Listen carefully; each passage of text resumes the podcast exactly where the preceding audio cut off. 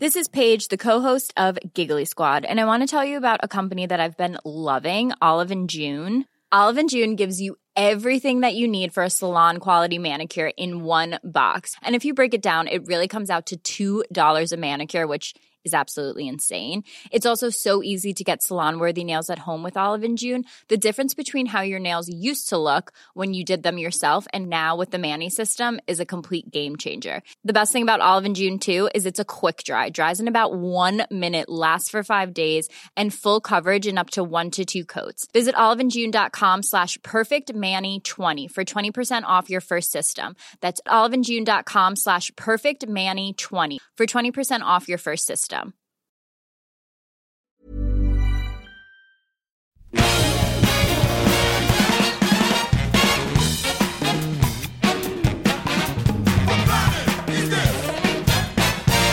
Bonjour et bienvenue dans ce nouvel épisode de Capture Mag, le podcast, épisode 34. Je suis Stéphane Moïsaki, je suis votre hôte et je suis avec mes amis Julien Dupuis. Salut Julien. Salut Steph.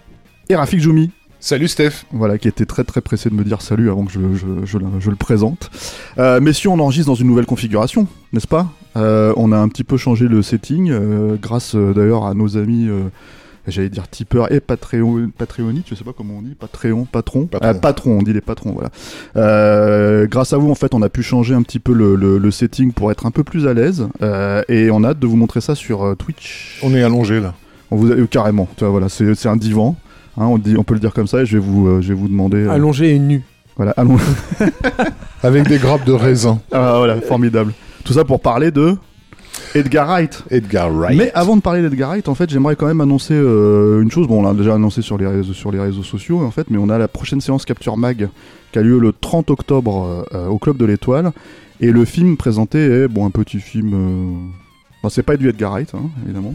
Parce que l'an dernier, en fait, avant le, avant le second confinement, on, avait, on voulait passer Shaun of the Dead et ça s'est pas fait. Mm.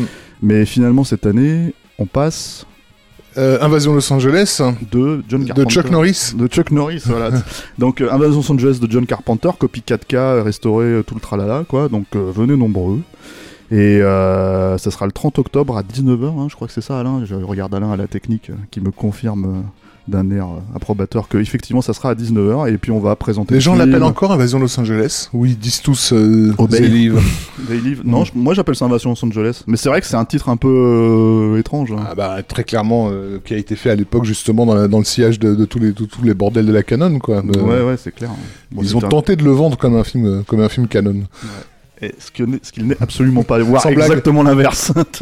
donc, euh, donc Invasion de Los Angeles au Club de l'Étoile le 30 octobre à 19h. On y sera, on y sera tous présents, n'est-ce pas? N'est-ce pas, Julien?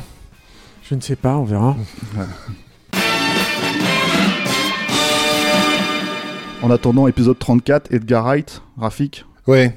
Edgar. Wright. Euh, bah écoute, oui, lance-moi. Euh, c'est c'est c'est quelqu'un euh, pour qui on a une, une grande affection euh, autour de ce divan, je crois. Il faut dire Euh, que c'est c'est un des rares, à part Neil Blomkamp qu'on a fait cette année aussi, c'est un des rares cinéastes en fait de notre génération Exactement. littéralement. Bah oui, on les compte sur, littéralement sur les doigts d'une main, hein, les, les, les gens qu'on considère vraiment comme des cinéastes affirmés avec une patte qui leur est vraiment personnelle, qui se soit révélée de- au 21e siècle. Il y en a vraiment pas beaucoup. Donc merci Edgar d'exister pour nous faire croire que le cinéma peut encore se régénérer. Euh, donc Edgar Wright, pourquoi euh, c'est notre génération? Bah, Tout simplement parce qu'il est né en 1974 euh, dans, la ville de Poole, qui est une ville côtière du sud de, l'Angleterre dans le comté du Dorset. Donc c'est vraiment une ville de, classe moyenne, on va dire. Et ça, je pense que c'est important parce que donc on a affaire à quelqu'un qui vient vraiment de bah, du public de base, on va dire, de de- D'un milieu même milieu, plutôt euh, peu fortuné. quoi. Hein. exactement. Ils qui pas, très peu d'argent, ses parents. pas destiné forcément à avoir euh, avoir cette carrière là parce que la, la- la Grande-Bretagne Mm. tout comme la France euh, il y a beaucoup de passe droit on va dire pour accéder à ces à, à ces métiers là donc c'est quelqu'un qui va devoir se faire Et surtout à une époque où le cinéma, euh, enfin en tout cas quand lui il a commencé à vraiment débuter là-dedans, le cinéma anglais était vraiment moribond quoi. Euh, c'était euh, c'était c'était vraiment en, en perte de vitesse. Et ce qui est intéressant c'est que c'est c'est un, un, un là d'où il vient, on va le voir dans ses films en fait. Ouais. En fait, il, a, il, est arrivé après, euh, après qu'une vague de cinéastes anglais commence à quitter l'Angleterre, parce qu'il y avait eu la vague euh, tous les euh, Stephen Frears, Neil Mm. Jordan et compagnie, etc., qui étaient tous en train de, de, de switcher vers les États-Unis euh, au début des années 90, quand lui euh, euh, commence ses, ses études en, en, en art visuel. Euh, donc oui, donc euh, 74, euh, voilà, euh, euh, le, le comté du Dorset, euh, c'est c'est c'est un gamin qui, d'après ce qu'il raconte, il aurait vu Star Wars euh, à 3 ans. Euh, ce qui correspond de toute façon à la sortie du film en 77, euh, mais son, son, son souvenir vif de, de, de film qui lui a donné le, le là, c'est le Loup-garou de Londres de, de, de John Landis. Donc cinéaste américain, mais qui en réalité par ce film-là a, vraiment euh, euh, mis, un, coup de pied apparemment dans la culture anglo-saxonne, enfin anglaise, euh, puisque j'ai l'impression que c'est encore aujourd'hui un film qui est plus respecté en Angleterre qu'il ne l'est euh, qu'il ne l'est aux États-Unis et, même en France, et, et qu'il a surpris en fait par par ce ce mélange des genres entre entre la, comédie, donc évidemment l'hommage au, au cinéma d'horreur et des effets de mise en scène assez énormes, assez, je dirais même assez grossiers, euh, mais qui du coup lui ont montré que c'était quelque chose de possible. Et donc cette, euh, ce choc initial va être suivi très peu de temps après par le Evil Dead de Sam Raimi. Et là, je pense que tous les gens qui ont vu des films d'Edgar Wright, c'est un- un- impossible de ne pas penser à Sam Raimi comme euh, comme euh, cinéaste formateur. Quoi. Il y a deux choses qui me semblent aussi importantes d'ajouter peut-être là-dessus, c'est que d'une part, comme ses parents n'avaient très, avaient très très peu d'argent, il se servait du cinéma comme un- d'un babysitter en fait, en quelque sorte. C'est-à-dire qu'il déposait son frère et, et lui en- au cinéma et il- parce que euh, payer un, un- une double programmation était moins cher que de, de, de, de se payer en fait les frais d'un babysitter. Donc le cinéma a aussi eu cet effet-là en fait sur Edgar Wright, c'est qu'il il- il lui permettait euh, c'était en quelque sorte formateur. Ça lui a aidé à se, construire. Tu parlais du loup-garou de Londres.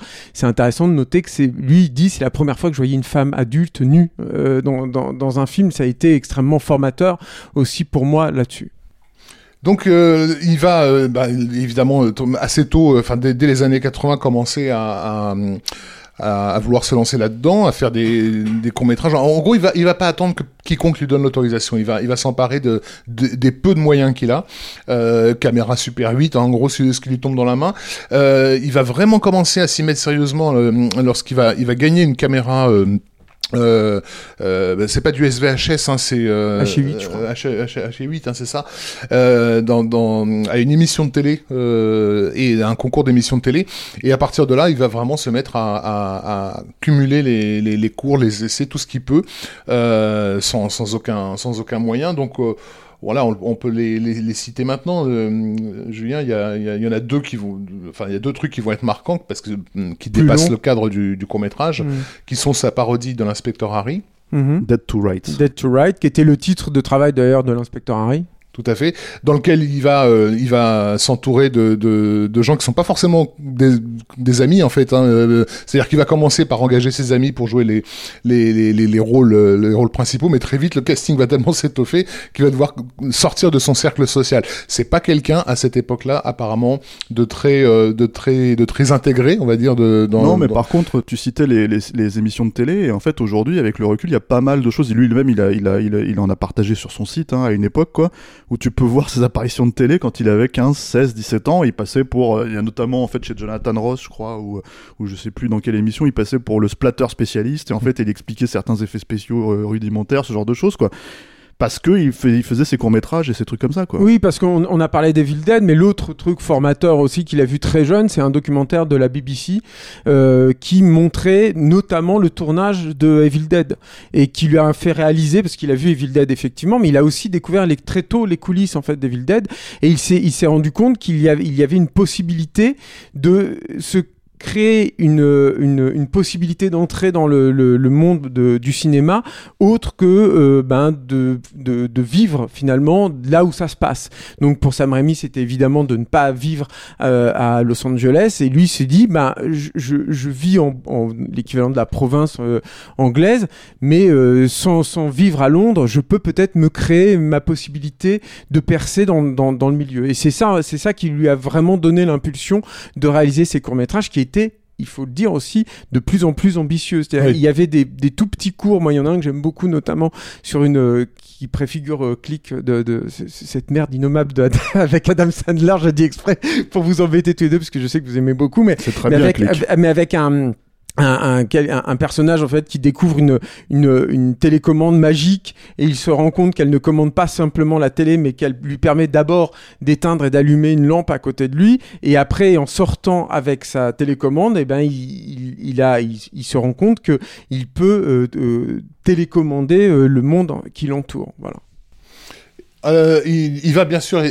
tenter de- de- de- d'intégrer de, prestigieuses écoles de, cinéma, qui, comme sans doute euh, sont à Londres, où il sera refusé par manque d'expérience, en fait. Ce qui d'ailleurs lui donnera l'impulsion euh, de faire son premier long euh, amateur, euh, justement pour montrer son expérience.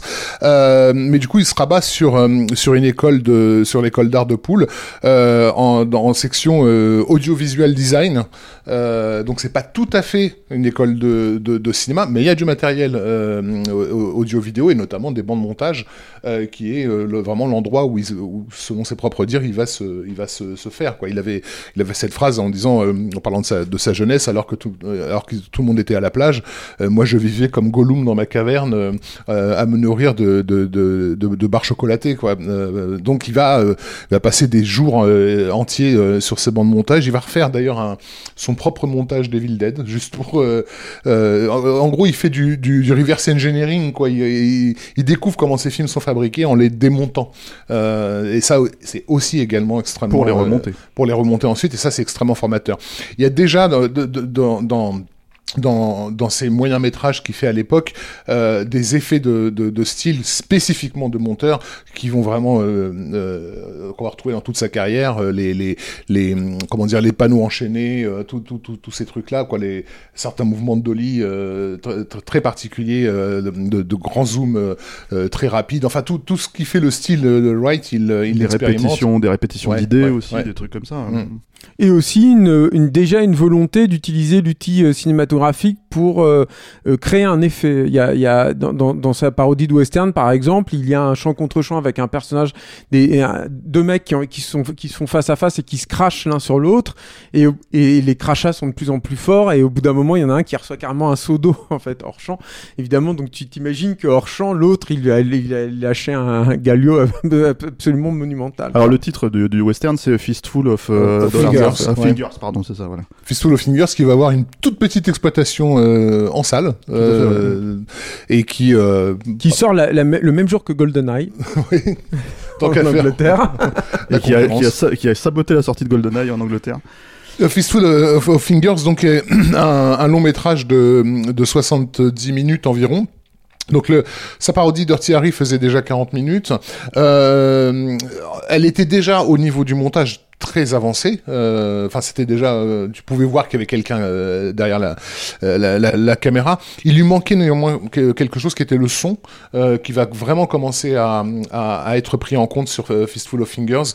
Et, et finalement, le, le, le point sur lequel il est le plus en retard, on va dire, mais c'est aussi par le manque de moyens technologiques, c'est l'image. Il faut dire ce qui est. la, vidéo, c'est pas très joli. Ça fait même cheapos. Et, euh, et, et, et c'est très compliqué d'avoir une image, ne serait-ce que que, que lisible en fait. Mm. Donc euh, on peut pas faire vraiment d'esthétisme euh, avec ça. Donc moi, enfin, il faut prévenir les gens qui, qui vont avoir la curiosité d'aller voir ces films, qui je crois d'ailleurs sont disponibles euh, très fait sur- facilement des- euh, ouais, sur, YouTube, tout ça, voilà. ouais. Euh, que c'est très moche. Euh, ça fait très amateur au niveau de, au niveau du look. Euh, mais ce qui les fait exister ces films-là, en vraiment encore une fois, c'est ce travail très intense de, de, de montage et surtout de musicalité du montage. Euh, et ça aussi, c'est quelque chose qui est important chez Edgar Wright, le rôle de la musique. Mm. C'est un gros consommateur de, de, musique parce évidemment, on se doute qu'en en salle de montage, il a, il a, il a épuisé tous les albums possibles et imaginables de l'histoire de la création. Tout ça prendra sens, bien sûr, des années plus tard dans un film comme Baby Driver Driver, mais mais mais voilà, mais la la Oh, bah, musique. Scott, Scott Pilgrim. Ou euh, Scott Pilgrim ouais. même, voilà, mais, mais la musique pop, hein, notamment, va vraiment jouer un rôle central dans, dans, dans sa carrière parce qu'elle est vraiment formatrice de son goût pour une certaine euh, euh, tonalité, un certain type de rythme euh, et, et des effets visuels qui en fait correspondraient à, à des effets de, de musicaux, quoi. C'est-à-dire une, de- une descente de notes en, en, en guitare, tu peux en faire un effet de montage, quoi. Avec néanmoins, il, il- faut aussi préciser ça parce que ça va être très important, notamment pour Shaun of the Dead. Euh, une, lui, il, il considère Fistful of Fingers comme une énorme déception. C'est-à-dire qu'il s'est énormément investi dans ce dans ce moyen métrage, qui, un- enfin, qui va être distribué comme un comme un long métrage. Et lui, il espérait vraiment pouvoir percer euh, grâce à ce film. Et il va se rendre compte qu'il y a quelque chose qui ne fonctionne pas et qui ne fonctionne pas, notamment au niveau de l'écriture. Hmm. Et, euh, et, et ça, c'est c'est une chose aussi dont il va prendre conscience vraiment véritablement avec l'exploitation, ou plutôt on va dire la non-exploitation de ce, de ce film et, et, et l'échec qui va en découler. Il, il va avoir quand même relativement du mal à s'en remettre. Quoi. Il faut se remettre en fait d'une expérience comme ça quand on s'investit autant Mm. au, niveau, au, niveau, bah, au niveau du temps, au niveau de l'énergie qu'on met dans, dans un projet. Et ce qui est paradoxal, puisqu'en fait, c'est aussi ça que c'est aussi ce Fistful of, euh, of Fingers qui va vraiment euh, contribuer à, à, à le lancer. Donc, bah déjà, d'une certaine façon, il est rétrospectivement heureux d'avoir été euh, refusé euh, à euh, dans les écoles prestigieuses, parce que ça l'a obligé à se fabriquer dans son comté, on va dire. Euh, et il dit voilà, quand, quand vous êtes euh, dans, dans le Dorset et que vous voulez faire du cinéma, vous êtes en concurrence avec 100 personnes. Euh, en, en montant à, Lon- à Londres, j'aurais été en concurrence avec 100 000 personnes. Donc il, il, il, sait quand même, il est quand même en train de se faire son petit nom local. Ça c'est la première chose. Et, et la deuxième, c'est que comme il fait Fistful of Fingers finalement pour prouver euh, ce qui vaut euh, à, à, ces, à ces snobs de, de londoniens. Euh, euh, du coup, il va se retrouver avec un film exploitable euh, qui va être diffusé euh, sur Sky Movies, je crois, à l'é- à l'époque.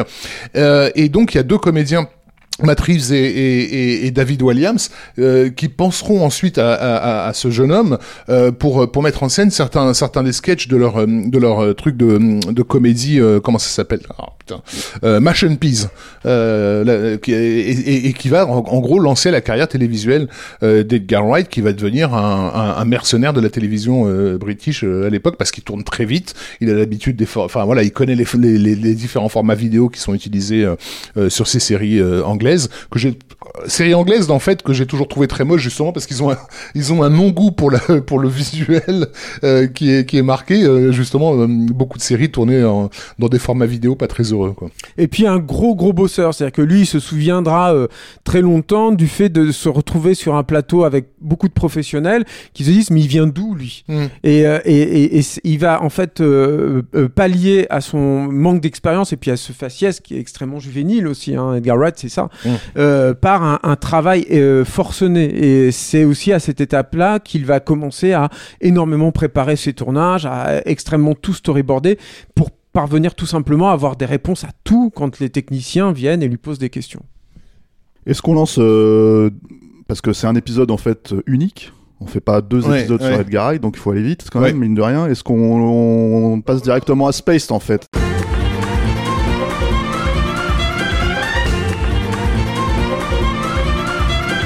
Il est arrivé donc à la télévision britannique, il va bosser sur plein de programmes de la, BBC, euh, du coup on bossait avec des gens comme Bill Bailey, etc. Et il y a une série effectivement qui s'appelle Asylum, sur laquelle il va, il va bosser, euh, une série comique, euh, où il va être bah, remarqué, il n'est pas le seul réalisateur d'Asylum, mais les comédiens Simon Pegg et Jessica Hines vont remarquer ce, ce gars-là déjà parce que d'une part il est de leur génération, les autres sont un peu plus âgés.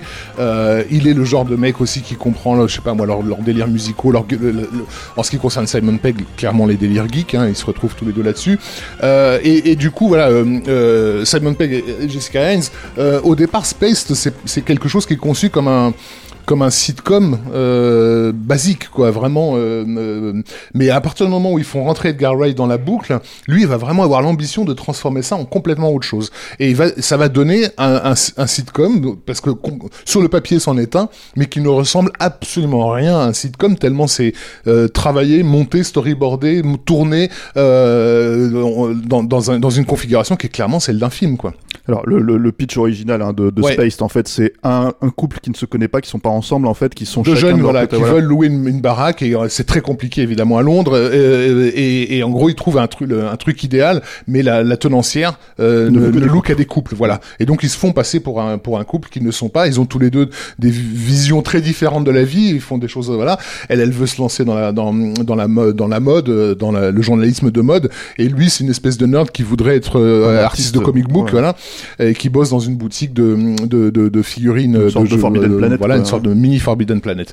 Euh, et du coup, c'est là, voilà, leur cohabitation, et puis bien sûr les, les, les problèmes de voisinage avec un voisin peintre, euh, artiste peintre complètement taré, euh, et la tenancière, euh, euh, le- sous- sous- un petit peu obsédé sexuel aussi, qui aimerait bien se faire euh, le, le petit Simon.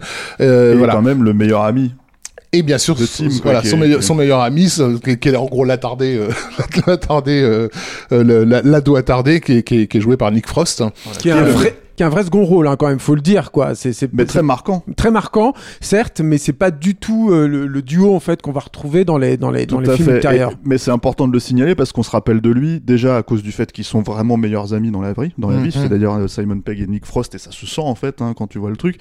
Et à un moment donné, il a mine de rien, euh, moi je trouve parfois quelques épisodes en fait assez croustillants et surtout qu'on retient presque plus que elle en fait, si tu veux que, que ces épisodes avec elle quoi. Alors. Euh, pour parler de Space, euh, tu parlais en fait du fait de rendre le truc geek. Alors, comment est-ce qu'on peut expliquer euh, finalement Il y a un épisode, on peut en parler, qui s'ouvre en fait sur sur une invasion de zombies dans l'appartement de, de Tim en fait, où tu le vois en train de défoncer des zombies Au shotgun. dans une, au shotgun dans une dans une ambiance assez comment dire George Romero quoi, et tu te rends compte finalement au bout de, de deux minutes en fait de, de, de, dans l'histoire qu'il est en train de jouer à Resident Evil. En fait- en fait, c'est sa visualisation en fait. C'est ça, c'est ce euh, C'est ce que lui il appelle du réalisme poétique Voilà. en fait. C'est-à-dire que euh, on, on va traiter pour euh, l'idée en fait d'Edgar Wright et qu'on va retrouver dans quasiment tous ses films, c'est que le, le- le- la réalité ne suffit pas euh, pour euh, retranscrire ce que les, les- les personnages ressentent. Et donc il va utiliser euh, des tropes euh, qui viennent de genres euh, mu- multiples et de supports d'ailleurs multiples parce qu'on fait aussi beaucoup référence aux comics par exemple mhm. dans, dans, dans Spaced et euh, aux comics underground anglais notamment. Euh, et euh, il va se servir de tous ces tropes en fait pour exprimer ben, les tensions, euh, les affections, euh, les, les, les, les frustrations des personnages à travers justement euh, ben, une invasion de zombies, euh, des gunfights euh, à, la, à la John Woo. Ouais, ouais. Et, et, et, et, et en reprenant la mise, la mise en scène spécifique de, de, de certains films et certains genres. Voilà, je crois qu'il y a un épisode où, où Jessica se retrouve à bosser dans une espèce de Burger King, par exemple, avec une, une tenance, enfin, une, une contremaître euh, un peu, un peu sévère. Et en fait, tu t'aperçois que c'est un remake de, de, de, euh, Vol au-dessus d'un nid de coucou. Simplement par le cadrage et, et, et la mise Pas- en pas scène. que Enfin, les cadrages, il ouais, reprend des, il reprend des, dialogues et tout, mais, c'est très référencé. Ça, ça, ça, c'est- c'est le truc, qui- c'est le truc voilà. qu'il faut vraiment spécifier, c'est que en gros, c'est, c'est, et bon, on est en 2000, euh, on est en 99 en fait, Mm, le mm. première, les Ouais. premières, la première série, c'était pas aussi flagrant. C'est-à-dire qu'à cette époque-là, euh, il y avait euh, par exemple South Park qui faisait des trucs extrêmement référencés, mais on n'était pas dans la pop culture actuelle où d'un seul coup on a, on ouais. a les références en fait en un, en un clic quoi. Clairement pas. ouais. Et d'ailleurs, à la sortie DVD, en fait, parce qu'on l'a tous découvert en DVD, je pense, Ouais. un Spaced ici, la sortie DVD était assez intéressante parce qu'il y avait une piste, en fait, euh, euh, comment dire, de sous-titres qui était spécifiquement euh, réservée aux références. références, ouais. Et, et, et elle s'arrêtait pas. C'est-à-dire qu'en fait, en gros, chaque référence était, euh, était mis, euh, mise en place. Il y, a, il y a le One of Us de, de, de Freaks, il y a tous ces trucs-là, en fait, qui reviennent et tout.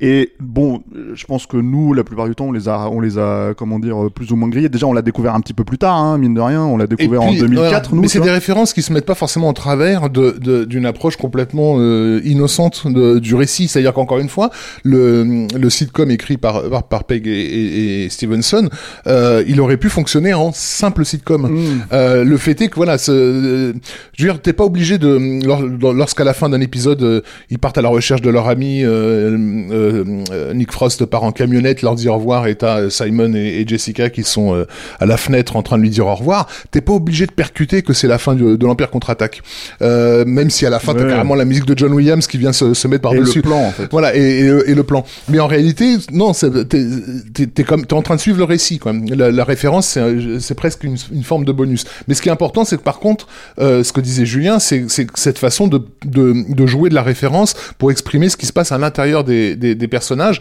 parce que bah on est à ce moment-là avec une, jeune génération qui est une génération qui a été sevrée d'audiovisuel, on va dire, et de musique, hein, parce qu'il y a aussi une grosse importance de la musique dans, dans Space. On a un épisode dément qui se passe dans une discothèque. Hein. Euh, euh, avec un, un, un, type à moitié taré euh, qui à chaque fois qu'il entend une cafetière ou une porte ou un frigo se met à, voilà, se met à, à, partir en, voilà, se met à partir en mode DJ quoi. Euh, on, voilà on a une génération qui est blindée de toutes ces références là et qui les qui qui en euh, comment dire qui les internalise en fait et qui exprime ce qu'elle est à travers euh, à travers ses références culturelles. Moi, je sais qu'à l'époque où j'ai découvert Space, j'ai découvert vraiment avant euh, de découvrir euh, Shaun of the Dead, j'étais en fait paradoxalement j'étais furieux.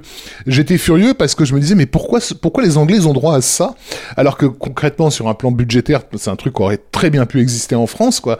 mais mais il était inconcevable en 99 que la télévision française produise un truc pareil parce que justement trop geek et, et, et, ça ne gêne pas les, les, les Britanniques c'est-à-dire que, encore, enfin, il faut dire quand même que Space n'a pas, n'a pas bien fonctionné. Ça, ça, a trouvé son public ultérieurement et notamment en vidéo.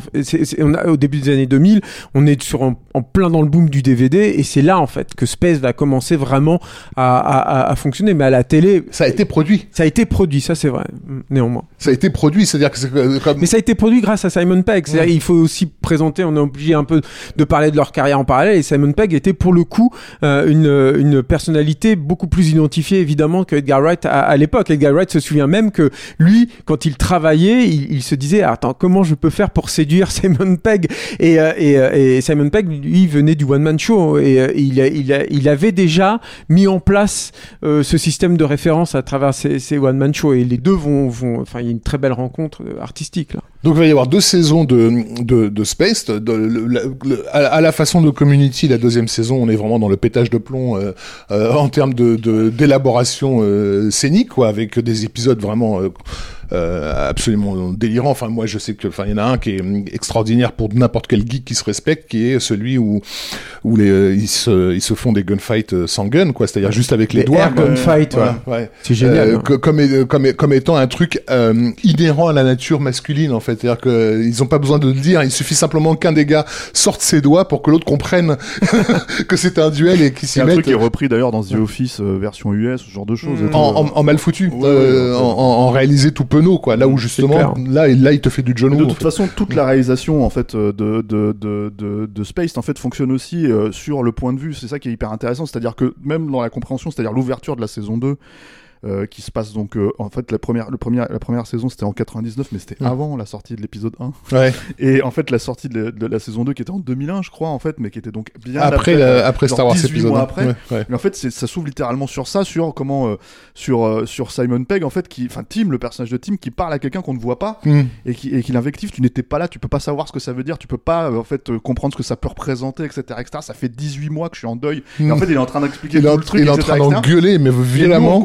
on, commence à comprendre qu'il est en train de parler d'épisode 1 en fait si tu veux et parce que c'est c'est son Vietnam à lui entre guillemets en fait. et voilà. c'est un truc dans lequel on s'est tous reconnus je me souviens que c'était la porte d'entrée dans, dans Space en fait voilà. il y a un perso qui fait une dépression nerveuse parce qu'il a vu la menace fantôme et tout à coup tu dis ah mais oui évidemment et il est en train d'engueuler un gamin qui veut qui veut une figurine de, Jean voilà, ça.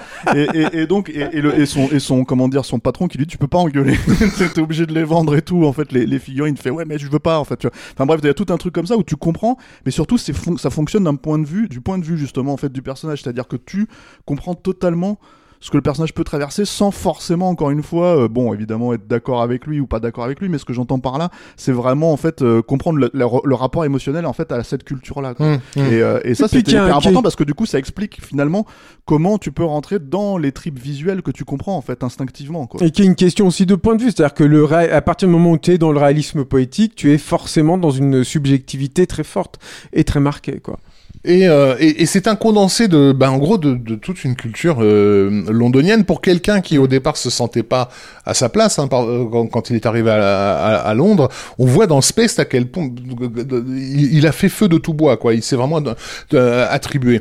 Et son identité, donc, elle se, elle se développe effectivement d'un côté par ce côté, on va dire geek, on va utiliser beaucoup ce mot dans, dans, dans, dans ce podcast, j'ai l'impression, ouvertement geek avec toutes les références qui sont qui y sont associées, euh, euh, un vrai rapport euh, aussi à la comédie euh, spécifiquement british. Alors ça c'est aussi l'apport bien sûr des, des, des scénaristes, mais euh, mais mais mais il, il, sert ça. Euh, il y a un goût aussi pour le pour les comédiens euh, dans, dans, dans, dans, Space, que, voilà, qui est, qui, est, qui est bon à noter. Euh, donc on, on, a parlé de la musique, de l'importance absolument cruciale de la musique pop euh, dans, dans, dans sa mise en scène, euh, et, mais aussi tout un cinéma, euh, je dirais, euh, indépendant de festivals d'auteurs. C'est-à-dire qu'on voit aussi dans, ces, dans, ces, dans les effets visuels qu'il a, c'est quelqu'un qui a été traumatisé par Trainspotting, hein, Edgar Wright. En Angleterre, tous les cinéphiles. Hein. Oui, bien sûr, euh, mais justement par, par, par l'extrême liberté euh, que le film se donne d'utiliser tous les effets possibles et imaginables euh, pour au fond raconter un récit typique d'un film d'auteur de festival. Quoi. Bah, de toute façon, bon, c'est quelqu'un qui est extrêmement éclectique et d'ailleurs, en fait, je sais pas si on va en parler dans le podcast plus tard, mais c'est quelqu'un qui fait un peu à la Tarantino, en fait, des listes en fait de films. Ah bah, il a fait la, la liste, sur Mubi, voilà, sur Mubi ou sur Mubi, tout à fait. Elle est, elle est encore disponible, on peut encore la voir. Euh, de, je, je plus le nombre, je crois qu'il y en a deux combien de films 2000 je sais plus. non, alors, je crois qu'il y a 1000 films d'abord et puis après il, y a eu, euh, il en a rajouté depuis ou je sais Non, oui, il y en a 1000. Et, et c'est quelqu'un aussi qui va, euh, à, à, mesure qu'il va s'installer, être identifié par les autres réalisateurs, réclamer ce, ce, ce type de liste là pendant le mm. confinement. Par exemple, il a réclamé une liste de, de films à Martin Scorsese, de films euh, anglais, en lui disant, euh, voilà, je, je Moi aussi, je l'ai réclamé à Martin Scorsese, mais il m'a pas répondu. et donc voilà, il y a, y, a, y a cette, cette boulimie de toute façon de culture qui est déjà chez, bien présente chez, chez Edgar Wright depuis le début. Oui, c'est, il est quasiment devenu le vendeur de, à lui tout seul de Criterion Chanel euh, en, Angleterre, quoi. Donc, euh, voilà, c'est, ça, c'est aussi le problème avec laquelle on, avec lequel on a vu la culture geek euh, à une certaine époque et encore aujourd'hui, cette, cette difficulté à comprendre que ces gens qui ont grand, qui, qui délirent sur sur Robocop et Invasion Los Angeles mhm. sont aussi des gens qui ont vu M le maudit et, et le cabinet du docteur Caligari. Donc, tu vois, enfin il y a une cinéphilie réelle, authentique euh, chez, chez, chez Edgar Wright. Et encore une fois, il fait feu de tout bois. C'est-à-dire que tout ça, ça lui sert. Tout ce qu'il voit, euh, il l'intègre en fait dans son, dans son et, process. Et, qui est profondément important. C'est-à-dire que tu, tu parlais de, de M le maudit, mais, mais même avant ça, c'est-à-dire le, le, cinéma muet par exemple chez Edgar Wright, c'est fondamental, mm. c'est énorme. Quoi. Mais on, on, y reviendra probablement ensuite. Euh, il faut peut-être préciser que ça a été diffusé en France étrangement. Les allumés. Euh, les allumés, ça s'appelait. Il y a même eu un remake américain sur la BBC euh, en, US, en fait, qui a été euh, chapeauté par MacG et qui s'est bon, complètement planté. Euh, et comme ça pouvait arriver, hein, comme il y a eu The Office par exemple, la version américaine, ce genre de choses, quoi. mais bon, c'est, c'est alors en France, je crois que c'était sur Canal Jimmy ou je sais plus. En fait, je me trompe peut-être, mais vous corrigerez de vous-même, quoi. Mais bon, c'est sorti, c'est sorti, ça n'a même pas été vraiment vendu, quoi, en fait, chez nous, quoi. Mais ceci étant dit, est-ce qu'on on passe. Euh, oui, bien sûr, parce que c'est dans la continuité. De toute façon, c'est qu'effectivement, il n'y a pas de troisième saison de. de parce que c'est devenu une série culte. et en fait, pendant longtemps, euh, les fans attendaient vraiment demandé une, saison 3. C'est des fans qui étaient déjà beaucoup sur, euh, qui avaient beaucoup investi Internet, donc ça voulait dire beaucoup de pétitions, beaucoup de, voilà. Et très honnêtement, pendant longtemps, Simon Pegg et, un peu Edgar Wright, mais surtout Simon Pegg, avait en fait à cœur d'essayer de leur dire oui, oui, on va la faire, on va la faire.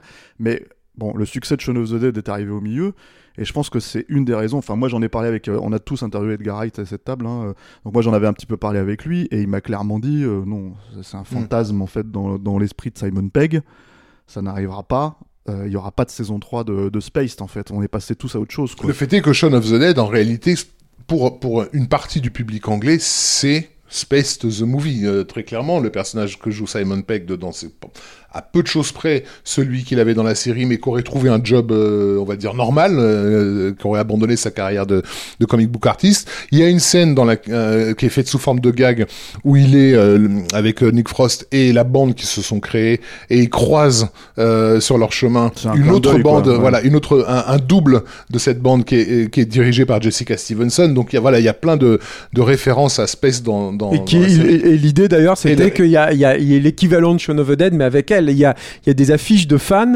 et euh, Edgar Wright en possède une dans, dans son bureau d'ailleurs, apparemment, euh, qui, euh, qui délire en fait sur cette possibilité d'avoir un Shaun of the Dead parallèle avec ce personnage-là. Ouais, et ce groupe-là de, de, qui viennent en fait, qui sont tous les, les, les acteurs de sitcom anglais de l'époque qui cartonnent et notamment The Office. Quoi. Et il y avait un rôle central qui était joué par le, les scènes de pub dans, dans, dans, dans, dans Space, et c'est là que, que, débutera euh, le récit à proprement parler de, de Shaun of the Dead. Donc on est quand même dans une dans une continuité, mais une continuité qui bien sûr euh, enfin se sert du succès de la série et du succès de Simon Pegg pour euh, pour proposer au public au public anglais finalement bah, en gros un, film de zombies à la, à la Sam Raimi George Romero euh, euh, qui respecte les codes du genre tout en tout en les commentant.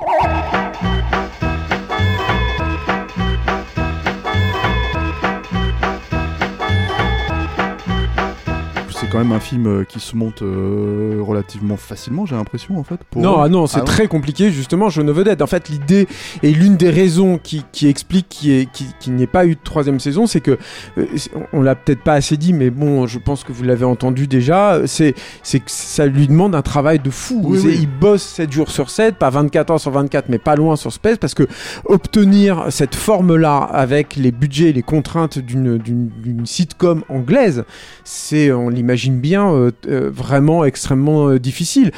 Edgar Wright, il sort de, de Space totalement rincé. Il se dit bon, maintenant, il faut, je veux plus me, me, en fait, il, avait très peur à cette, à cette étape-là d'être enfermé par la télévision anglaise, de, de, devoir rester là-dedans, d'enchaîner des, je sais pas moi, des Doctor Who, des trucs comme ça. Quoi. Mm.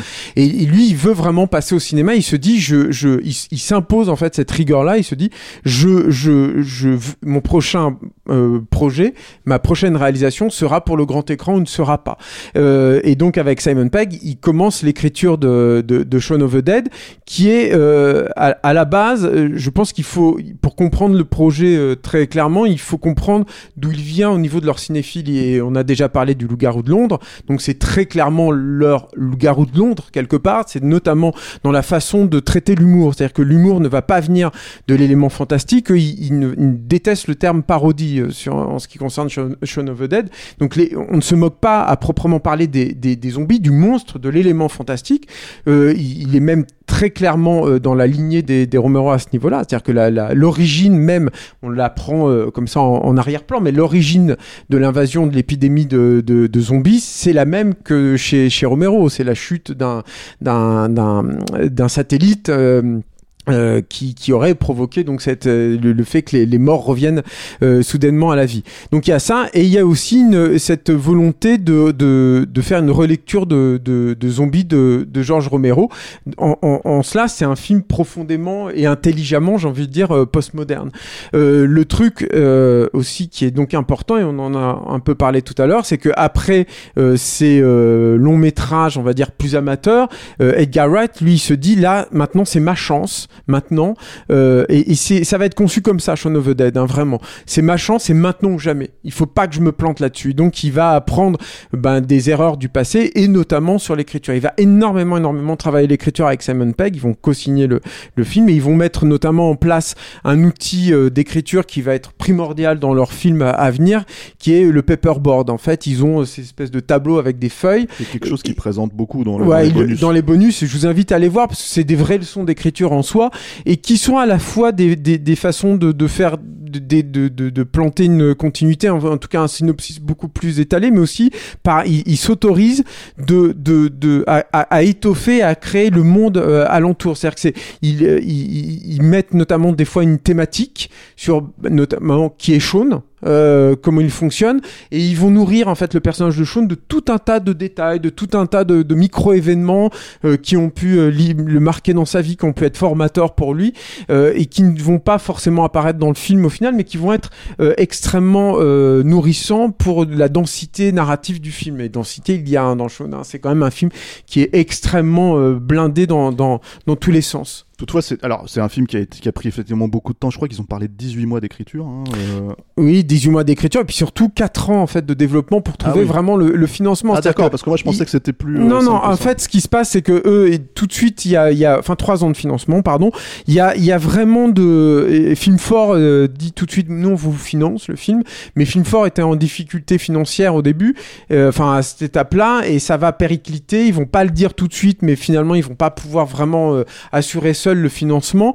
Et, euh, et en fait, ils vont faire une rencontre qui va être déterminante et dont on va, c'est une, per- une personne dont on va beaucoup parler, je pense, par la suite, et notamment sur le dernier pub avant la, fin du monde, qui est Eric Fellner de Working Title, qui est, euh, je pense, peut-être la, la, société de production la plus importante en Angleterre. Hein. C'est, c'est, c'est, c'est, monumental et qui va dire bon, nous, on vous produit le film avec. Alors, il y aura quand même quelques batailles. C'est-à-dire que c'est un film qui va, qui, qui n'a pas beaucoup d'argent, c'est 4 millions de livres, euh, mais euh, Pour un ça premier peut film, sembler, pas- bah, ça peut sembler confortable, mais ça l'est pas en même temps. Alors, Pour un premier film de genre, voilà, si on compare avec les budgets français, oui, ça reste, ça reste correct, mais mais euh, mais mais il y a quand même déjà il y a des pressions de, de working title, c'est-à-dire que le, le cinéma anglais à l'époque euh, commence un peu à émerger, mais à- à- sous certaines conditions, et notamment une des conditions à la- euh, et, et là-dessus ils vont euh, Edgar Wright et Simon Pegg un peu, mais surtout Edgar Wright, ils vont vraiment freiner là-dessus, qui est d'avoir un casting un peu plus international, notamment pour la petite copine de Sean,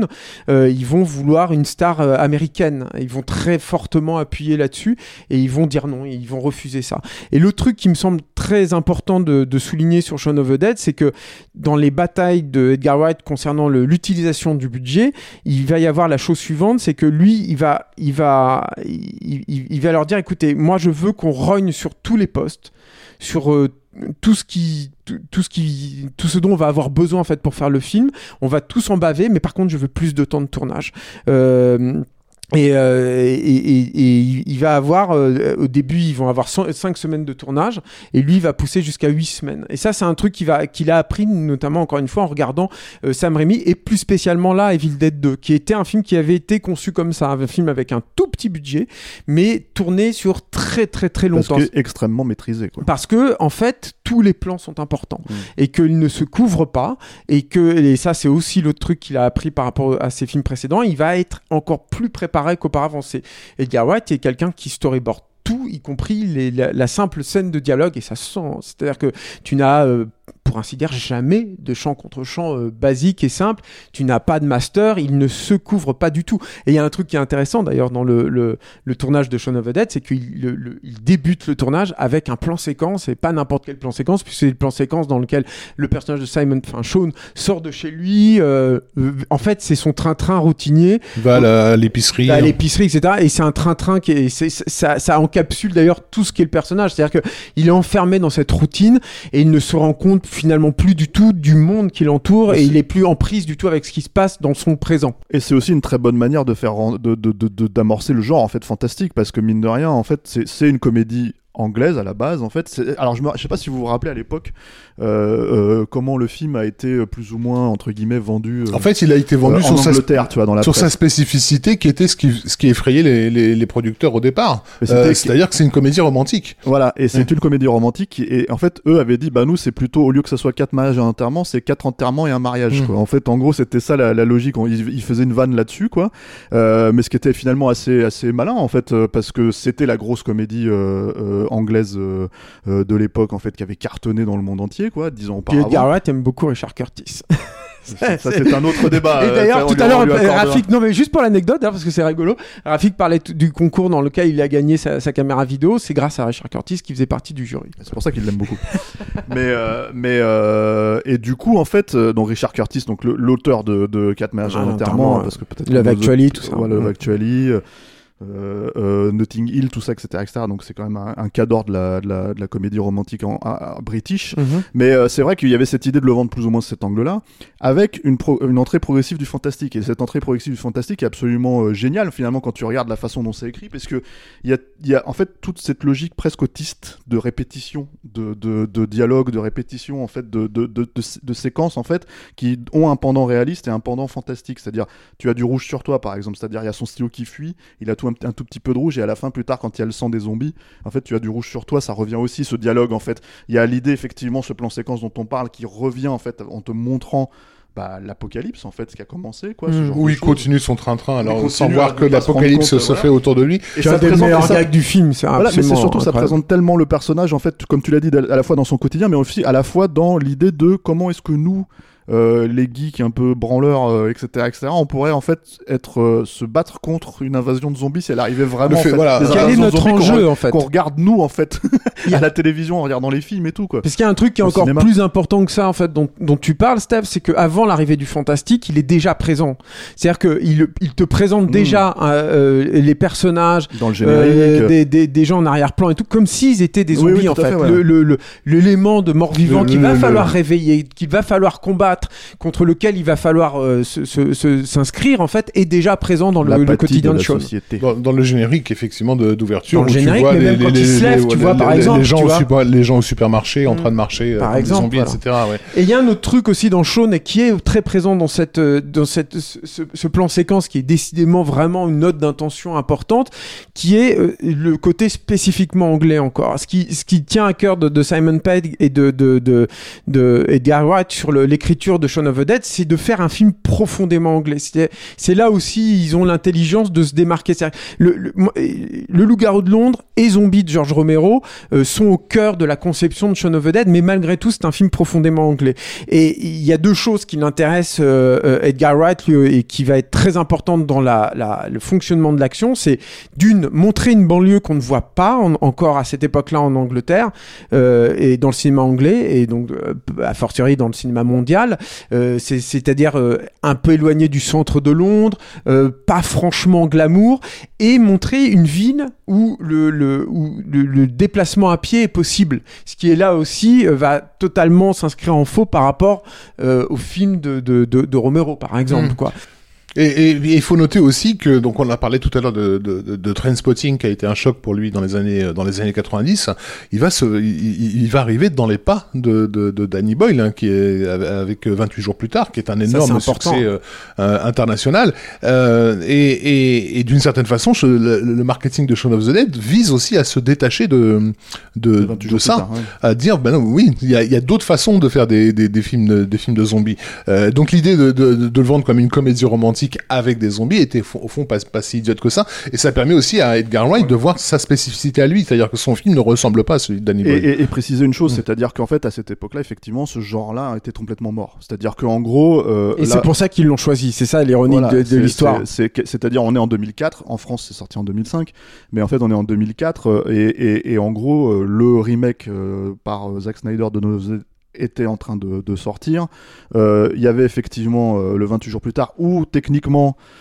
euh, les comment dire les exégètes on va dire de, de, Romero et des films de zombies précisent que et, Romero d'ailleurs je me crois en premier hein, disait non ce n'est pas des zombies c'est des infectés c'est aussi le moment où Romero a pu refaire en fait euh, surface dans le genre avec Land of the Dead Euh, et après il y a eu bah, bah, la série Walking Dead tous ces trucs là des années après euh, d'autres films enfin énormément de films de zombies etc etc beaucoup de produits directs La Horde. euh, la horde bon je ne voulais pas le citer mais tu le cites voilà parfait tu vois et, euh, et, euh, et voilà donc en fait en gros il y avait cette idée que tous ces films là en La- fait euh, la Horde qui, qui était en qui était bien qui avait été sélectionnée par Forbidden Planet hein, dans, dans ah ouais. euh, quand je- quand j'y suis allé euh, la, la- la Horde était présentée à côté de Shaun of the Dead bah, écoute, nul n'est prophète en son pays. et en fait, le film est préféré ailleurs, quoi. Mais, euh, mais euh, le truc, c'est que, en gros, euh, ce qui s'est passé en fait à cette époque-là, c'est que voilà, en fait, c'est à mine de rien relancé tout simplement cet intérêt-là aussi. Et donc, Shaun of the Dead, c'était, euh, ça en faisait partie en fait. Et c'est surtout, encore une fois, alors je m'avance peut-être un petit peu parce qu'on a encore des choses à dire hein, sur Shaun of the Dead, Mm. un énorme succès. Euh, euh, populaire par rapport à par rapport aux attentes en fait de ce genre de film. C'est-à-dire c'est un film qui a rapporté 30 millions de dollars dans le monde entier en fait. Mm. Et ça pour le coup pour un tout petit film anglais comme ça Mm. avec quelqu'un qui est absolument pas connu en dehors des, des de, clairement de- pas de- Et, limite en euh, dehors de Londres D'où son exploitation un peu chaotique euh, chez nous en, en- en oui, France, hein, parce qu'il est sorti euh, euh, en vidéo, puis en salle, et puis. euh, non non non non, ouais, il- ouais, non, ça, ça- pas, non, pas du tout. Il est pas sorti en vidéo il est pas sorti en salle. Tu l'as téléchargé comme un gros cochon tu l'as vu comme ça avant. Mais euh, mais mais comme mais pour découvrir le film c'était comme je ça l'ai vu, en- je c'était l'ai vu un en peu- DVD. Bah, en DVD anglais Mais bon, oui, parce qu'en fait, ce qui s'est passé, en fait, en gros, si tu veux, sur Shaun of the Dead, c'est que c'est un film qui est sorti au printemps 2004 au- en Angleterre, et en fait, qui s'est fait un culte aussi, en fait, à Mm. travers Internet. Là aussi, pour en tout cas le reste du monde, parce que ça a marché en Angleterre. Mais en France, c'est sorti dans l'été 2005. Je veux dire, je le sais, pour le coup, moi, j'avais traité le film dans la, de la sortie du film dans Math, c'est moi qui avais fait les articles et, et les interviews. J'avais interviewé Simon Pegg et, euh, et euh, d'ailleurs euh, Edgar Wright en même temps. Et ce qui était d'ailleurs assez marrant, je sais pas si vous avez vu ce truc-là, parce que moi, c'était au téléphone. Et je sais pas si vous avez vu ces trucs dans les bonus, en fait, euh, c'est que quand ils font euh, des interviews en promo à l'international, en gros, ils font les cons, ils se foutent de la gueule des mecs qui sont en train d'interviewer. Et quand j'ai vu ça à posteriori, je me suis dit putain, ça a dû m'arriver. Ça a dû m'arriver aussi. Devaient faire les gros blaireaux euh, pour se faire marrer entre eux parce qu'ils ont fait des tonnes et des tonnes et des tonnes d'interviews pour la sortie du film, quoi. Et, et voilà. Mais c'est vrai que en gros, c'est un film qui a mis énormément de temps à sortir, enfin un an et demi. Et, à l'époque où Internet était vraiment en train de, de, de comment dire, euh, prendre un essor et le téléchargement était là, bah oui, enfin pour les gens qui étaient intéressés par ce film-là, ils l'avaient déjà vu en vidéo euh, chez eux en DivX, quoi. Mais, mais c'est vrai que ça va, le, ça va révéler complètement Edgar Wright euh, sur le, la, scène internationale et surtout ça va l'identifier parce que c'est ça aussi qui est impor- important dans Shaun of the Dead et c'est peut-être aussi ce qui fait que moi ça reste mon, mon Edgar Wright préféré, c'est que c'est un film de, de c'est quand même le film de toutes les premières fois, mais euh, mais c'est extrêmement abouti en fait déjà. Euh, déjà il y a, cette volonté de faire plusieurs films en un. Euh, C'est-à-dire qu'il il- en a déjà parlé, mais c'est à la fois un vrai film fantastique.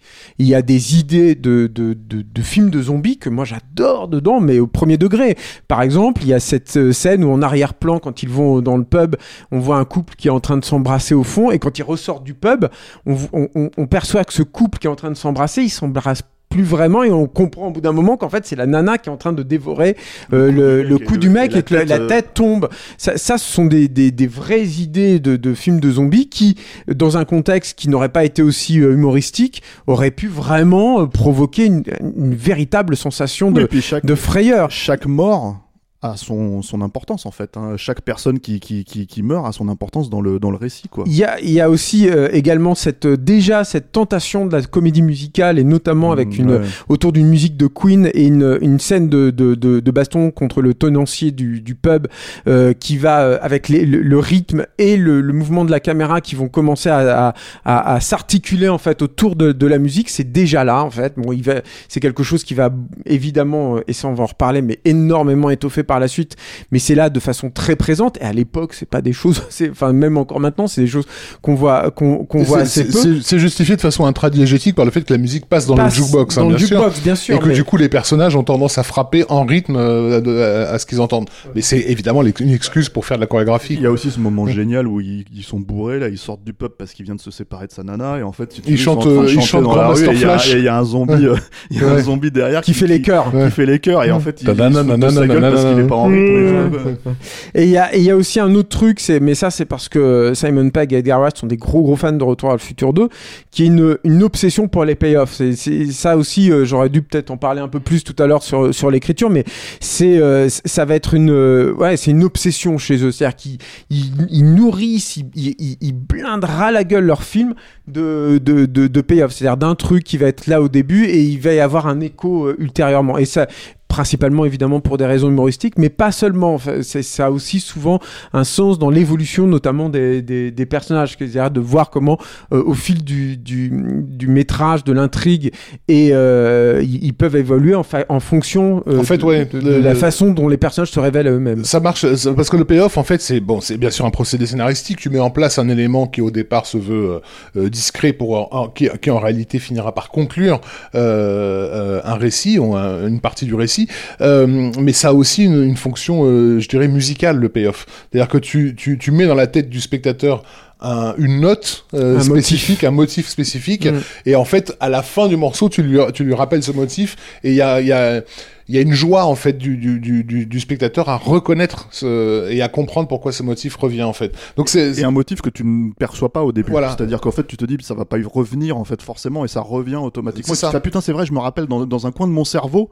je- ça marche, je- voilà, je ça marche, ça marche comme des, comme des, comme des vers en fait, comme euh, euh, le- les vers d'une, d'une, d'une chanson quoi, d'une, parole. Donc c'est, euh, ça rime. Voilà, j'ai cherché le. de- en fait, c'est une forme de rime le, le, le, le payoff. Donc on, on retrouve vraiment le, la construction musicale là- là-dedans dans, dans, dans, dans l'humour. Et, euh, et comme le disait Julien en, en parlant de ce, de ce couple euh, en, en arrière-plan, une importance tellement cruciale de, de ce qui est, euh, de ce qui rentre et ce qui sort du, du chant aussi dans, Oui. dans, dans ce, film-là. Enfin, il y a un nombre de, de, de gags énormes qui viennent du fait que les personnages sont troublés par quelque chose qui devrait, euh, voilà, enfin, il est en train de parler euh, très sérieusement et euh, il y a le garçon qui lui tend son cake, tu vois, alors qu'il, alors qu'il en veut pas. Donc je sais plus. Enfin bon. Tout simplement dans la première scène de dialogue avec sa, avec sa, petite copine, en fait, où tu te rends compte que cette discussion et, qui cristallise tous les, quelque part tous les enjeux du film, où cette discussion qui très intime qu'ils ne devraient avoir que tous les deux, tu te rends compte finalement que tous leurs copains, tout leur entourage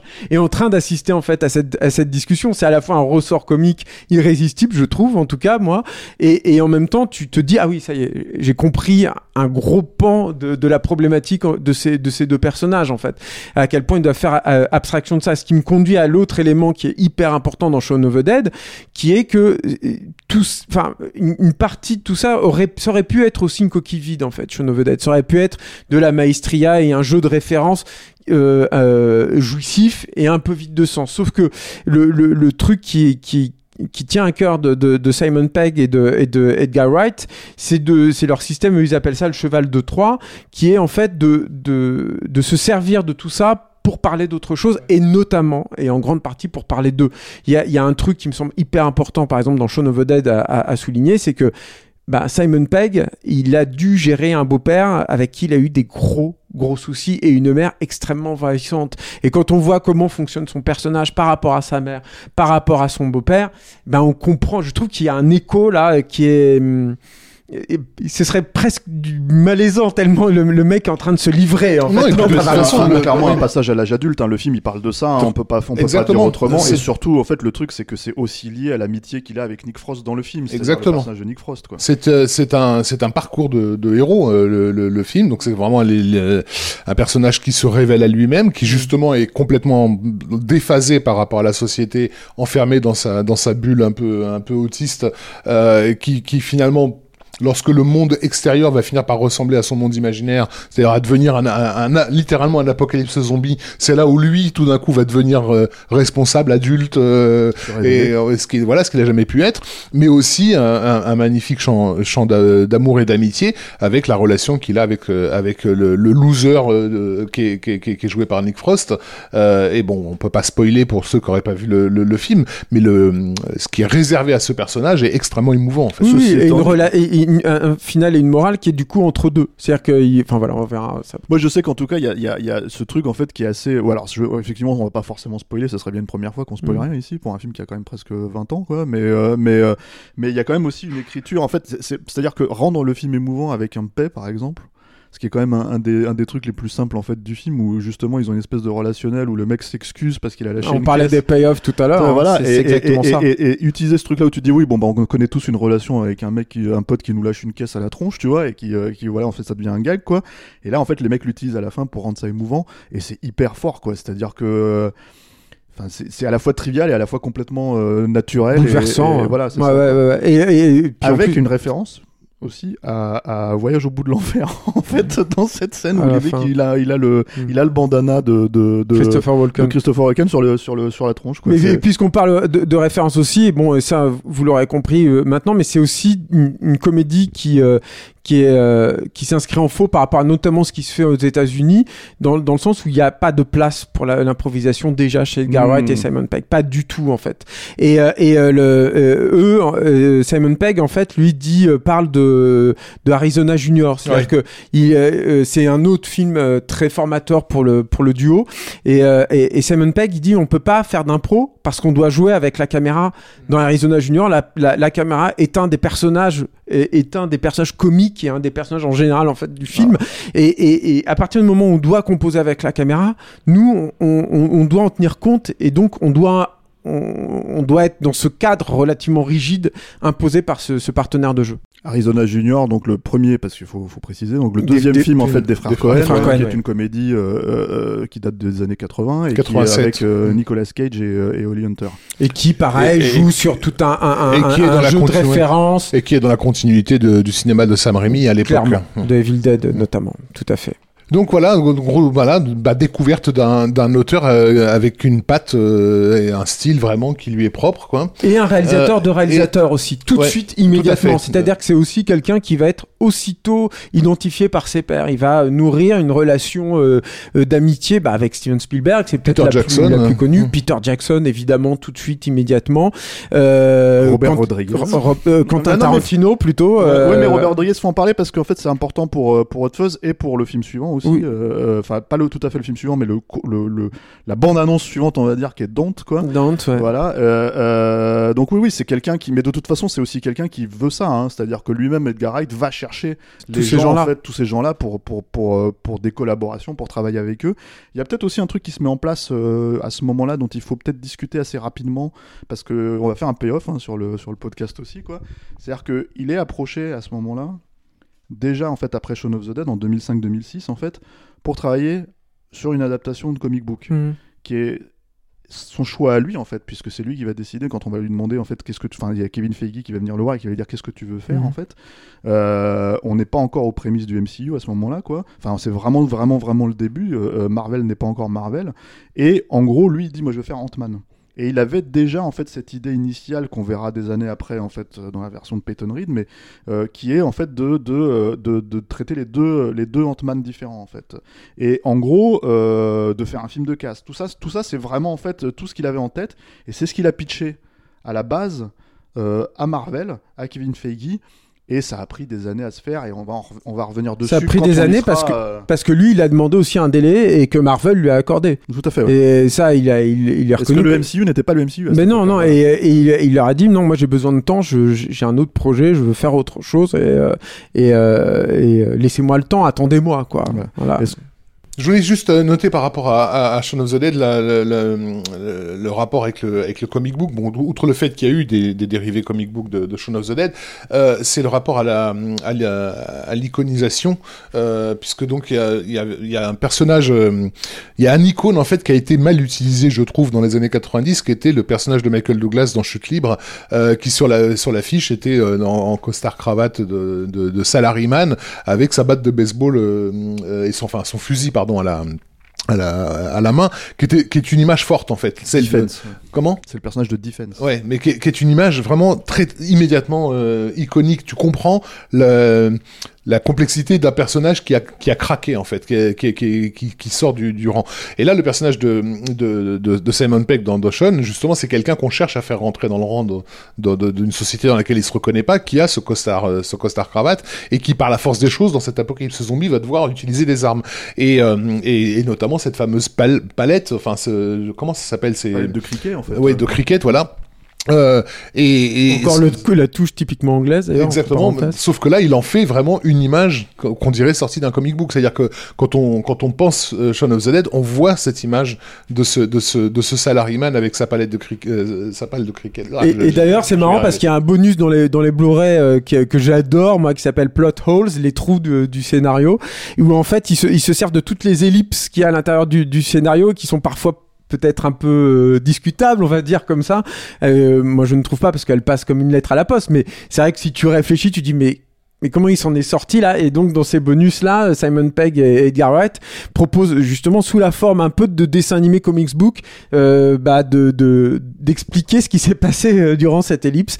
Et ça fait partie des, des suppléments. Il faut le dire parce que ça va. Dès Shaun of the Dead, il va y avoir un travail éditorial sur les sur les Blu-ray, bah, Mm. un bon geek qui se respecte, qui va être absolument formidable. C'est quelqu'un qui se met beaucoup, beau- enfin qui en fait qui sert beaucoup quand même sa, je, je vais pas dire ça comme ça, enfin c'est pas forcément sa légende, mais en tout cas son travail, parce que en fait en gros il, il- il se met, enfin Et c'est une volonté de partager, Steph aussi. oui, hein. c'est une volonté de partager. Il y a aussi une façon de se mettre un petit peu en scène aussi. euh, chez, Oui, chez- mais en chez même- Edgar en Wright, même mais temps, qui est en pas qui est pas problématique parce que je pense que ça ça va forcément lui servir automatiquement pour le En reste de sa carrière. En même temps, il a été de l'autre côté de, de, de, de- du miroir. C'est-à-dire qu'il a été dans les années 90 un consommateur aussi de ces, Mm. de ces supports, Laserdisc et autres, euh, et à la recherche des, des, justement des commentaires audio, des bonus, des machins. Donc c'est normal qu'arrivé à la, au DVD de ses propres films, il fournisse autant euh, de, de lui-même, sans parler de, il y avait un site euh, de, de fans de Space, euh, voilà, auquel il, il hésitait pas à contribuer aussi, euh, etc. Quoi. On passe à la suite. On passe à la suite.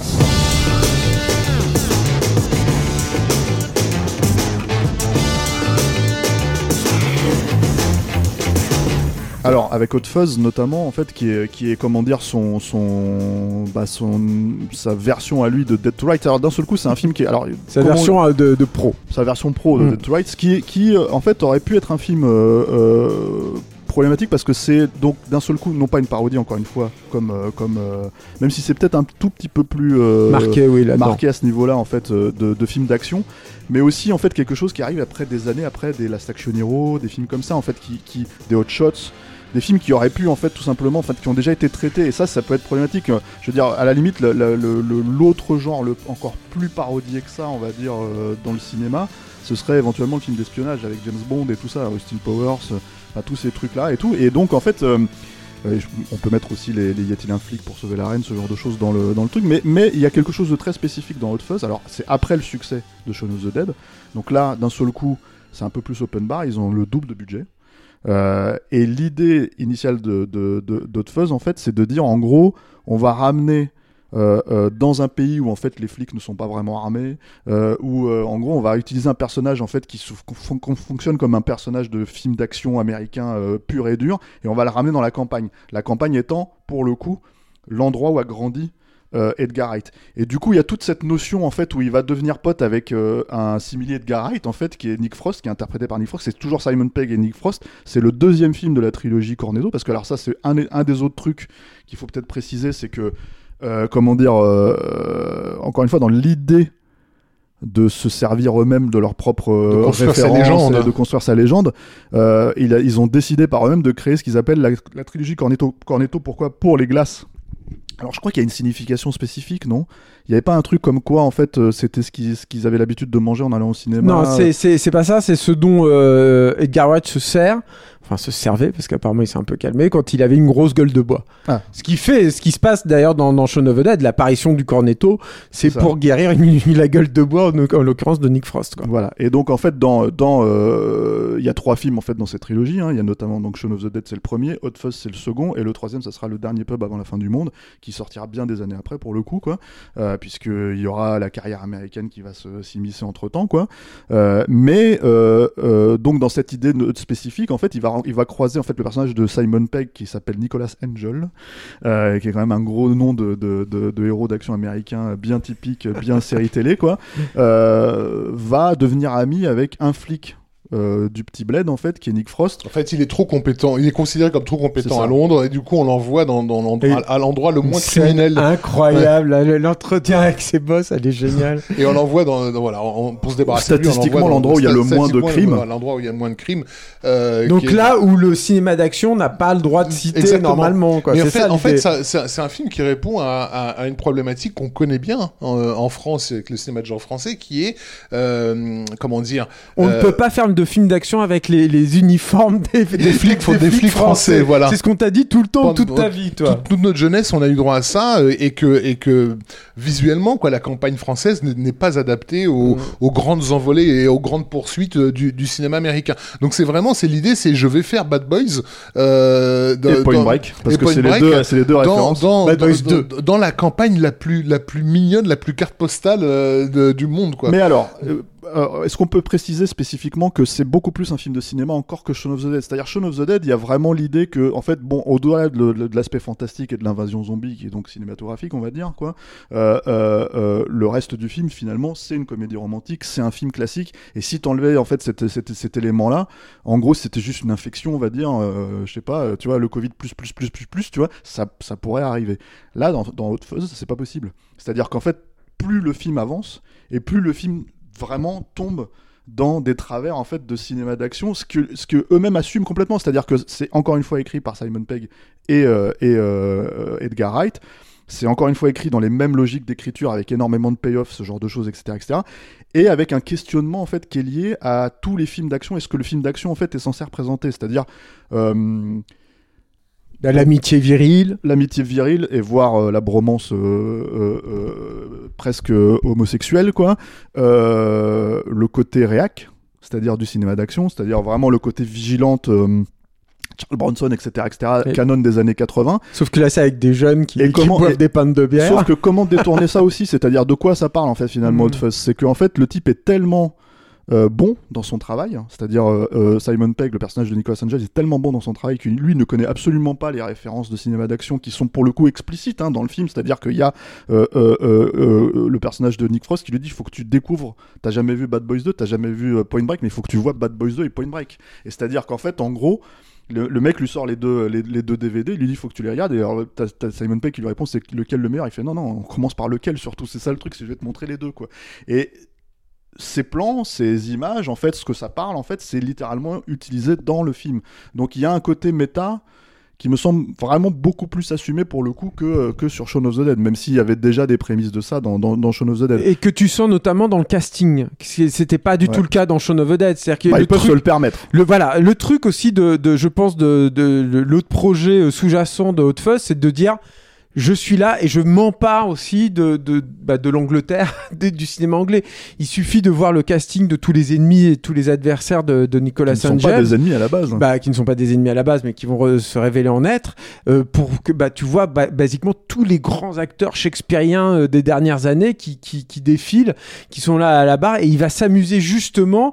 En fait, c'est comme si en France, tu prenais tous les acteurs de, de comédie euh, à la noix ou du cinéma d'auteur, ce serait peut-être encore plus rigolo, et tu te disais, on va leur foutre des flingues dans les mains, et, en- et, et- et je vais essayer de les plier à ma cinéphilie et à, et à, et à mon univers. en fait. Mais sans trop se forcer, parce que quand même, mine de rien, il va chercher Paul Freeman, qui était, euh, comment dire... Dans euh, Indiana Jones. dans Indiana ouais. Jones, le méchant d'Indiana Jones, c'était Belloc, quoi. Ouais. Il va chercher Timothy Dalton, qui était un James Bond, quand même. euh, donc, euh, en fait, en gros, c'est... Les c'est acteurs de la Hammer, hein, Stuart euh, Wilson... euh, Oui.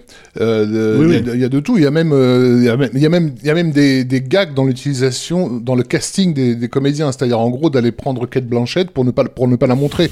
Euh, mais ça, Peter Jackson, mais ça, c'est Peter Jackson, c'est- un caméo. c'est leur côté c'est un peu- le côté starfucker du truc. Kate, Blanchett, c'est pas un caméo. Kate Blanchett, c'est un rôle parlant. Un caméo, c'est de- elle joue, la meuf du héros quand même. Donc, I'm si not tu veux. Johnny.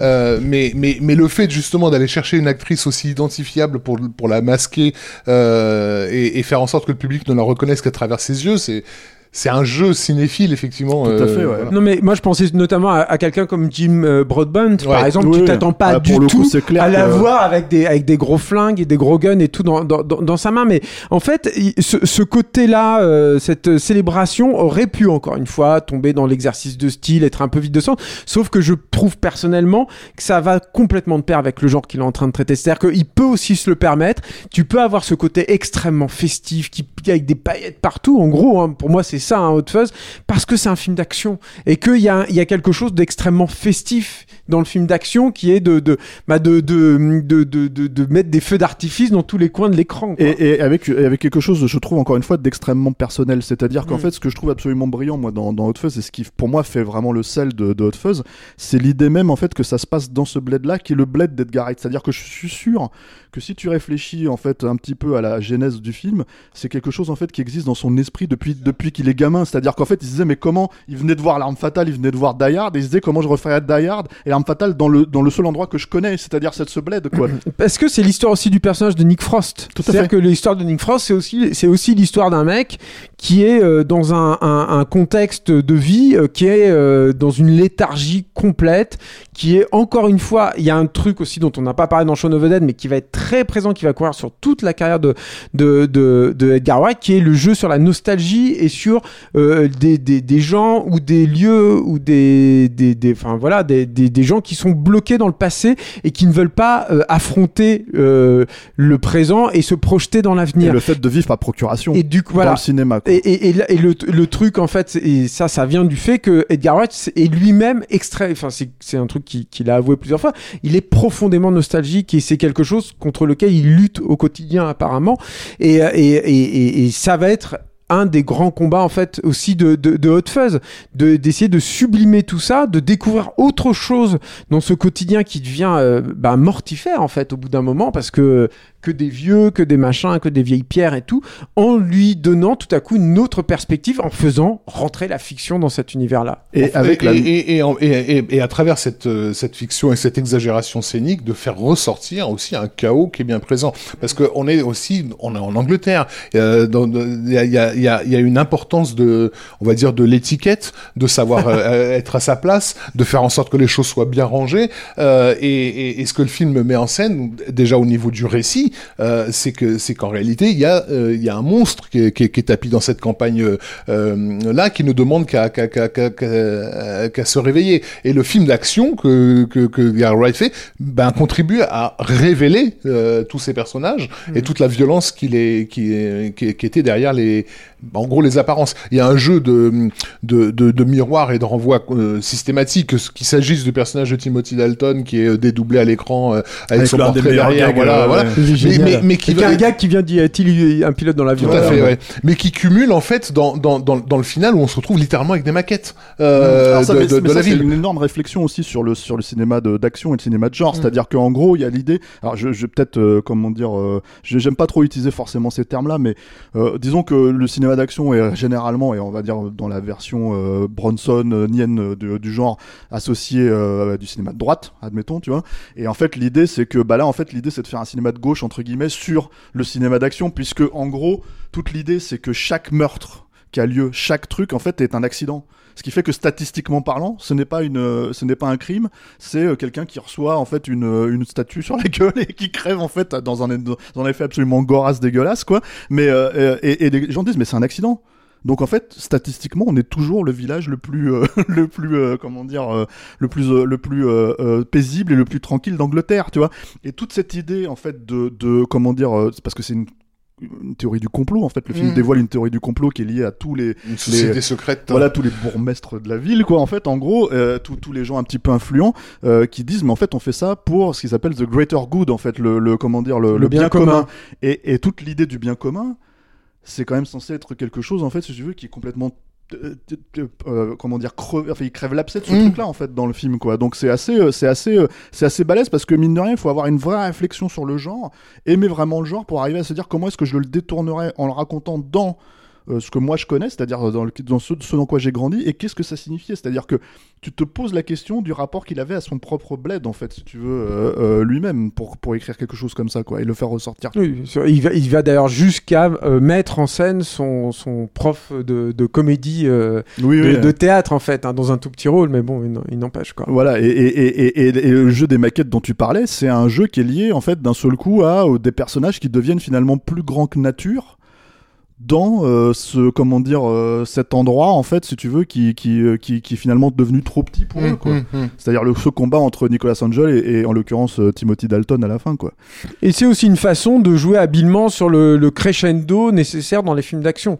C'est-à-dire que là tu atteins littéralement une échelle supérieure dans le dans le dans, dans, dans le cinéma d'action. C'est-à-dire que quand on en avait parlé avec lui à l'époque, moi j'avais interviewé de Visu, je crois toi aussi Rafik hein, il me semble à cette époque-là sur En fait ouais ce qui s'est passé c'est que hum, le hasard a voulu que que Arnaud, toi et moi, euh, on, on l'interview la même matinée. Mm. Euh, euh, Arnaud pour le, pour le Figaro, toi pour Mad, et moi je venais pour le documentaire Suck My Geek. Mm. et d'ailleurs, justement, c'était pour moi l'occasion de de leur faire de les faire parler de, de, de, du rapport qu'ils avaient avec à, cette culture et qui était intéressant parce que c'est la première fois où ils ont évoqué la question des gays euh, de dire euh, au fur et à mesure de l'interview ils se rendaient compte que les propos qu'ils utilisaient pour parler d'eux-mêmes quand ils étaient plus jeunes et justement la façon avec laquelle ils devaient cacher leur geekitude alors etc euh, tu vois de Nick Frost qui il, sort euh, une phrase du genre voilà j'en ai un peu souffert on s'attendait à ce que je puisse jouer au football comme tout le monde mais en fait au fond de moi il y avait un geek qui demandait qu'à sortir du placard, mm. etc.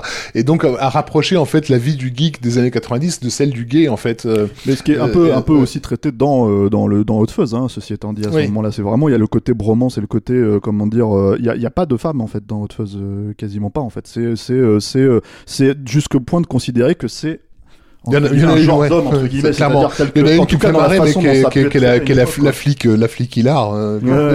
un peu obsédé ouais. Non mais il y a des personnages féminins évidemment mais ce que je veux dire en fait c'est qu'il n'y a pas de romance. En fait la romance en fait c'est entre eux en fait c'est vraiment littéralement entre eux quoi. Elle est réglée dès le départ avec le personnage de Kate Blanchett c'est ça exactement. Et et et donc dans toute cette notion là en fait on les avait interviewés à ce moment là et il y avait en fait euh, euh, comment dire euh, l'idée de moi je sais que je lui ai parlé beaucoup de cette notion de euh, presque méta parce qu'en en fait c'était ça existait à l'époque hein, dans le cinéma c'était pas le problème mais c'est à dire qu'en fait il, il, allait jusqu'à et moi c'est des trucs que je peux identifier c'est à dire que dans la bande originale du film il y a la musique de la bande-annonce de l'arme fatale. Mm. Et en fait, c'est littéralement utilisé comme tel dans le film, en fait, pas comme une bande-annonce, mais c'est utilisé genre, ah ouais, moi, c'est. une- En fait, tu sens le, le caractère obsessionnel du bonhomme qui a dû se taper les bandes-annonces en boucle, en boucle, en boucle, et il s'est dit, mais cette musique, elle existe pour moi. C'est pas juste une musique générique pour une bande-annonce, donc je vais l'utiliser dans le film. Et le rapport, en fait, entre guillemets, euh, parce qu'on parlait de Starfucker avec Kate Blanchett ou avec, euh, avec Peter Jackson, il y a aussi le rapport, en fait, à Rodriguez. C'est pour ça que je disais vraiment spécifiquement Rodriguez.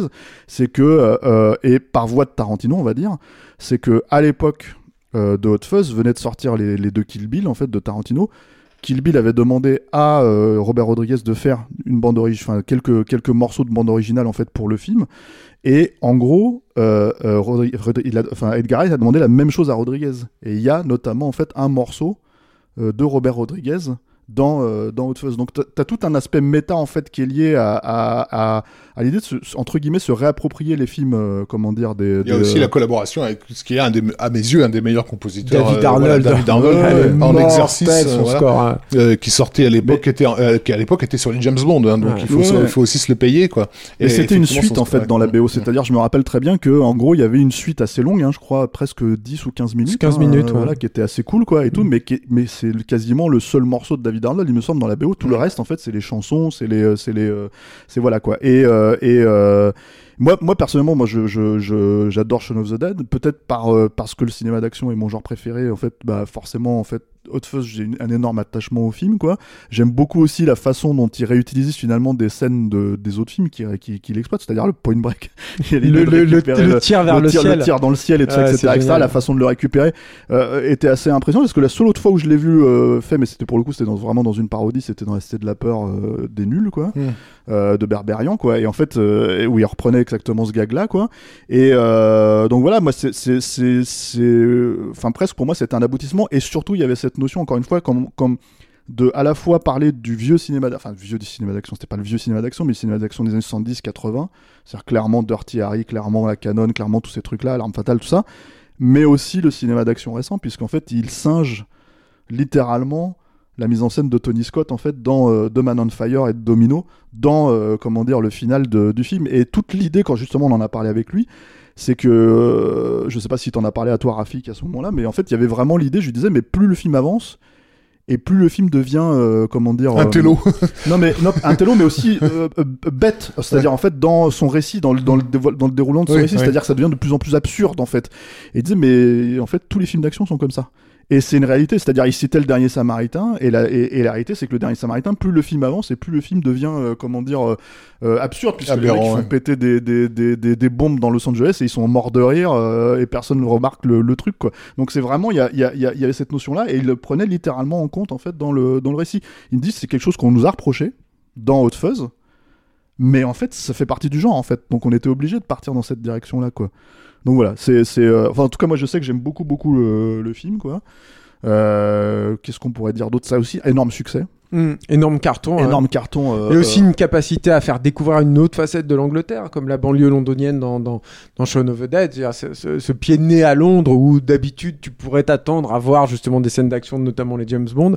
Là tout à coup tu as ce pied de nez au début. Je pense que ça aussi ça, ça a Mais joué a- dans le succès du film. Il a, il a une. oh, Moi, je sais que je l'avais aussi interviewé pour Baby Driver et il a ce, ce rapport. On parlait de, de la ville de Londres et comment, par exemple, pourquoi ne pas, ne pas avoir fait le film à Londres à cette époque-là, quoi. Et il disait parce que, en fait, comment tu veux faire une poursuite de bagnole Parce que dans la voiture ouais, c'est très compliqué. C'est très sûr. compliqué, quoi. Mm. Donc, il y a tout un tas de trucs. Il n'y a pas que l'idée des uniformes. Il n'y a pas que l'idée Mm. de, de, de, de finalement des, des, des, des flics qui n'ont pas forcément de flingue. Il y a aussi l'idée que, bah, en gros, tu peux pas faire de poursuite en bagnole euh, et que, bah, les films en fait où il y a des poursuites en bagnole comme Italian Job ou des trucs comme ça, ça se fait pas forcément à Londres. Donc euh, voilà, quoi. À noter, euh, peut-être on peut le citer maintenant, euh, euh, que Tony Zhu avait fait un magnifique essai autour de, de la façon avec laquelle euh, le- Edgar Wright mettait en scène la, la, la comédie. La comédie, et il se ouais. reposait pas mal sur, euh, euh, sur Hot Fuzz, justement, où il y a effectivement de véritables procédés narratifs par le montage. Je pense euh, notamment euh, Quand il part de, voilà, de quand, la campagne quand- à la quand il quitte Londres pour aller pour aller pour aller à la ville, voilà, C'est excellent. un, un travail de un pur travail de montage hein, pour le Mm. coup. euh. Avec fait la- tout comprendre en fait. Avec notamment par exemple le, le fait qu'à l'époque c'était des téléphones euh, encore des téléphones portables, c'était pas des smartphones et en Mhm. fait le, le, le- tu, tu voyais que le signal en fait le signal euh, baisse, euh, le au signal, fur et à mesure que tu t'éloignes de la ouais. ville, le signal baisse. Ouais. le, le signal Mais baisse qui, et re- qui a un truc, euh, moi qui, qui vient pas de Paris justement, qui vient de province et tout, je me reconnais complètement là-dedans. Mm. Et c'est vrai que ça me manque en France, il n'existe pas l'équivalent du tout. Euh, et parce que tout à coup, tu- moi quand je voyais ça, je- bah, c'est comme quand tu retournes voir ta famille en fait, et que tu, tu prends le, le, le TER quoi. Il y a, un écho là-dedans euh, vraiment formidable.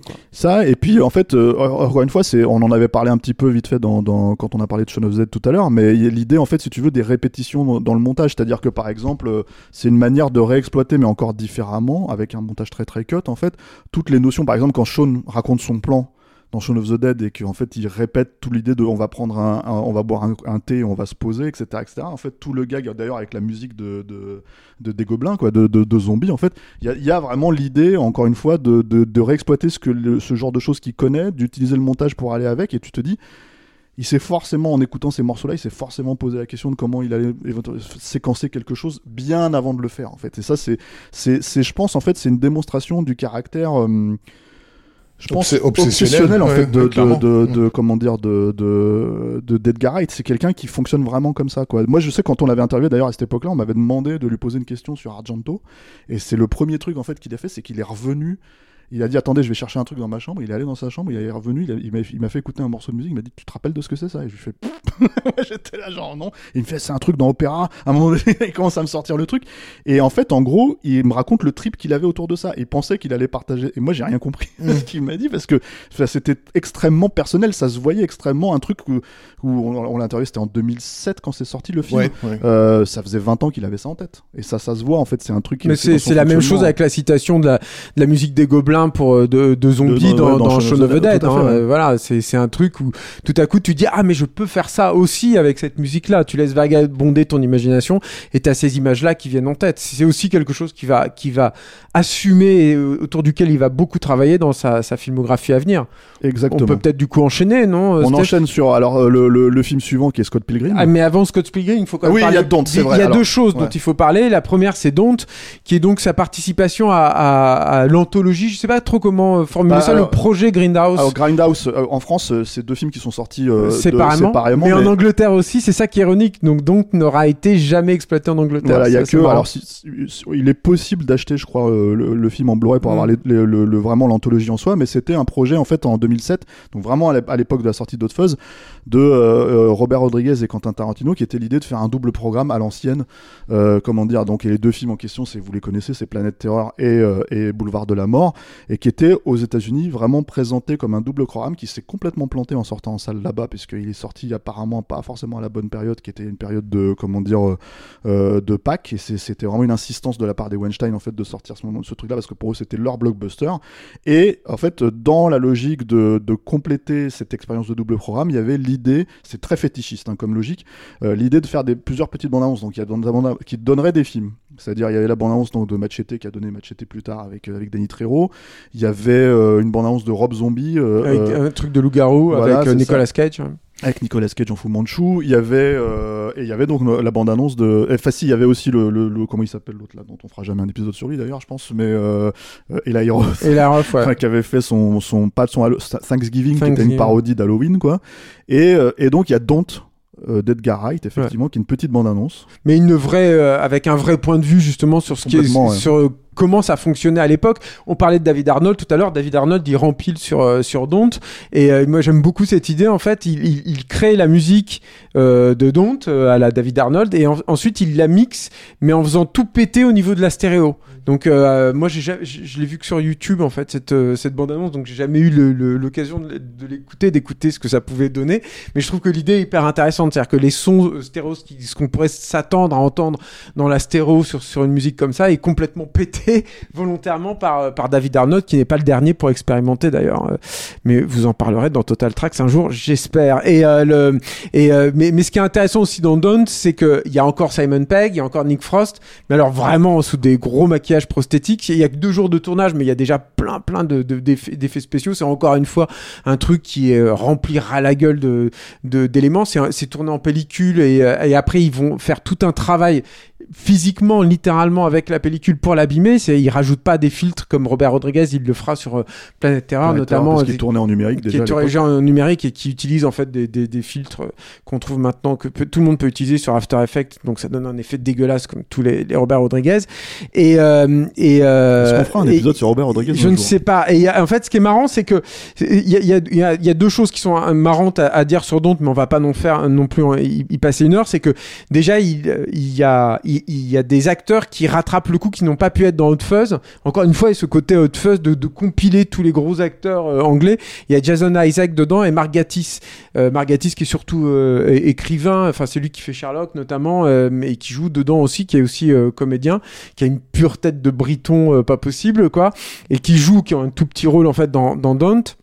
Et le truc qui est marrant, c'est que euh, on a appris euh, récemment dans un numéro de, de Ça, c'est assez, assez croquignolesque. mais c'est assez croquignol que, en- euh, que euh, Edgar Wright et Simon Pegg, quand ils ont assisté euh, à la à la projection de, de Grindhouse, ils se sont rendus compte que la bande-annonce avait été remontée. Elle avait été remontée par Robert Rodriguez, qui a notamment coupé les plans sur euh, Simon, Simon Pegg, Pegg. parce qu'il n'a pas euh, reconnu Simon Pegg, en fait, euh, tout simplement.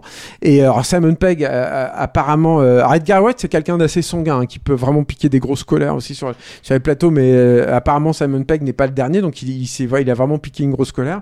Donc euh, Robert Rodriguez a envoyé pour se faire pardonner un kit euh, Spice Kid à, à- Spy Kids, ouais. Spy Kids à, à, sa Quelle fille. chance. Je- Ouais. Sa fille, alors moi je l'aurais très mal pris.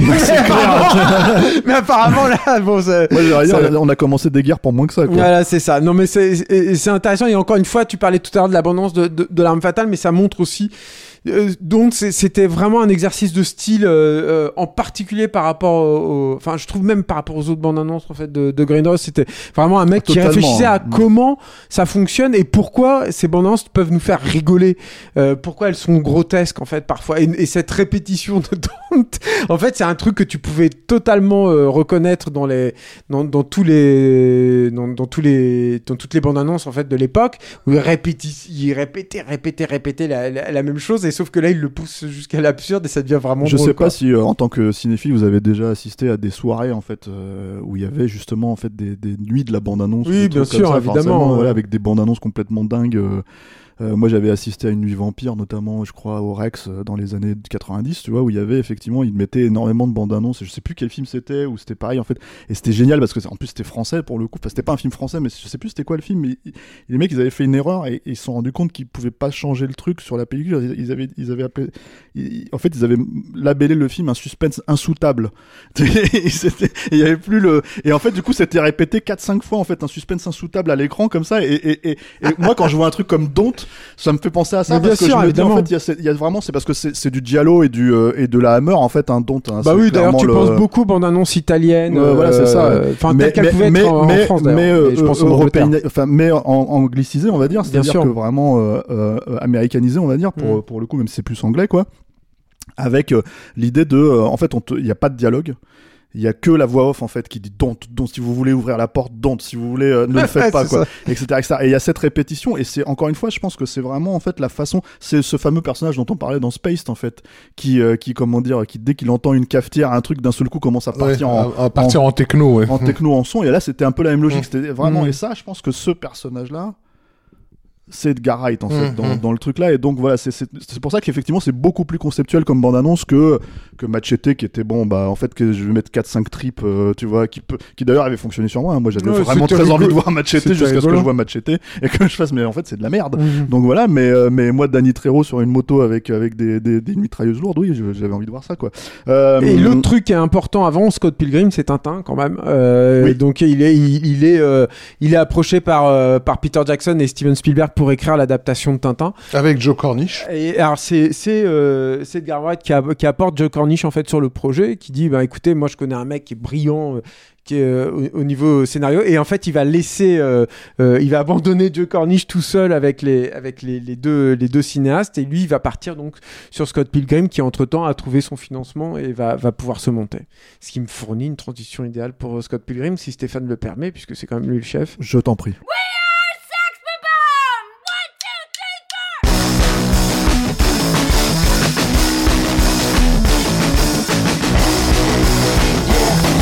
Alors allons-y sur Scott Pilgrim, qui est un film qui est, euh, je pense, extrêmement important. C'est un film pivot, c'est-à-dire que le, le, le, euh, sur Hot Fuzz, il, se, il profite en quelque sorte, il capitalise sur le triomphe de de, de Shaun of the Dead. Il ne répète pas ce qu'il a fait sur Shaun of the Dead, mais il est là-dedans. Il est dans euh, comment je peux faire fructifier tous- mes acquis sur, sur Shaun of the Dead, alors que sur Scott Pilgrim, il se met réellement en danger. Il va vraiment euh, risquer euh, quelque chose. Alors, il avait déjà touché un petit peu à ce que va devenir la forme de, de, Scott Pilgrim, mais c'est quelque chose que je vous invite aussi à aller voir, notamment sur YouTube, euh, qui était un, court métrage dans, dans la série qui s'appelait Straight 8, qui était un court métrage en, Super 8, et le, le- le- c'est un peu un exercice à la dogme. C'est-à-dire que c'était un court métrage qui ne devait pas avoir de post-production. Il y a un ajout de musique en post-production, ça s'arrête là. C'est-à-dire qu'il y a, c'est ce qu'on appelle du tourné-monté. C'est-à-dire qu'on filme, mais il n'y a pas de montage. Ce que, ce que tu filmes et les points de que tu fais en filmant euh, vont euh, se retrouver directement dans, dans le produit fini. Et, euh, et euh, ce, court métrage qui s'appelle donc Forced Hilarity. Vous avez vu un peu l'accent. Ce ce, court métrage là jouait déjà sur les tropes de, de bande dessinée et notamment sur les phylactères. C'était tout un jeu parce que c'était muet donc et c'était tout un jeu sur les personnages et la façon qu'ils ont de brandir eux-mêmes leurs- les phylactères qui signalent ou alors ce qu'ils sont en train de dire ou alors ce qu'ils sont en train de penser. Voilà. C'est pas démentiel, c'est moins intéressant que Don't par exemple, je trouve, mais c'est quand même un, court métrage à voir, comme les, cour- comme les, les, les clips aussi d'ailleurs de Ouais. Edgar Wright, dont on reparlera peut-être Parce que plus tard, mais on a, on- et voilà, il y a, il, c'est aussi dans cette époque-là, juste après Shaun, un tout petit peu avant Shaun, il avait fait un, un, un clip euh, pour The After Hours pour The Blue Tones, qui était une, euh, un, un hommage à Bugsy Malone de, de, de- d'Alan Parker, mais euh, le, il il va aussi avoir une vraie euh, carrière de, de, de réalisateur de, de, de clips musicaux. C'est ça, et en fait, dans lesquels il expérimente pas mal Beaucoup. des idées qui vont se retrouver euh, finalement dans, Plus- dans ces parfois. films bien plus tard. ouais. bien plus tard. Donc alors, Scott Pilgrim, c'est vraiment le film de, de toutes les, les, les premières fois. C'est d'ailleurs- c'est c'est déjà un film qui va tourner en dehors de, de l'Angleterre, en l'occurrence euh, au Canada. Et ça, ça c'est d'ailleurs assez amusant parce que l'histoire de, de Scott Pilgrim se, se, se place réellement à Toronto. Et encore une fois, euh, Edgar Wright va être en prise direct avec la réalité qui l'entoure et avec la géographie de Toronto. Il va essayer de, en quelque sorte, célébrer Toronto. C'est très marrant et ironique puisque surtout en particulier à l'époque c'est un, un peu perdu depuis mais Toronto c'était vraiment le Hollywood bis euh, pour euh, avoir des crédits d'impôt et gagner un peu un peu d'argent donc c'est une, film qui a- une ville qui a servi de, énormément de doublage à, à New York, à Los Angeles, à tout ça et tout. Mais lui, au contraire, il va, il va l'assumer complètement.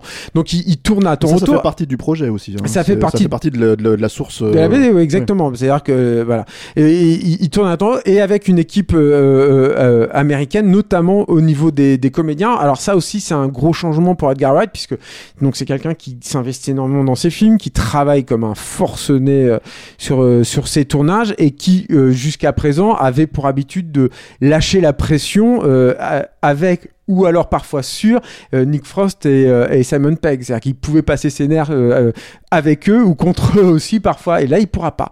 Donc il va falloir qu'il apprenne aussi à gérer finalement un casting d'étrangers. Ça aussi, pour lui, c'est vraiment sortir de, de, sa, de sa bulle de confort. C'est aussi son premier scénario non original, puisque donc c'est un, un, manga américain, enfin canadien en l'occurrence, euh, qui à l'époque, ça aussi c'est important de le, signaler, n'est pas terminé. C'est-à-dire qu'il va falloir, je trouve que ça, ça fait partie des, choses qui sont intéressantes dans Scott Pilgrim, c'est qu'il il va, ça le force, ça le contraint en quelque sorte.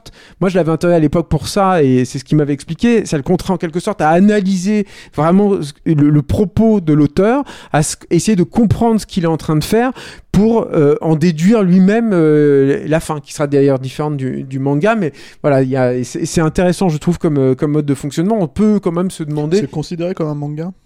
Oui, c'est un, ouais. format manga, euh, ça, Ouais, ça a des bon, tropes de manga, les personnages sont vraiment proches de ça, voilà. Mm. Ça va aussi lui permettre d'ailleurs de d'encore plus assumer, c'est pour ça que je parlais de Forced Hilarity, de, de, d'encore plus assumer le côté euh, BD. Euh, je, je dis BD pour englober toutes les formes de bande dessinée, hein. c'est à la fois le comics, le manga et la BD, euh, la BD franco-belge.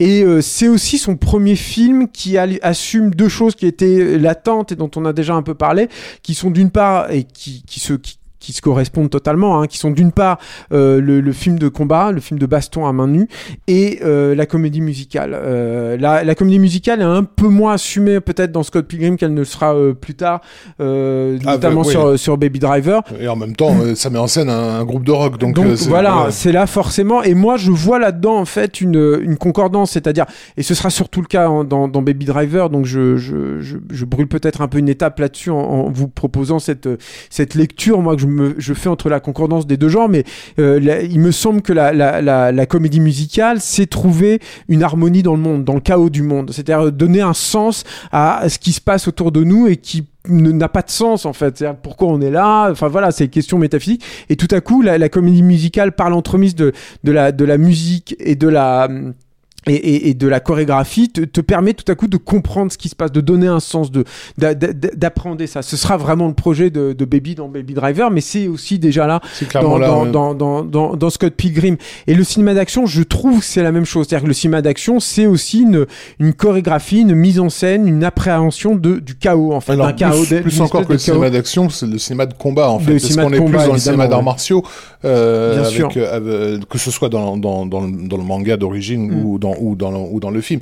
Mais l'idée, effectivement, déjà le, le choix d'Edgar Wright est, est, pas innocent par rapport à cette adaptation. Lui, il avait découvert la, le, le, le comic, euh, le comics en, euh, c'était pendant un promo de, de Shaun of the Dead hein, qu'il avait, euh, qu'il ouais, avait reçu. Ça date de cette époque-là. Voilà. Hein, et, euh, et, effectivement. C'est un projet qu'on lui a proposé. Hein, c'est un projet ouais. qu'on lui a proposé. C'est une, une commande, mais c'est une commande intelligente puisque c'est quelqu'un qui a repéré que, que quand, quand il faisait Spaced, euh, déjà, euh, il était en train de mettre en scène des personnages qui se, qui se vivaient intérieurement à travers leurs références culturelles. Mmh. Et c'est le cas de, bien sûr, du personnage de, de, de Scott, de Scott dans, dans, dans, bah, dans la BD d'origine. Peut-être pitcher rapidement. En fait, euh, l'histoire, c'est que en fait, c'est Scott Pilgrim, un jeune branleur euh, qui, qui, qui, a un groupe, euh, qui a un groupe de rock euh, à Toronto et qui effectivement va d'un seul coup tomber sur. c'est la femme de sa vie. Voilà, c'est ça, Ramona. Et, et l'idée, fait... c'est comment tu réussis à construire une relation amoureuse qui perdure. En fait. Voilà, c'est ça. ça. Et toute l'idée derrière, c'est qu'elle lui dit bon, euh, moi tu me plais bien aussi. Euh, Alors, mais... ouais, il a un groupe qui s'appelle les Sex Bobombs, on peut mmh. le dire, effectivement. Euh, il, il, est en rupture récente avec avec une, une, jeune fille, voilà.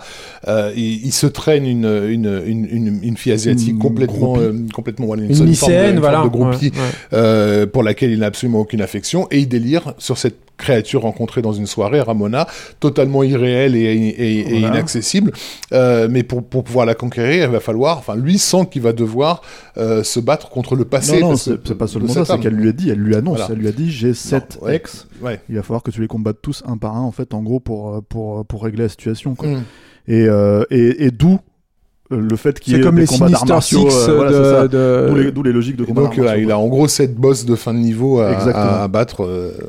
Oui, tout à fait, et qui va d'ailleurs se transformer sur un autre truc qui était déjà là, hein, moi je trouve chez Garrett, mais qui va être beaucoup plus manifeste parce que surtout ça va être présenté littéralement, notamment dans le final. Attention, je vais spoiler, mais mais qui est aussi un combat sur euh, pour l'amour propre, c'est-à-dire qu'il y a y, a ça aussi chez Edgar Wright, c'est euh, euh, pour aimer autrui, pour construire sa vie, pour réussir à faire quelque chose, il faut réussir à s'aimer soi-même, à, à s'apprécier tel qu'on est avec ses défauts, et c'est littéralement ce qui va se passer dans le final de, de, de Scott Pilgrim. En fait, il va il va se battre contre son soi négatif et ce sera finalement le, le, vrai, le véritable boss de fin de niveau. Et je vous laisse par contre voir comment il, a, il parvient à, à, résoudre ce, cet ultime combat. Y a, y a, y a... Bah, euh, sachant que c'est, cette idée du boss de fin de niveau, on, on, on utilise ce terme en référence au, au jeu vidéo, au, ouais. au, au jeu vidéo, mais l'idée même de battre son, de se battre contre son double est une idée spécifiquement euh, récurrente dans, dans, dans, le jeu vidéo, qu'il s'agisse des Zelda, baston, ouais. etc. Voilà, et puis dans les jeux de baston voilà, aussi, de toute façon. Que, hein, moi, je me rappelle et... très clairement que quand j'étais gamin et que je jouais au premier Prince of Persia et qu'en fait, à un moment donné, je me retrouve en face, de, en face de toi-même, ouais. Et je me disais, mais comment je vais faire pour lui. Euh, voilà. pour lui Ou les God, voilà. Je... En fait, c'est-à-dire que c'est un personnage qui te, qui, te, qui répétait tes coups, en fait, parce que c'était toi. Mm. Euh, en gros, toute l'idée, c'était de ranger son sabre et en fait de, de, de, de, laisser faire, quoi. Et il faut savoir, puisqu'on est dans le jeu vidéo, que Edgar Wright, parce que moi je lui avais posé justement la question, je lui en avais parlé, euh, est un ex euh, gros gamer. C'est-à-dire que lui, il a décidé d'abandonner le jeu vidéo à partir de Shaun of the Dead. Il s'est dit, je ne peux pas à la fois avoir une carrière de cinéaste et être, ouais. et être joueur de jeux vidéo, c'est trop chronophage. Il a joué à un seul jeu. Depuis en fait c'était le, les, les, GTA puisque Ouais. en fait justement pour Baby Driver quoi. Mais euh, mais euh, il y, y a un aspect énormément enfin, parce que tu, tu l'as un petit peu touché du doigt et moi qui me qui moi m'avait beaucoup beaucoup frappé à l'époque où j'ai découvert le film hein, quand c'est sorti en salle c'est euh, et qui est pas je trouve finalement dans la BD en fait de ce que j'ai lu j'ai lu quelques exemplaires et tout mais je suis pas allé beaucoup plus loin parce que je trouve ça sympathique mais pas particulièrement. Je trouve que c'est vraiment rehaussé par Edgar Wright quoi. Euh, au-delà de l'aspect visuel au-delà de, de, de, de parce que la forme est complètement dingue en fait dans ce film et on va en parler il y a un aspect psychanalytique extrêmement prononcé euh, dans cette histoire du double, mais pas que en fait, hein, dans, dans euh, l'emploi des rêves par exemple, et la façon dont elle lui apparaît dans les rêves et tout, qui est un truc dont Et je lui avais parlé. et euh, l'identité, les identités des, des ex en question, hein, qui sont fait, des facettes aussi de personnalité. C'est-à-dire c'est- c'est comment, en fait, pour, pour, pour finalement, euh, euh, entre guillemets, euh, avoir euh, le cœur de, de, de Ramona, c'est comment il va falloir les battre eux, c'est aussi en fait euh, les surpasser pour elle, à ses yeux à elle, en fait, c'est aussi cette et, et logique-là. Et, s'adapter et réussir à s'adapter à tout ce que elle est, elle est aussi. hein. Il y a ça aussi, quoi. voilà, tout à fait. C'est-à-dire que c'est aussi tout ça, c'est des personnages qui, euh, par extension, peuvent aussi représenter des facettes de Ramona, de ce qu'elle a été, de ce qu'elle sera.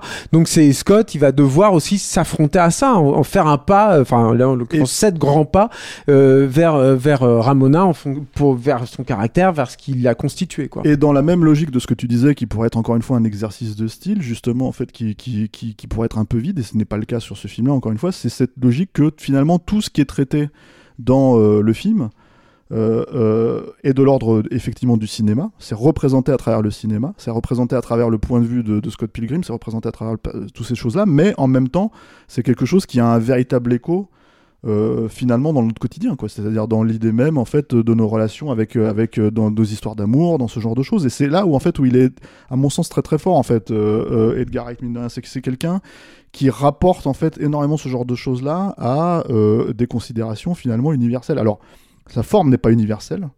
C'est tout le truc d'Edgar Wright. Je pense que c'est un des un des un des trucs qui peut éventuellement le pas le freiner, mais en fait qui le met dans une espèce de niche. Moi, je me suis retrouvé à parler avec des réalisateurs, notamment, je crois que j'en avais parlé avec Joe Carnan, qui me, dit, qui me disait, c'est brillant ce qu'il fait, hein, Edgar Wright, mais c'est du Edgar Wright, c'est-à-dire euh, il, n'a pas d'universalité dans son dans son fonctionnement, c'est-à-dire que c'est très spécifique, hein. Non mais c'est ce qui le rend très spécifique et très euh, très enfin c'est ce qui fait sa qualité et sa valeur hein. mais c'est vrai que euh, comment dire c'est un réalisateur entre guillemets de niche quoi de, quand il a un succès et ce ne sera pas le cas de Scott Pilgrim on va en parler d'ailleurs euh, quand il a un succès c'est un succès euh, c'est presque une, une une victoire quelque part le succès de Baby Driver c'est une victoire parce Mhm. que finalement c'est quand même encore une fois un film très spécifique et là-dedans c'est ça qui est très intéressant c'est qu'il y a à la fois en fait euh, le fond et la forme en fait qui se complètent totalement Hmm. et, euh, et pour moi, Scott Pilgrim, c'est un des meilleurs exemples là-dedans. C'est-à-dire que vraiment tout l'aspect psychanalytique, en fait, ressort totalement et en même temps est visualisé de manière assez forte, quoi. On Et, est encore dans l'idée du cheval de Troie de tout à l'heure, hein, de Mm. toute façon, hein, c'est clair et net. Quoi. Et il y, y a un autre truc, alors juste pour revenir encore Ouais. une fois, parce que j'avais pas complètement terminé sur, sûr, le, sur ce qu'est le projet en lui-même et sur cette notion de première fois, il y a aussi euh, il y, a, il y, a, il y, a, y, a, il y a deux choses qui sont très importantes. C'est que c'est la première fois aussi qu'il va utiliser euh, vraiment de façon euh, poussée les effets spéciaux et notamment il va, il va commencer à créer cette relation qui, qui perdure encore aujourd'hui avec euh, Double Negative, qui est une Mhm. société qui est située à Soho, une société euh, euh, anglaise. Et il y a deux collaborateurs aussi qui rentrent dans le, la famille Edgar Wright, si j'ose dire, et qui vont être mais alors, extrêmement importants. Le premier, c'est Bradley James Allan. hein. Il vient, il, le, il le découvre sur le tournage de Hellboy 2. Euh, ils se connaissent avec Guillermo del Toro. Il cherche à l'époque un, un chorégraphe de combat. Guillermo del Toro il dit mais euh, il nous en avait parlé, Steph del Toro, de, de cette découverte. Il nous dit mais moi j'ai un, un chorégraphe de combat qui s'appelle Bradley James Allan. Il, il vit- euh, c'est un gars qui, qui avait travaillé avec Jackie Chan. Euh, on, on peut le voir d'ailleurs. passé partie de la, de la J.C. Il, a- il en a fait partie. Il a, il a eu beaucoup de difficultés parce que donc ce n'est pas un asiatique. Et euh, il, euh, il a une scène de, de combat euh, contre euh, bah, une notamment. Alain me fait signe qu'il y en a deux, mais il y en a une euh, notamment vraiment notable dans le film avec Shuki qui s'appelle euh, Beautiful. ou- Gor- Gorgeous, Gorgeous, c'est ça. Gorgeous. ouais. Le film n'est pas mémorable du tout, mais mais par contre cette scène de combat elle est géniale quoi. Et lui il est c'est un, un gars qui nous a quitté euh, l'été dernier. année, hein, ouais. Mais malheureusement, de toute façon, complètement prématuré, c'est un, un crève-cœur. Et, euh, et pour l'anecdote, d'ailleurs, Jackie Chan sera remercié au générique de fin de, de Scott Pilgrim. Et l'autre collaborateur, mais alors hyper méga important à mon sens, hein, et c'est aussi ce qui va faire que Scott Pilgrim va vraiment franchir, va lui permettre de franchir une étape par rapport à ce qu'il faisait euh, sur ses, sur ses films précédents.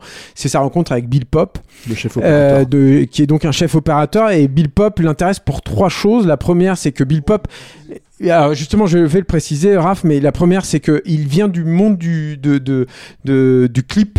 Euh, musical, il a réalisé énormément de, de, de, de, de clips euh, avant d'être chef opérateur. Ensuite, c'est le chef opérateur, euh, un des grands chefs opérateurs de, de, de Sam Raimi euh, sur le Darkman, euh, sur. Darkman, mais aussi sur euh, l'armée des ténèbres et sur Spider-Man 2.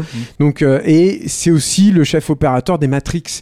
Euh, et euh, donc, il a déjà une, une façon de. De, de, une- une- il sait manipuler le, tout ce qui est euh, bah, combat, euh, mise en scène au, Oui, puis c'est c'est euh. quelqu'un qui euh, à la croisée en fait aussi des des, des médias, c'est-à-dire que en gros les, les Wachowski à l'époque sur Bound en fait avaient clairement euh, cherché à avoir Bill Pop justement parce qu'ils savaient à travers Darkman que c'était quelqu'un qui avait une façon en fait en fait leur, leur propos je crois des Wachowski c'était de dire c'est quelqu'un qui met la caméra là où on ne l'attend pas en fait donc Mm. tout bêtement et en gros c'est toute cette simple idée c'est que c'est ça en fait c'est Bill Pop c'est un mec qui comprend parfaitement en fait euh, qui, qui, qui fait la synthèse en fait de tous ces médiums différents et qui arrive en fait à les, à les, à les, à les transcender en fait. On pourrait faire cinéma. un podcast sur Bill Pop parce que c'est Ouais. un vrai auteur et Edgar Wright en parle comme ça. C'est-à-dire qu'il dit, moi, quand il me fait des suggestions de mise en scène, et apparemment Bill Pop est quelqu'un qui en fait beaucoup, il a pas d'ingérence. Il paraît qu'en plus, humainement, c'est un mec formidable. C'est pas le cas de tous les directeurs, grands directeurs de photos. Hein. Guillermo Navarro, j'ai appris récemment que c'était une ordure finie Ah bon sur les tournages. Bon, c'est très décevant, mais voilà. Mais, euh, mais donc, euh, il, il a, il, a, il, il a un truc aussi où euh, dit, il réfléchit au personnage. C'est-à-dire qu'il te dit, si on fait ça, c'est parce que dans ton scénario, il y a ça. Et ça, ça va le toucher énormément. Et il y a un autre truc aussi, et qui vient aussi de Matrix, et qui vient de Bradley James Allen, qui est une façon, euh, une, une, euh, il, il, il, euh, il accepte de filmer l'action différemment euh, que, que ce qui se fait traditionnellement en Occident. En l'occurrence, en, en Occident, pour, pour faire les choses très très grossières, on va tourner la même scène d'action sur plusieurs axes. Donc avec ton master et après avec tes inserts et les acteurs, les comédiens vont faire la scène d'action en continu. Ce qui est très compliqué parce qu'ils doivent retenir des chorégraphies sur la longueur qui sont très très longues. Là, euh, en fait, Bill Pop, euh, et c'est quelque chose qu'il avait fait déjà avec les Wachowski, et euh, c'est quelque chose qu'il va réitérer sur euh, sur Scott Pilgrim. Il il tourne à, à l'asiatique, c'est-à-dire avec un seul axe selon les, les, les mouvements de chorégraphie. Alors évidemment, du coup, ta mise en scène est beaucoup plus précise, elle est beaucoup plus adaptée au mouvement et au déplacement des, des, des personnages, mais aussi, et ça peut sembler accessoire, mais c'est aussi hyper important, en particulier quand tu fais combattre des, des acteurs qui n'ont pas l'habitude de combattre, dans, comme c'est le cas dans, dans Scott Pilgrim, ça permet aussi aux, aux comédiens d'être vraiment, euh, comment dire, euh, au mieux de leur forme, en fait. Sur un seul geste, oui. sur, un, sur un, un, échange Un en tout échange, cas euh, particulièrement particulièrement recherché. Et c'est aussi ce qui explique que, que Scott Pilgrim va avoir contrairement à ce qui est en train de se faire euh, à l'époque euh, à Hollywood euh, avec des avec les, les, les va avoir un, temps de tournage extrêmement long et un temps de répétition très très long. C'est aussi un truc dont on n'a pas parlé aussi euh, chez Edgar Wright, mais c'est un truc qu'il impose dès Shaun of Dead. Sur Shaun of Dead, sur une petite prod comme ça, il y a un mois de répétition. Tu- Je sais pas si vous vous rendez compte de ça. Un mois de répétition. Donc il y a le tournage très long dont j'ai parlé tout à l'heure, mais un mois de répétition. C'est aussi quelque chose qui va, qui, qui va mettre en place sur Scott Pilgrim et qui va permettre aux comédiens d'une part de se préparer, d'autre part de, de s'accaparer les personnages, d'affiner euh, éventuellement le scénario si besoin et, le, et, et les dialogues, et puis aussi de créer un vrai sentiment de groupe qui est là et qui est indéniable en fait quand tu vois le film. Tout à fait. Je vous ai laissé euh, sans voix, messieurs. Non mais c'est vrai que alors, c'est une logique un peu de travail euh, qui euh, qui réplique euh, ce que ont fait les Wachowski sur le premier Matrix à l'époque. Hein. C'est-à-dire qu'il y avait énormément euh, Ouais. euh, de, enfin comme les, comme le film était sous le radar, en fait ils sont utilisés aussi l'argent effectivement pour pouvoir en fait se permettre du temps de tournage euh, que, que, que, que la plupart des blockbusters n'avaient pas forcément Mhm. à ce point-là en tout cas. Même si après, dans la tension, euh, on va dire, euh, artistique, on est plus proche de ce que les Wachowski font sur Speed Racer, Oui. ne serait-ce que par Tout le, à fait, le, mais le- il y a- le le- mélange des genres euh, euh, entre les Visuel, codes euh, ouais. du jeu vidéo, du film d'arts martiaux, de, du comic book, etc. Et le Et- réalisme poétique. et le une fois. réalisme Lui, c'est voilà. deux références qu'il m'avait Ouais. cité Edgar Wright, c'était les parapluies de Cherbourg et le fabuleux destin d'Amélie Poulain, Ouais, en fait. ouais. Qui était de ce truc où il me disait les, les, les, senta- les sentiments des personnages sont si forts qu'ils ressortent, mais d'une façon euh, à- à- inattendue, en fait, surprenante, avec des FX ou avec des chansons, avec des chorégraphies et tout. On aime ou on n'aime pas le- les- ces, ces deux films-là, mais ça, c'est c'est, euh, éloquent, je pense, sur quelle était euh, sa démarche sur ce film-là. Oh, parce qu'encore une fois, il est en train de filmer un, quotidien désespérément euh, banal. Enfin, je veux dire, euh, en réalité, la, vie de, Scott Pilgrim, on s'en, fout. Sa, passion adolescente pour cette jeune fille rencontrée en soirée, on s'en fout aussi. Ce qui fait le sel de ce film, c'est effectivement que la mise en scène et, je dirais, elle seule, te fait comprendre que ces personnages sont vibrants. Il se passe beaucoup de choses à l'intérieur, le, le, gars a honte, il a parce que de, que la meuf le voit euh, alors qu'il est pas prêt, il saute littéralement par la fenêtre, quoi. Mm. Parce que c'est ce que c'est psychiquement ce que tu as envie de faire quand tu quand tu te sens pas prêt à affronter à affronter le regard d'une femme. Euh, si tu enlèves absolument tout ce qui est euh, référence, travail visuel, etc. C'est vrai que tu trouves Scott Pilgrim, c'est c'est un putain de film d'auteur français ultra chiant tourné dans le cinquième. Hein, c'est pour ça que d'ailleurs la, la, BD en soi, elle est pas forcément ultra intéressante, même si elle a les points de référence. Elle a déjà ça quand même. Ouais, ouais, elle a des points de référence, mais mais après ça reste très, euh, très, euh, comment dire, euh, pour moi, hein, ça reste une BD très dans le ton de l'époque où ça se faisait, quoi. En fait, oui, mais ce qui est intéressant, il y a un autre truc. C'est-à-dire la scène indé, euh, tu vois, euh, la scène indé comics, Non, mais t'as tout, à fait raison, Steph. Il y a un truc quand même qui est intéressant dont j'ai pas parlé euh, dans le rapport aussi avec la, la, la, BD et qui fait vraiment regretter ce qui va se passer ultérieurement avec avec Marvel, mais on va en parler. C'est c'est que il y a aussi cette volonté de respecter énormément en fait l'œuvre initiale et notamment de la respecter sur un truc qui est tout bête, mais qui est hyper important que Sam Raimi il aura fait lui aussi dans ses Spider-Man, qui est de respecter la composition des cases de temps en temps. C'est-à-dire que si tu as une case qui prend une place à un moment donné dans la BD qui est très grande, c'est comme, je ne sais pas moi, une, ligne de dialogue dans un roman que tu es en train d'adapter. Dans, dans, Madame Bovary, il y, a, un moment de dialogue extrêmement important. Il faut que ça se retrouve dans l'adaptation parce que ça fait partie de l'œuvre que tu es en train d'adapter. C'est aussi ce qui en fait la substantifique moelle et c'est ce que tu dois retrouver dans l'œuvre au final. Et donc le budget du, film, au départ, il est, il budgété à 85 90 millions de dollars et finalement avec les taxes et tout, il tourne à Toronto, donc euh, le film coûtera moins moins moins cher que ça. Mais mais par contre, en termes de de, de production, c'est on, on, est quasiment au niveau d'un blockbuster, c'est dans la complexité technique et technologique. Totalement. ça, ça c'est sûr. Il faut préciser peut-être pourquoi ils ont, il a pu avoir accès à ce budget-là, mine mm. de rien, parce que c'est quand même, c'est quand même, c'est plus une star du tout aujourd'hui en fait. Mais à l'époque, Michael Serra sortait de deux cartons atomiques, hein, qui étaient euh, euh, Super Bad et Juno, qui étaient deux deux énormes succès, euh, deux films très tendance, hein, euh, surtout Juno, je trouve, euh, de, de, très très emblématiques de l'époque qui est sorti, c'est-à-dire la fin des années 2000, quoi.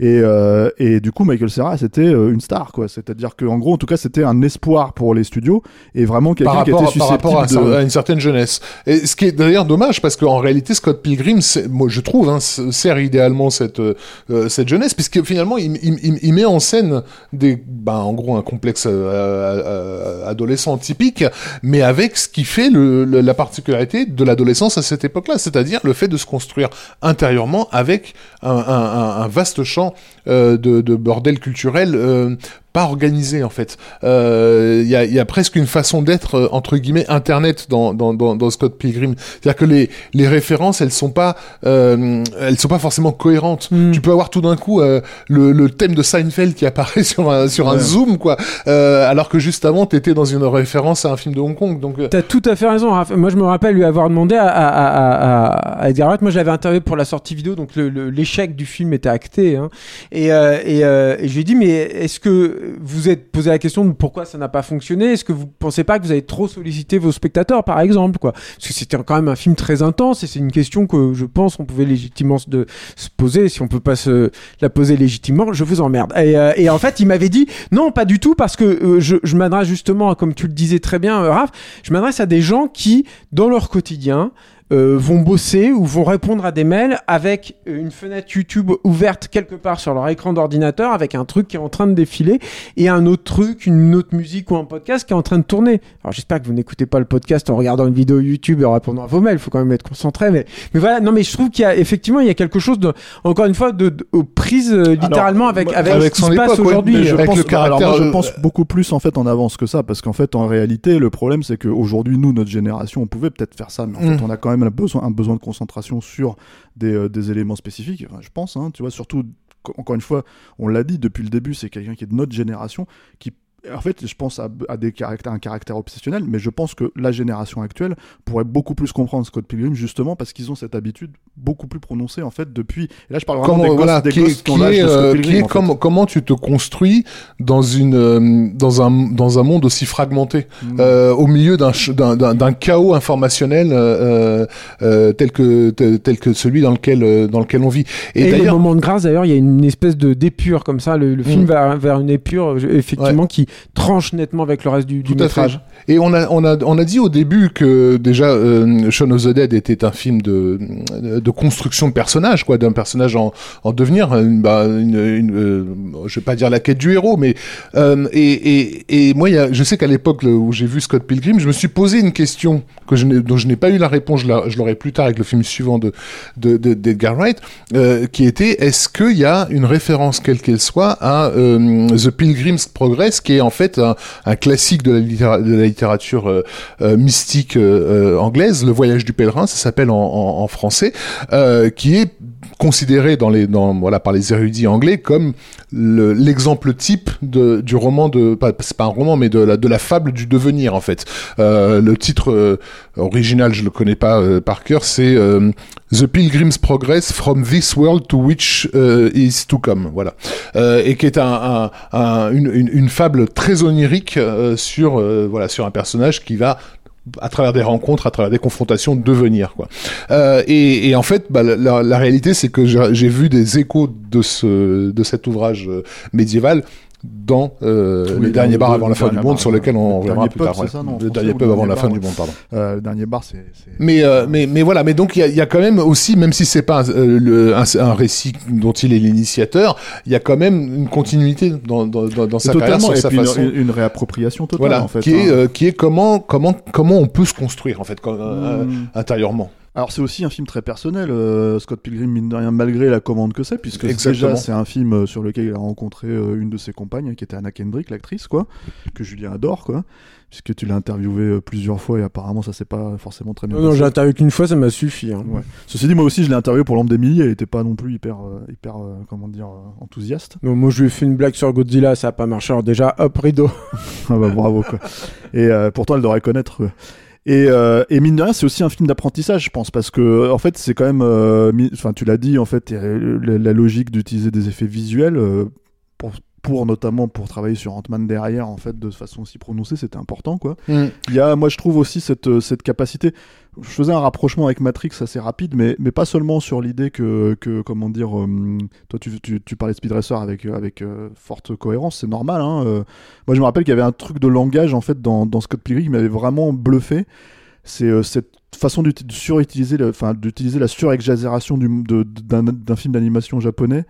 Euh, par exemple, chaque personnage qui apprend quelque chose et qui d'un seul coup va avoir un, un- un- comment dire, euh, Une une, épiphanie. euh. Ouais, puis un, un- un truc de stupeur en fait, si tu veux, et, et- et de chorégraphie en fait de personnages qui regardent les autres avec stupéfaction, etc., etc. Il y a notamment cette scène où le premier ex de Ramona apparaît, et je m'étais dit mais c'est incroyable en fait d'arriver à faire fonctionner ça, ce, ce jeu En live. pas naturel, tu vois, Mm. en fait en, en live et que ça marche et que je me pose pas du tout une seule fois la question de Ce est-ce qui que était c'est la, grande ou pas. la grande crainte d'O'Malley hein, quand on lui a annoncé Ouais. qu'elle allait avoir une adaptation filmique, il s'est dit mais ça va être de la merde. Enfin, tu- parce que à l'époque, effectivement, euh, envisager en live des, un, un délire manga, euh, c'était euh, c'était euh, c'était faire de de, bah, de oui de la grosse bousasse quoi, Mm. et pas du tout un, un truc aussi Evolution. voilà. Ouais, voilà. et pas du tout un truc aussi aussi évolué. Mais le truc c'est que il faut il faut le dire aussi que Edgar Wright entretient un rapport assez euh, euh, complice et étroit avec la revue de cinéma anglaise euh, Empire. Empire, ouais. Euh, parce que tout simplement en tant que cinéphile, il l'avait tout le temps sous le bras quand il allait voir ses films dans les années 90. Euh, euh, et du coup, il leur fournit aussi beaucoup de de- d'exclusivité hein, sur ses tournages, etc. Et quand Empire a fait un, numéro mythique qui était dirigé par Steven Spielberg, euh, à l'époque où Spielberg était chez Weta en train de préparer Tintin. Euh, c'était l'épisode, c'était le numéro dans lequel on a eu les premières images d'Avatar. Euh, donc on avait Spielberg, on avait James Cameron, on avait euh, Robert Zemeckis euh, dans, dans, dans, ce numéro. On avait Guillermo del Toro qui préparait le Hobbit, qui était aussi interviewé. Donc t'imagines, enfin le, le, le, quadruplé infernal sur sur un seul numéro.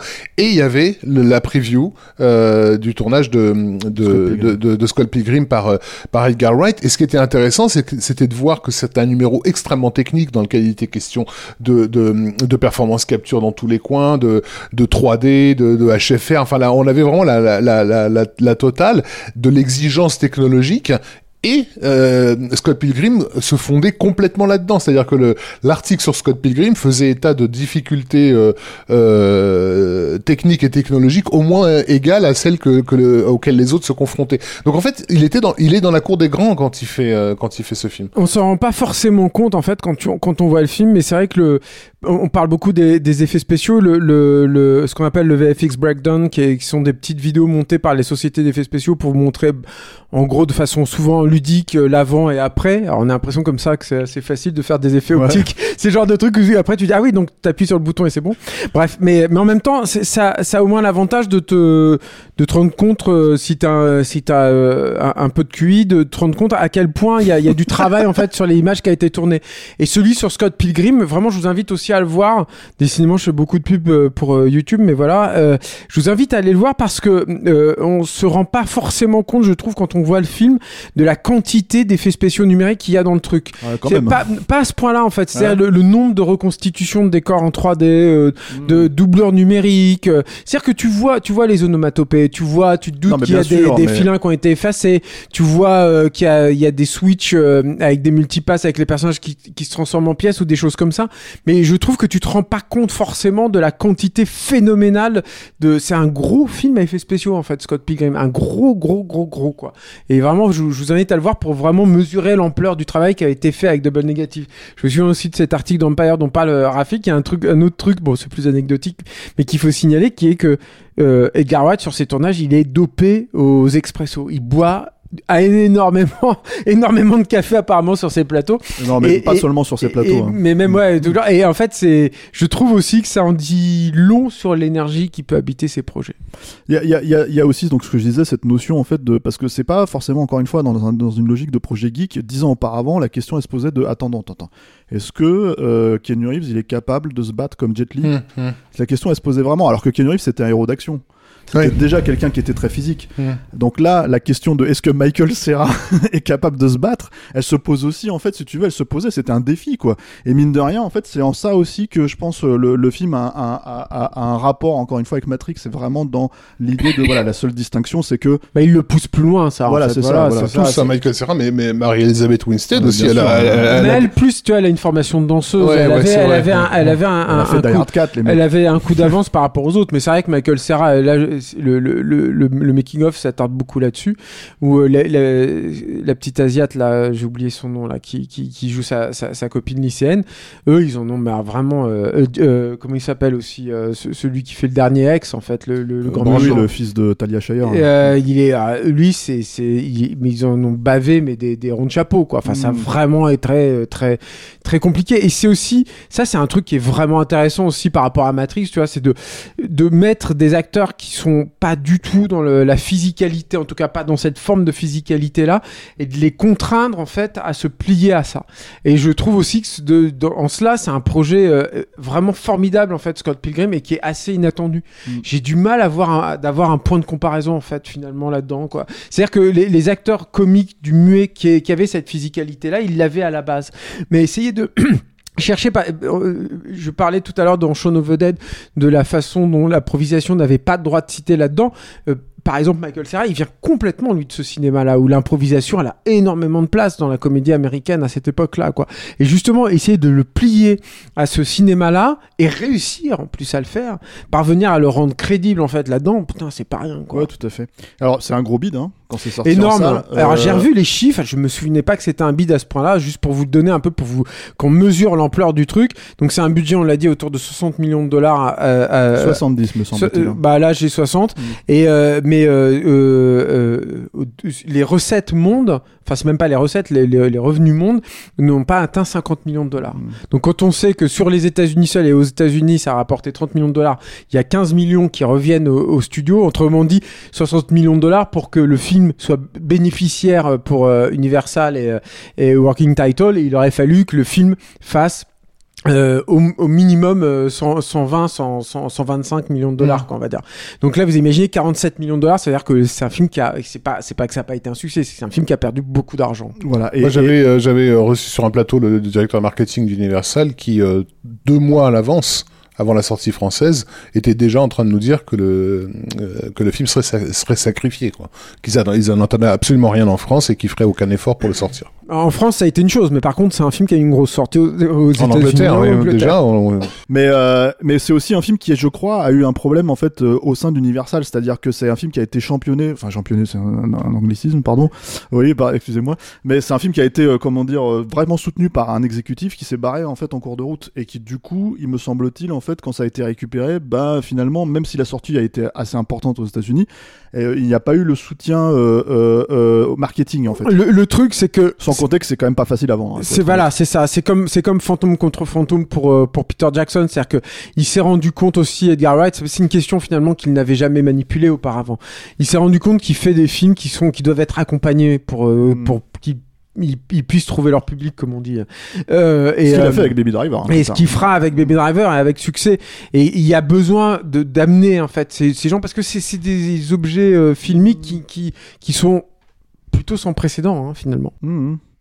Euh, Il y a toujours le fantôme d'Ant-Man en fait qui pèse au-dessus de- de- de- du film et notamment l'idée qu'il il était censé plus ou moins faire le truc. Là, à ce moment-là, le MCU est en train de vraiment se former quoi.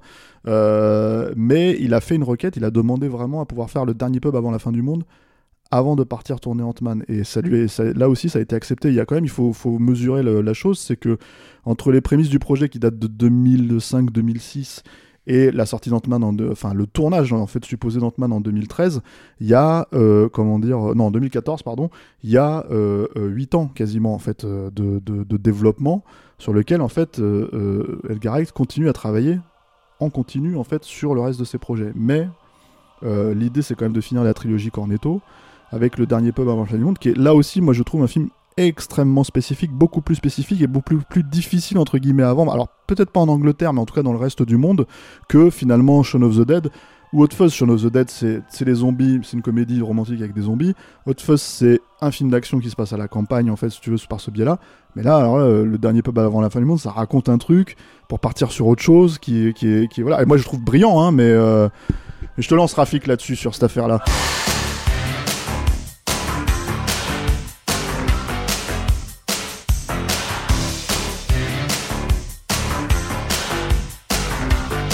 Déjà, on est, effectivement, là, on est dans la culture anglaise euh, à fond, à fond les ballons euh, par, par le, le, le fait, le fait même du, du pub. En fait, c'est euh, basé, bon, et, et puis parce qu'on on n'a pas nous l'habitude de la fréquentation et de la socialisation euh, que qu'ont les Anglais à travers ces, ces, ces, ces établissements. Euh, c'est un projet au départ qu'il avait écrit quand il avait euh, 21 ans qui s'appelait Crawl. Donc, en fait, il au fur et à mi- au fil Pour des- le pub crawl.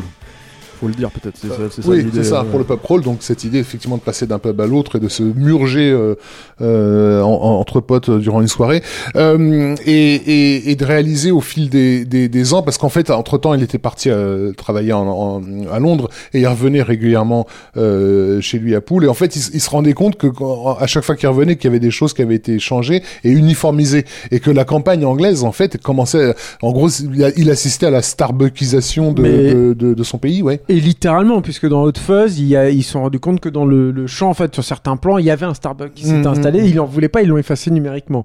Voilà, donc ça, ça en dit long, en fait, sur la façon qu'il avait C'est un phénomène qu'on a ici en France aussi, hein, par Bien exemple. C'est-à-dire que qu'on a nous, dans on le a- monde entier. On, on- on a, en tout cas, non, mais pour prendre un point, ré- un point de référence, on va dire, on, on peut dire que euh, dans les, euh, dans la province et dans les campagnes, en fait, d'un seul coup, on construit des énormes, euh, comment dire, des gigas supermarchés, euh, des gigas marchés pour pouvoir, euh, comment dire, vendre absolument L'extérieur, mais à l'extérieur des villes, euh, chez nous, en tout cas, euh, voilà, les, les, les centres la, commerciaux franchisation du monde.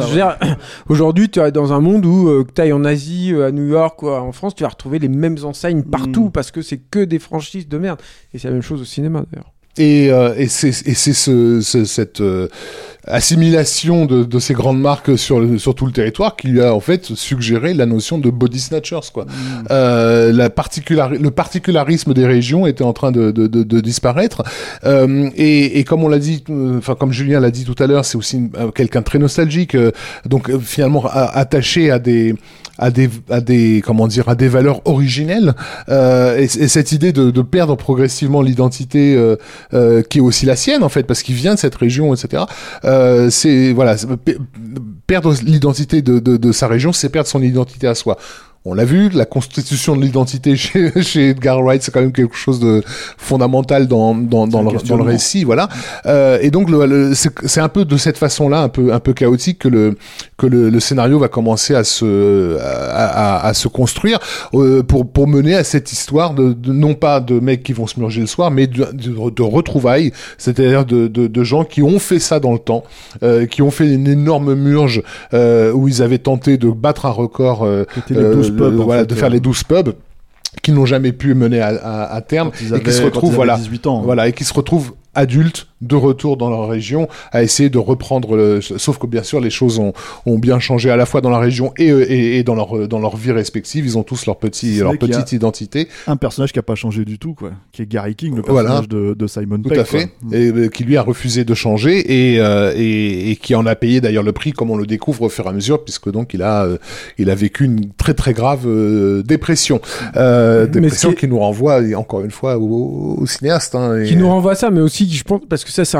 très important, à mon avis, dans la, gestation du dernier pub à la fin du monde, c'est qu'il faut savoir aussi dans quelles conditions a, ont été, euh, a été écrit le, le, le film. C'est pas un film qui a été écrit majoritairement, en tout cas en Angleterre, hein, mais qui a été écrit majoritairement euh, à Los Angeles et plus spécifiquement dans le bureau d'une personne hyper importante, encore je le souligne, dans la carrière de Edgar Wright et du coup par extension de, de Simon Pegg et de Nick Frost, qui est euh, Eric Fellner de, de, de, de Working Working Title. Title. Or, pourquoi ils écrivent dans son bureau? C'est parce que Eric Fellner, à cette époque-là, il a un cancer, il a une chimio et les, les deux euh, écrivent alors qu'ils savent que cet acolyte, qui a, qui a été en quelque sorte l'homme qui les a euh, qui les a pris sous son aile en fait, qui était une, espèce de figure paternelle bienfaisante euh, dans leur dans leur carrière respective, et ben il est en train de il est en train littéralement de mourir. Il, il s'en est sorti hein, s'en est depuis, sorti, hein. ouais. mais mais mais ça je pense aussi Mais que ça va. c'était pas acté, c'est la raison pour laquelle Voilà. en fait euh, euh, Edgar Wright a demandé à Marvel en fait de repousser encore une fois. Voilà, le- parce qu'il voulait lui montrer ça. Il voulait dire, il dit, je, je lui dois ce film. Mm. Je veux qu'il le voit avant de mourir. Mm. Mais évidemment, ça va, moi je trouve extrêmement euh, teinter euh, tout, tout, tout ce projet qui a, qui a en lui quelque chose de profondément euh, triste en Oui. fait. hein. Oui, mélancolique et voire parfois éventuellement macabre, mais aussi parce que euh, parce que parce que le film progressivement se transforme en, en un véritable commentaire sur le monde euh, dans, dans son C'est ça, c'est-à-dire qu'en fait, euh, ce, ce mélanco- cette mélancolie et cet aspect euh, euh, vraiment, euh, euh, comment dire, anxiogène pour une comédie, hein, encore une fois, euh, moi je trouvais un peu important parce que en fait, euh, déjà, elle, elle, elle, elle ancre énormément le cœur du film, c'est-à-dire que c'est vraiment, euh, moi c'est le film le plus touchant en fait, je trouve de les films d'Edgar Wright, c'est vraiment le celui qui me, qui me, qui me, qui me touche beaucoup. Euh, et en fait, euh, il y a cette notion que tu peux pas parler de ça juste en rigolant en fait. C'est-à-dire qu'à un moment donné, je pense que tu es obligé, si tu fais le constat que le film fait, c'est-à-dire euh, on va euh, on va on va au fond des chiottes hein, en gros on va tous être remplacés par des robots enfin c'est ça l'idée quoi bah en gros c'est enfin on est en train de tous perdre notre identité et on est en train de d'accepter cette logique là euh, bah en gros tu peux pas le faire en juste en souriant quoi. Mais par contre c'est fait avec un panache, moi je trouve absolument euh, énorme, quoi. C'est-à-dire qu'il y a vrai, un vrai truc. Euh, euh, C'est-à-dire on touche. Pourquoi je dis en fait que c'est peut-être un film plus facile entre guillemets à vendre en Angleterre, c'est parce qu'on touche à une logique de SF anglaise en fait qui est très proche de Doctor Who, qui est très proche. Day de, of the Trifid, surtout, euh, voilà, ce genre de choses. Qui est très proche en Oui, fait. Day de- of the Trifid, euh, C'est ouais, c'est euh, hyper important. C'est hein. important. C'est un qui est un qui est un film de, à la body, un, un body snatcher en, Oui, oui. euh, fait pour la télévision anglaise qu'on connaît très peu en France, mais qui a eu une importance Ça cruciale. avait dans- été diffusé en France. quand Ça a été diffusé diffusé, mais, mais on connaît peu. Tu vois, enfin, clair, dire, quand, bien sûr. quand tu parles de références geek à, à des gens comme Nick Frost et, et, et, Edgar Wright, ils te citent immédiatement Day of the Triffids. C'est un truc très formateur. c'est hyper important. Et il y a aussi le, le Body Snatchers, mais de Philip Kaufman plus spécifiquement. Ça aussi, je trouve que ça, ça se ressemble euh, beaucoup dans le film, qui était aussi une grosse, grosse influence sur Shaun of the Dead. Mais c'est vrai que le, le caractère apocalyptique du, de- du film, ne serait-ce que par, que, que, que, que par son titre, euh, est un comment dire un, un, un dernier acte de, de, de défiance face à un monde qui immanquablement est en train de, de, de, changer. Euh, et aussi pa- par rapport à la question de l'individualisme qui est alors bon, je vais faire un petit peu de la sociologie à deux balles, hein, mais qui est, beaucoup plus prégnante dans les populations nordiques euh, qu'elle ne l'est chez nous, quoi. Mais c'est vrai que les Anglais sont beaucoup plus attachés à la notion d'individualisme que qu'on les nous. Enfin, si le libéralisme vient de chez eux, c'est pas non plus un hasard, quoi. Mm, et quand je parlais en fait, pour revenir un peu aussi sur le référencement, euh, euh, enfin pas référencement geek, mais en tout cas encore une fois s'inscrire dans la logique en fait d'un cinéma anglais, enfin d'un- non, d'une science-fiction anglaise en fait, il y a aussi un peu dans, par le biais de l'humour au fait quelque chose qui est li- qui serait lié au travail de Douglas Adams ou ce genre de choses en fait. Donc en fait le truc c'est que il y a vraiment en fait cette notion. On- on- je sais même pas si on a été e- explicite sur la façon, parce qu'on là on parle comme si tout le- tous les auditeurs le avaient, avaient vu le film, mais voilà, le fait, il faut quand même préciser qu'au fur et à mesure de leur passage d'un bar à l'autre, ils vont se rendre compte qu'il y a un truc bizarre Voilà. euh, qui s'est produit et qu'effectivement euh, ils sont entourés de entre guillemets aliens, c'est-à-dire de gens euh, qui ont été des humains et qui ont été assimilés par une intelligence extraterrestre. Des robots, Voilà. mannequins, figurines, voilà. en fait. des- Et le choix des figurines, c'était justement pour jouer sur ce côté nostalgique. Ils, ils fonctionnent comme des action figures, c'est-à-dire que tu peux leur enlever les, Les bras et tout bras ça, et la tête, en fait, comme tu popes un. Et donc ça devient effectivement une espèce d'invasion des profanateurs de sépulture, mais sauf que Gary King est déterminé à finir coûte que coûte euh, Son ce qui- pop crawl. son, son- son- voilà ce qu'il a- son, son challenge en fait, son sa quête euh, chevaleresque, qui enfin qui, qui devient de fait une quête chevaleresque parce que parce que le monde est en train de finir et qu'il il faut que lui Gary termine King. son son parcours comment Parce qu'il s'appelle Gary King. Parce s'appelle Gary King. Et donc, quand je parlais tout à l'heure de, de, de The Pilgrim's Progress, quand je disais que finalement euh, j'ai eu ma réponse plus tard euh, euh, avec le, le dernier pub avant, la fin du monde, c'est parce le, le- le- la, la construction narrative de The Pilgrim's Progress, c'est celle-ci, c'est celle d'un personnage qui en fait euh, euh, traverse plusieurs étapes euh, pour se pour se constituer intérieurement.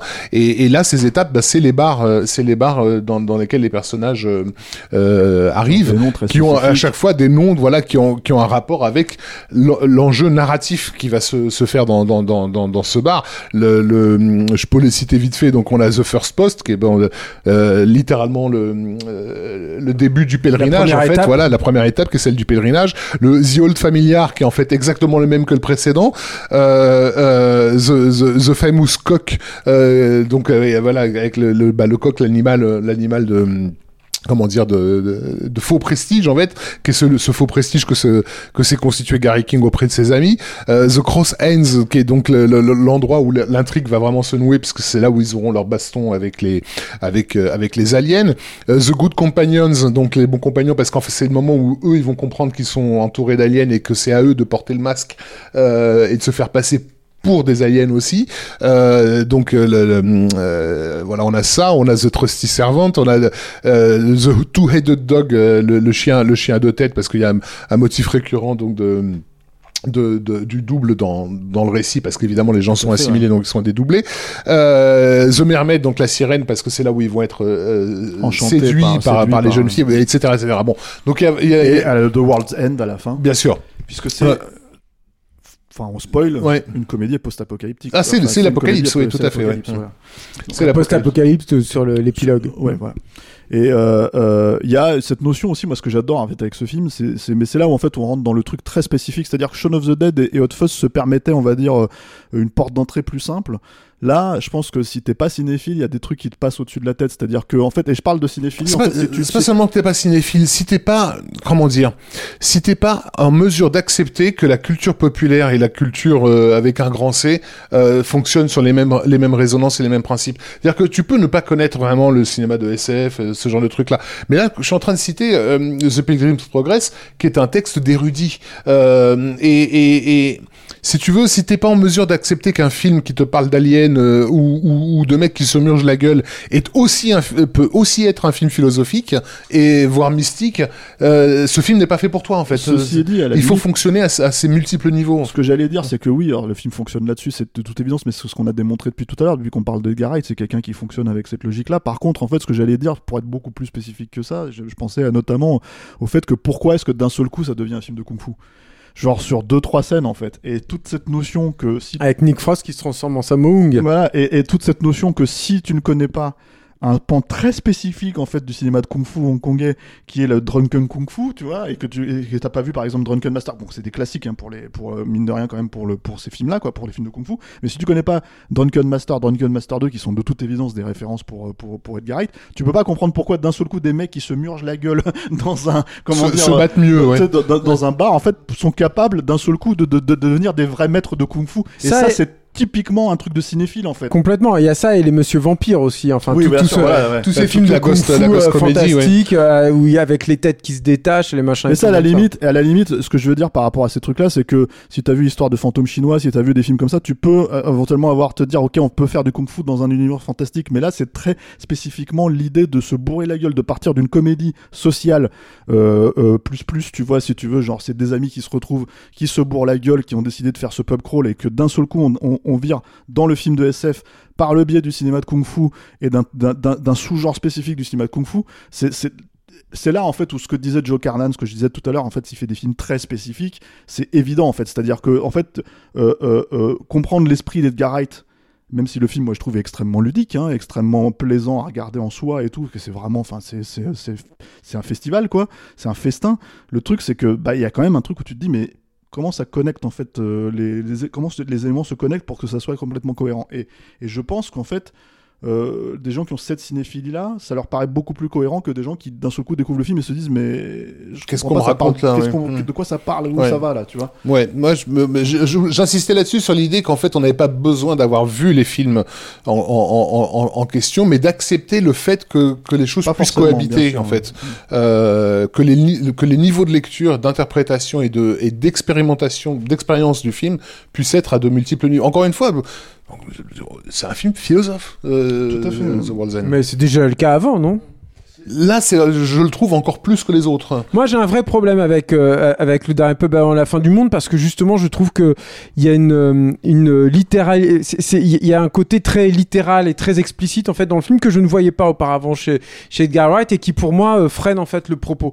Et il y a notamment, moi, je sais que c'est une scène qui n'est jamais passée euh, chez moi, qui est ce, dialogue avec les- l'espèce d'entité extraterrestre à la fin que je trouve pas drôle, que je trouve balourde, que je trouve dans ses rebondissements et la réapparition des personnages extrêmement artificielle qui fait totalement arrêter le, récit à un moment qui n'est pas pour le coup du tout euh, cinématographique. C'est à dire qu'une fois qu'on a compris cette mise en place avec ce dialogue là et tout euh, le, le, le- ça ne passe que l'information ne passe que par les dialogues et tout. Et j'ai moi je- ça, a été une vraie déception en fait qui le parce que c'est on peut dire que c'est un point anecdotique parce que c'est une scène finalement dans le film et tout mais qui termine et qui résolve en quelque sorte les conflits parce que c'est ça hein, cette scène là par par euh, cette euh, cette lourdeur là pour moi ça avait été une vraie grosse Moi, c'est déception le, c'est le moment où je cite euh, Hitchhiker's Guide, hein, en fait, à ce moment-là. Oui, Pour mais c'est même pas le cas en fait. C'est-à-dire hein. que la- le, le côté surréaliste de Oui, oui. Hitchhiker's Guide n'est même pas là en fait. Si tu veux, à part dans Ah, bah, peut-être dans la voix ou des trucs comme ça, je sais pas. Ceci quoi. dit, peut-être que aussi une des problématiques, et ça c'est un autre point, Moi, je- mais moi j'ai pas ce problème-là, en tout cas avec le film personnellement, parce que je, je, je l'assimile au fonctionnement d'Edgar Wright. Hein, euh, c'est que, un, d'un côté, pour moi, euh, la spécificité même du film, en fait, elle est en avec la thématique. C'est-à-dire qu'en fait, si, tu acceptes, je parle pas de toi, Julien, je parle vraiment de manière générale, en fait, si tu acceptes le, le déroulement de ce récit-là, en fait, pour moi, t'es presque du bon côté parce qu'en fait, quelque part, tu, tu, tu refuses cette assimilation en fait dont le film parle, quoi, tu vois. Et il y a le deuxième truc, et il y a le deuxième truc qui est que euh, euh, on dévoile finalement, parce que c'est le troisième film de la trilogie Cornetto, vraiment en fait aussi le processus d'écriture. Il devient évident le processus d'écriture de de de- d'Edgar Wright, c'est-à-dire cette idée vraiment de, de payoff, de, de fonctionnement en fait, euh, de, de dire bah voilà en fait euh, tout ce qui s'est passé, parce que c'est le la construction, c'est la structure même en fait de la narration du récit, c'est-à-dire que il s'est passé ce truc qu'on te présente il y a en, en 1990 en fait dans une nuit spécifique et, tu vas revivre exactement la même chose mais euh, euh, euh, assimilé. Donc toi, en tant que spectateur, tu le sais, et c'est vraiment une, c'est presque en fait le, fil de fonctionnement d'écriture est à nu en fait dans ce film-là, pour moi. hein, euh, mais et c'est peut-être ça qui pour toi. Non, pas du Le tout. rend, euh, le une rend fois, moi un j'aime peu, beaucoup, euh, par exemple, le fonctionnement euh, même de, de, de répétition, en fait. Euh, C'est-à-dire qu'on parlait de motifs musicaux, là, euh, c'est très clairement ça. Je veux dire, les, les bars dont parlait euh, Rafik, la structure même du, du, du scénario est rythmée en fonction de ces rentrer dans le bar, ils vont, euh, ils se prennent la pression, ils boivent, ils discutent, ou il se passe un événement, il se passe un truc en coulisses, et, et, et on répète en fait la, la même chose et tout. Et, Non, à, non. et à la sortie de bar, il y a un morceau de Voilà. musique spécifique, spécifique dont les paroles renvoient à ce qui vient de se jouer. Ça, ça, de me, se ça me plaît euh, totalement et je suis évidemment pas du côté des assimilés, enfin je l'espère. Le, le, Si, Julien, ça y est, tu bois non, Starbucks moi, sur c'est les bords, un- Julien. Moi, c'est un vrai, c'est un vrai, c'est un Tu vrai. bois de Starbucks, tu commandes sur Amazon. C'est euh, une, vraie- c'est une vraie problématique de, encore une fois, d'écriture et de résolution des, des, des, des, des événements dans, dans le troisième acte avec ce, pour moi, ce qui est un énorme grumeau de, de, de scénario euh, qui, euh, quand bien même il durera euh, cinq minutes dans le film, me, me, me- est, est une vraie déception. En fait, Moi, je, Voilà, le- moi, je, le- moi, je l'ai vécu, ça je, l'ai- vrai- comme le, le- je l'ai revu pour le podcast, Ouais. ça m'a refait comme le chose. dialogue métaphysique de la fin de Dark Star, quoi. C'est- C'est-à-dire que t'as as tout un, un bordel de de- d'action euh, qui, qui, qui préside et, et effectivement t'arrives sur cette longue séquence de dialogue qui est presque un champ contre champ entre je, Oui, je résume hein. donc effectivement qui tranche euh, au niveau au niveau visuel mais où les choses se disent à ce moment-là et, Mais les et- choses se disaient déjà auparavant, en fait. Oui, mais là, ça que je euh, comprends pas. C'est qu'on n'arrête pas de parler d'un ré- d'un Je suis pas réalisateur qui. En fait, je suis pas d'accord. on n'arrête pas de parler d'un réalisateur qui te dit euh, les choses de face par le langage cinématographique. Il se contente pas d'un dialogue, il se contente pas d'un chant contre chant, il se contente pas même même d'un chant contre chant avec juste un simple Sauf que- rapport de force là-dedans. Or là, t'as clairement ça avec la- la- l'arrivée encore une fois du personnage de Pierre Brosnan. Et c'est en plus sur des, des choses extrêmement surlignées qui ont déjà été dites euh, euh, auparavant. Ouais, mais t'as la confrontation en fait de l'idée de mettre Gary King face à son double, euh, tu vois, simple et te dire est-ce que tu veux ça? Oui, En mais fait, je voulais pas la- la voir et le- comme ça, moi. Je trouve Ah, qu'elle est beaucoup. ça, Elle est, autre, elle est beaucoup plus forte, mais je n'attends pas ça moi de Wright. Mm. Elle est beaucoup plus forte dans Scott Pilgrim, par exemple, pour, aussi, pour reprendre cette idée du double et Oui, de oui, confrontation entre le double. Elle est vachement plus forte dans Scott Pilgrim, elle est vachement mieux travaillée dans Scott Pilgrim. J'ai eu l'impression, et encore une fois, je pense que moi j'ai deux problèmes en fait dans ce film. Je trouve que d'une part, ce côté hyper anxiogène et euh, à la fois il nourrit le, le film et notamment ce personnage de King et en même temps je trouve qu'elle plombe la comédie. Elle joue un peu en dehors de, de la comédie. Je trouve que c'est moi des trois par exemple de Cornetto, c'est vraiment le film qui me fait le moins rigoler quoi. C'est c'est Oui, mais je pense il pas que c'était. Je pense que aussi volontaire. c'est hein. peut-être volontaire, mais c'est quand même mon plaisir de spectateur Mm. basique parce que j'ai un plaisir de spectateur basique quand je vois ces films-là. Et si je ne l'avais pas, ça dévaluerait le film à mes yeux. Calme-toi, Mon Julien, spectateur de film basique est, est, est, est un peu en perte de vitesse à ce niveau-là. C'est rattrapé fort heureusement par le, le- le- ce mélange entre les combats et l'inventivité des combats et en plus ces personnages euh, totalement morcelés. Ça, c'est vraiment réjouissant. Euh, mais, mais, le, mais ce truc-là, encore une fois, euh, euh, par...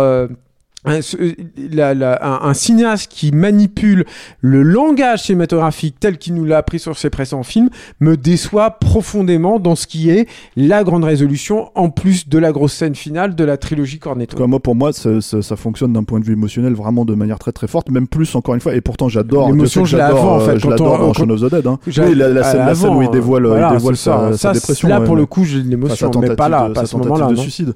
Mais, euh, mais, euh, mais moi, je l'ai aussi. Hein, donc pour moi, je suis emporté à ce moment-là. Euh, et, voilà, ça fonctionne vraiment. Il y a, et puis je trouvais, je trouve en fait qu'il y a vraiment, en fait, euh, j'insiste vraiment sur ce point spécifique, hein, mais, euh, mais vraiment cette idée. et c'est important mine de rien parce qu'on va en parler sur ce qui va se passer juste après en fait par rapport à sa carrière et par rapport à Ant-Man cette idée en fait d'assumer mais totalement ce qui est sa la spécificité de son cinéma, la spécificité de qui il est et ce qu'il représente dans le cinéma. Parce qu'on on parle quand même de quelqu'un qui, à ce de moment-là, qui il est et de ce qu'il représente dans le cinéma. Vraiment les deux, les deux facettes. C'est pour ça que en- ce, ce, ce dialogue final, je le trouve essentiel bah, parce que c'est vraiment voilà ce que je suis. C'est le, le, tout, le, tout le parcours du pèlerin, donc le voyage du pèlerin de Pilgrim's Progress, il, il mène à ce moment où le personnage accepte qu'il c'est presque la fin d'une thérapie quelque part, Mm. où il s'agit de mettre un mot euh, sur ce, sur qui on est et de dire je suis ça. Voilà. Je ne parle pas encore une fois de propos. hein, non, non, non, mais Oui, je- on a, on a compris parlais de visuellement. Moi, je pense euh, qu'il y a un problème aussi avec le dernier pub avant la fin du monde, qui est que euh, jusqu'à présent, Edgar Wright, et ce sera aussi le cas dans les films qui vont suivre, est quelqu'un qui est avancé en prenant des risques sur lui-même. Et en se mettant au défi lui-même. Et je trouve que dans, dans, le dernier pub avant la fin du monde, il y a une, il y a une défi. Hein. C'est un film qui a été très compliqué à tourner, qui a, pas été évident et tout. Ça, c'est indéniable. Et ça sent, c'est un film qui sent le boulot et tout. Je, je encore une fois, j'aime beaucoup le film. Hein. Je l'ai vu plusieurs fois et tout. Mais, mais je trouve que le, la, prise de risque, hein. surtout, surtout après un film comme Scott Pilgrim, surtout après un film comme Scott Pilgrim, est, euh, minime. Mais c'est souvent, un c'est souvent un problème, je trouve, sur les, les, moi, je suis, pour le coup, je suis vraiment pas d'accord. C'est vraiment, je trouve, le, le je, déjà parce que je pense que le genre en soi du film de Body Snatcher, c'est quand même un genre. Enfin, on l'a démontré, à part euh, euh, les deux premiers. En fait, tous ces films-là, où quand ils traitaient en série B un peu de manière, tu vois, comme c'est Hidden ou je sais pas quoi, où ça peut être un petit succès dans son coin, quoi, tu vois, la plupart des films de Body Snatcher, déjà, sont extrêmement mal vu par les studios qui les produisent, c'est quand même, faut quand même le dire, tu vois. Et en tout cas, à cette époque-là, nous, enfin, je veux dire, on, va parler du Body Snatchers de Ferrara, par exemple, on va parler d'Invasion de Hirschbiegel, quoi. C'est des films, en fait, qui sont mais littéralement sabotés par le studio parce que les mecs, d'un seul coup, c'est comme s'ils se rendaient compte que, en fait, le, le sujet même, est extraordinairement sulfureux. Quel est le monstre en fait dans le Body Snatcher? C'est nous. Donc en fait le truc et, l'idée d'assimiler alors que c'est le propre en fait d'un fonctionnement, d'un marketing, d'un truc etc. etc. C'est putain comment tu Je pense que la question se pose pas. C'est un film working title produit sur les brisées du, des triomphes historiques de Shaun of the Dead et de, de Hot Fuzz. enfin, triomphe, triomphe historique mais limité. Encore déjà, déjà c'est un film qui coûte le double de, de oui, Hot Fuzz. Mais c'est Eric Fellner qui produit Steph. C'est pas Universal. Hein. Non, d'accord, mais, mais je parle pas du studio en soi, je parle vraiment en fait de l'idée de. en fait, c'est encore une fois dans la réception de ce genre de film. C'est-à-dire, si tu enlèves, pour moi, le dernier film qui a été bien reçu dans ce genre de sujet-là, vraiment, c'est le Philip Kaufman. Et parce qu'en en fait, il, était, il a été fait dans une époque très spécifique où toutes les logiques en fait de conspiration, de machin, etc., etc., de paranoïa étaient totalement acceptées en fait. Et, de refus de l'assimilation, parce qu'il faut le dire aussi, euh, le film arrive à une période où on a la, sensation que les gens sont totalement disposés à se laisser envahir et à se laisser. moi, je pense que San Francisco. Attends, non, mais je veux dire, c'est, on est à l'époque de smartphone euh, dans, dans, ta gueule, quoi. Et pas seulement, mais je veux dire tout simplement en fait le questionnement de des gens qui seront potentiellement potentiellement le public de ce film-là. Euh, qui vont se poser c'est quoi le problème avec Starbucks? C'est quoi le problème avec internet? C'est quoi le problème avec quoi le problème avec Star Wars et Marvel? Ouais, c'est ça donc en fait le truc c'est qu'en fait tous ces questionnements là euh, euh, sont très importants et c'est important moi je trouve en fait que ce film existe et que ça existe de cette manière là en tout cas dans la démonstration de déjà ce qu'il veut dire par rapport au cinéma, ce qu'il veut dire par rapport à la société, etc., etc., mais aussi dans la démonstration de, de, de, lui qui il est en fait en tant que cinéaste, puisque au moment où le fait où le film sort, il continue à bosser sur Ant-Man. Il est très probablement déjà en train de se poser des questions s'il va rester ou pas, puisqu'en fait, on le saura quelques mois après, il va décider de quitter le projet. C'est quand même, euh, euh, euh comment dire, un crève-cœur. Et un crève-cœur, et surtout, faut avoir les couilles de le faire en fait, parce que mine de rien, tu as bossé dessus pendant 8 ans sur un film où d'un seul coup, ils avaient fait, les tests, les costumes étaient prêts, euh, les, animatiques, ils en avaient, ils en avaient montré au Comic Con très probablement les siens aussi hein, dans le film. Hein. Franchement, je pense que c'est les siens. On voilà, le sait. vu la façon dont le film a été tourné, euh, euh, euh vu, vu, la façon dont le film a été récupéré par par euh, par, euh, par Kevin Feige, la façon dont, dont comment dire. Peyton Reed en fait a, a, tourné le reste du film. C'est évident que les scènes d'action, en fait, la plupart hmm. des, des, scènes, c'est les scènes d'Edgar Wright quoi. D'un seul coup, le film a un espèce de style visuel qu'il n'a pas le reste du temps quoi.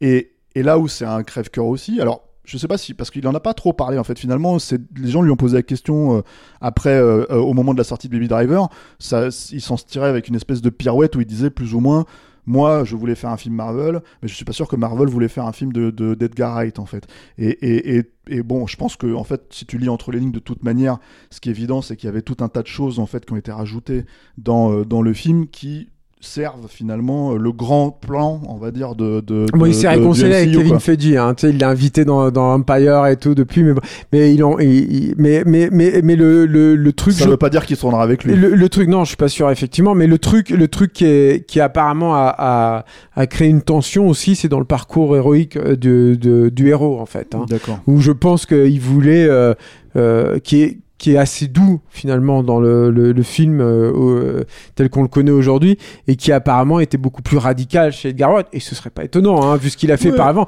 et où il voulait justement gonfler énormément les enjeux sur ce personnage qui est, aussi, Edgar Wright c'est aussi le spécialiste des anti-héros hein, déjà hein, à hmm. cette époque là hein, donc et puis il y a des choix dans Ant-Man en fait qui sont clairement des choix. C'est-à-dire déjà en premier lieu Paul Rudd euh, il a été casté par euh, Edgar Wright en fait pour jouer le, personnage d'Ant-Man. Mm. Euh, le personnage de Michael Douglas, c'est aussi un casting en fait qui est lié à comment dire à Edgar Wright. Donc il y a, tout un tas de choix en fait qui sont bah, c'est là où ça devient très difficile. Nous, on l'a vu, moi je l'ai vu qu'une fois, Ant-Man, hein. je pense que c'est la même chose pour vous. hein. Je suis allé voir pour vérifier, on va dire, et bon, c'est un- Moi, je préfère effectivement- Ant-Man au dernier pub avant la fin du monde. Oh, Bravo.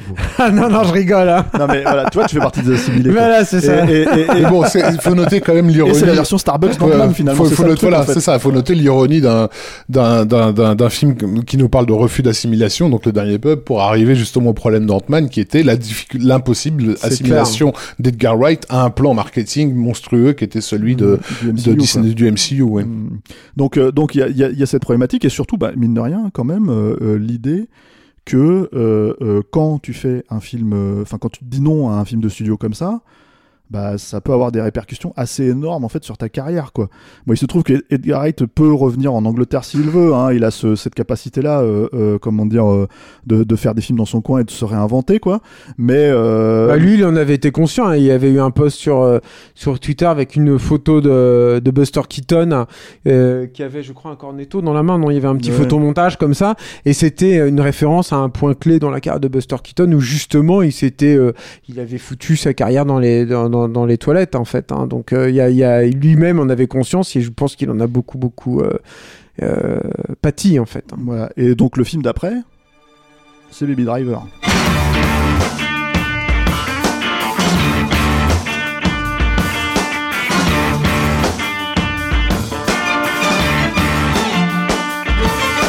Pareil, une, une très longue gestation. Euh, C'est un film qu'il a commencé à écrire dans les années 90. Tout à fait. euh, donc un film qui lui a été, comme, comme il l'a dit et répété en promo, un film qui lui a été inspiré par euh, ses écoutes euh, prolongées euh, au Walkman euh, et comment dire de, de- durant, durant ces années-là et donc les les images qui, qui, qui, qui venaient au fur et à mesure euh, à, ses yeux. On a parlé en, tout début de podcast donc de cette époque où il vivait comme Gollum dans sa caverne de, de, monteur et je pense que c'est effectivement dans, dans, ce, dans cette configuration qu'un projet comme Baby Driver a pu euh, naître. Oui, il y a, un- un- y a une discussion avec Christopher Nolan que je vous invite aussi à, écouter euh, après avoir écouté notre podcast, mis des étoiles et l'avoir partagé sur tous les réseaux sociaux, qui est, qui est vraiment intéressante et où justement tous les deux se retrouvent sur un truc qui est que quand ils écrivent, ils écoutent de la musique évidemment et, euh, et qu'il leur arrive à tous les deux de se repasser le, le même, pas même,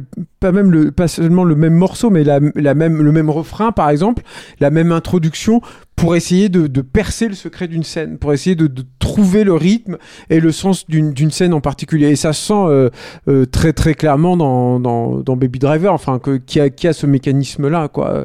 À tel point d'ailleurs qu'il avait déjà fait un, un bruit, mais tu allais peut-être en parler, Raph, de, de, de l'intro du film dans un, un, des, un des clips qu'il avait Tout à fait, réalisé, oui, oui, exactement ce qui. ce qui Effectivement, en du- 2003, il réalise le clip, le, le clip, pardon, euh, Blues, de Blue Song euh, Mint Royal, euh, qui raconte en fait un, un, un hold-up dans lequel Avec euh, Nick Frost d'ailleurs avec dedans. Nick Frost, tout à fait, euh, dans lequel le chanteur et le, et le, le chauffeur censé les, les sortir de, Et chanter une chanson. voilà et en fait il se met à, à péter un plomb sur une chanson qui passe à la radio en attendant que les mecs sortent de leur de leur hold-up quoi. Moi j'étais persuadé, alors je lui ai posé la question d'ailleurs, j'étais persuadé qu'il avait pris euh, cette idée aussi de Hudson Hawk.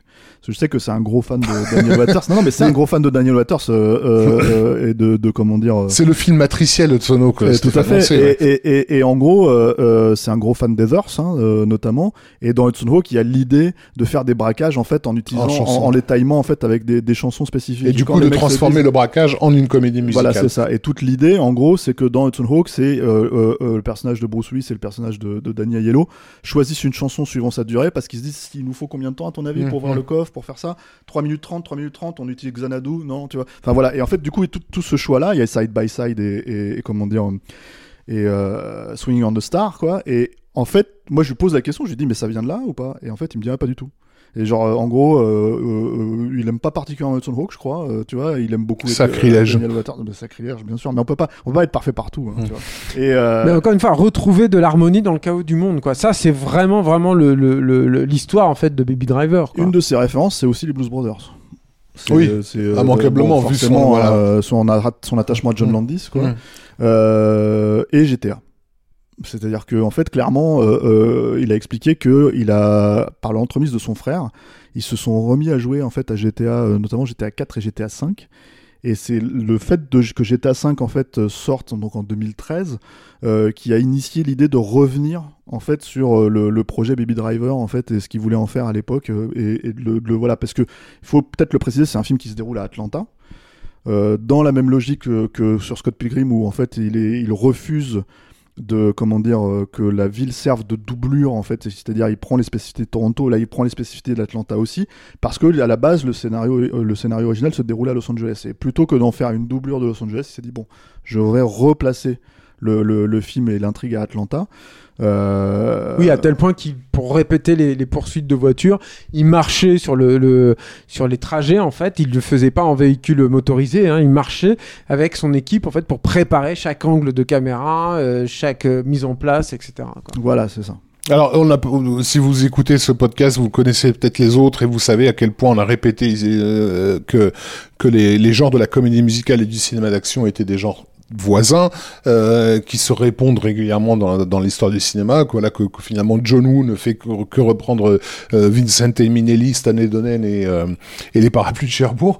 Euh, voilà donc mais, et, et, inversement que ces cinéastes, les Stanley Donen et autres, ont été tout à fait à l'aise quand il s'agissait de faire des films de KPDP, etc., qui reposent aussi sur les principes chorégraphiques et, et, et qui dit chorégraphie dit musique. Donc évidemment, c'est l'idée de, de Baby Driver, c'est une idée purement cinéphile en réalité, euh, mais purement cinéphile au sens sensitif du terme, euh, de, de, de quelqu'un qui sait que le cinéma, c'est de la musique, c'est de, c'est du rythme d'image, c'est euh, des tonalités d'image, euh, et, euh, et, et, pourquoi ne pas faire la comédie musicale de, de, de la poursuite en voiture? C'est tellement bête que personne y a, finalement ne s'y était frotté au, auparavant aussi explicitement. Quoi. Faut dire que c'est un cauchemar à tourner. Faut ça aussi, il faut le préciser. Surtout pour quelqu'un qui est aussi maniaque et, et spécifique et précis mais parce que, que en fait, encore une fois, dans cette idée de trouver du, du, de l'harmonie dans le chaos du monde, ça veut dire que le monde, tu dois plier le monde à l'harmonie d'une musique préexistante. C'est pas du tout la même chose que quand tu, tu demandes, un, par exemple, que du Mickey Mousing, par oui, exemple, qui oui. consiste à concevoir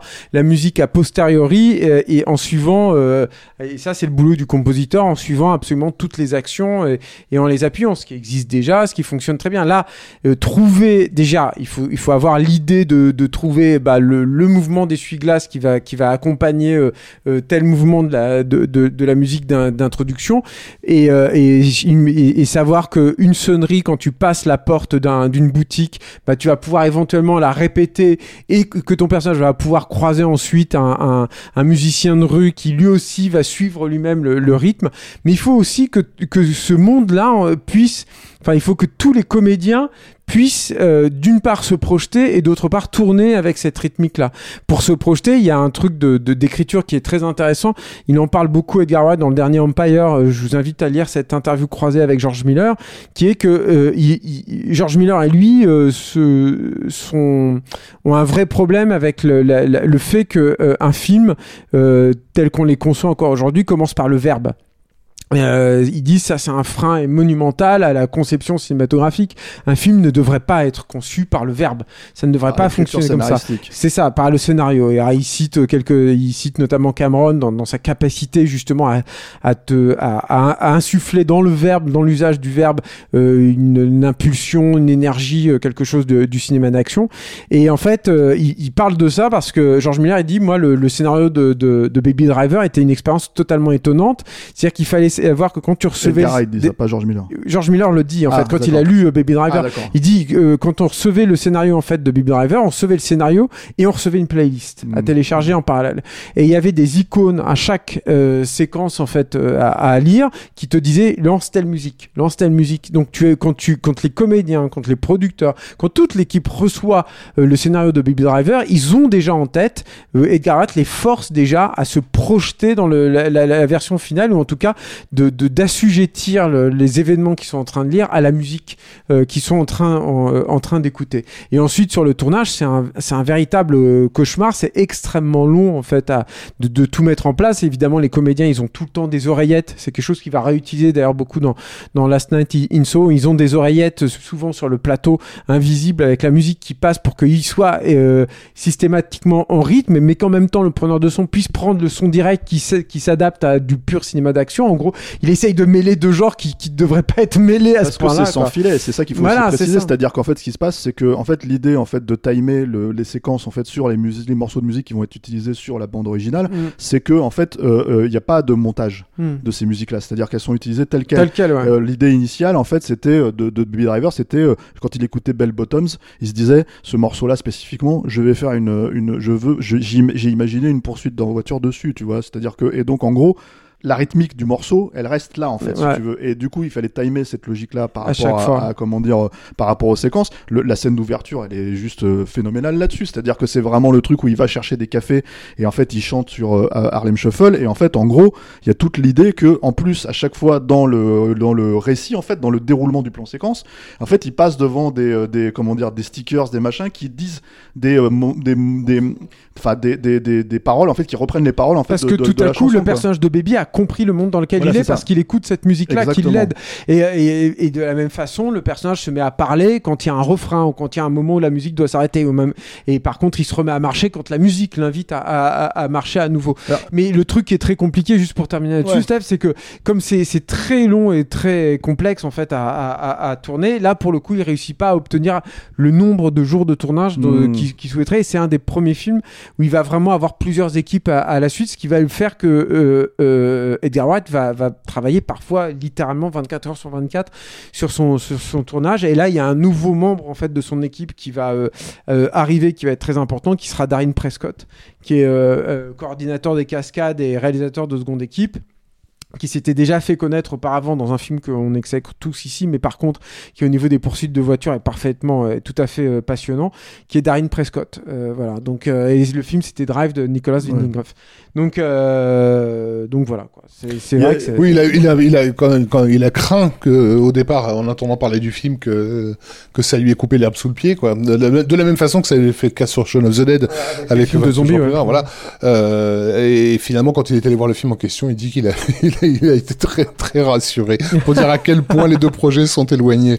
Euh, Euh, mais, alors, mais, je- pas- mais- mais du, du coup, euh, la for- par la force des choses, ça devient un film de monteur, euh, Hmm. spécifiquement Baby Driver. C'est une Et, première euh, aussi dans sa ouais, carrière, ça, ouais, faut ouais. dire.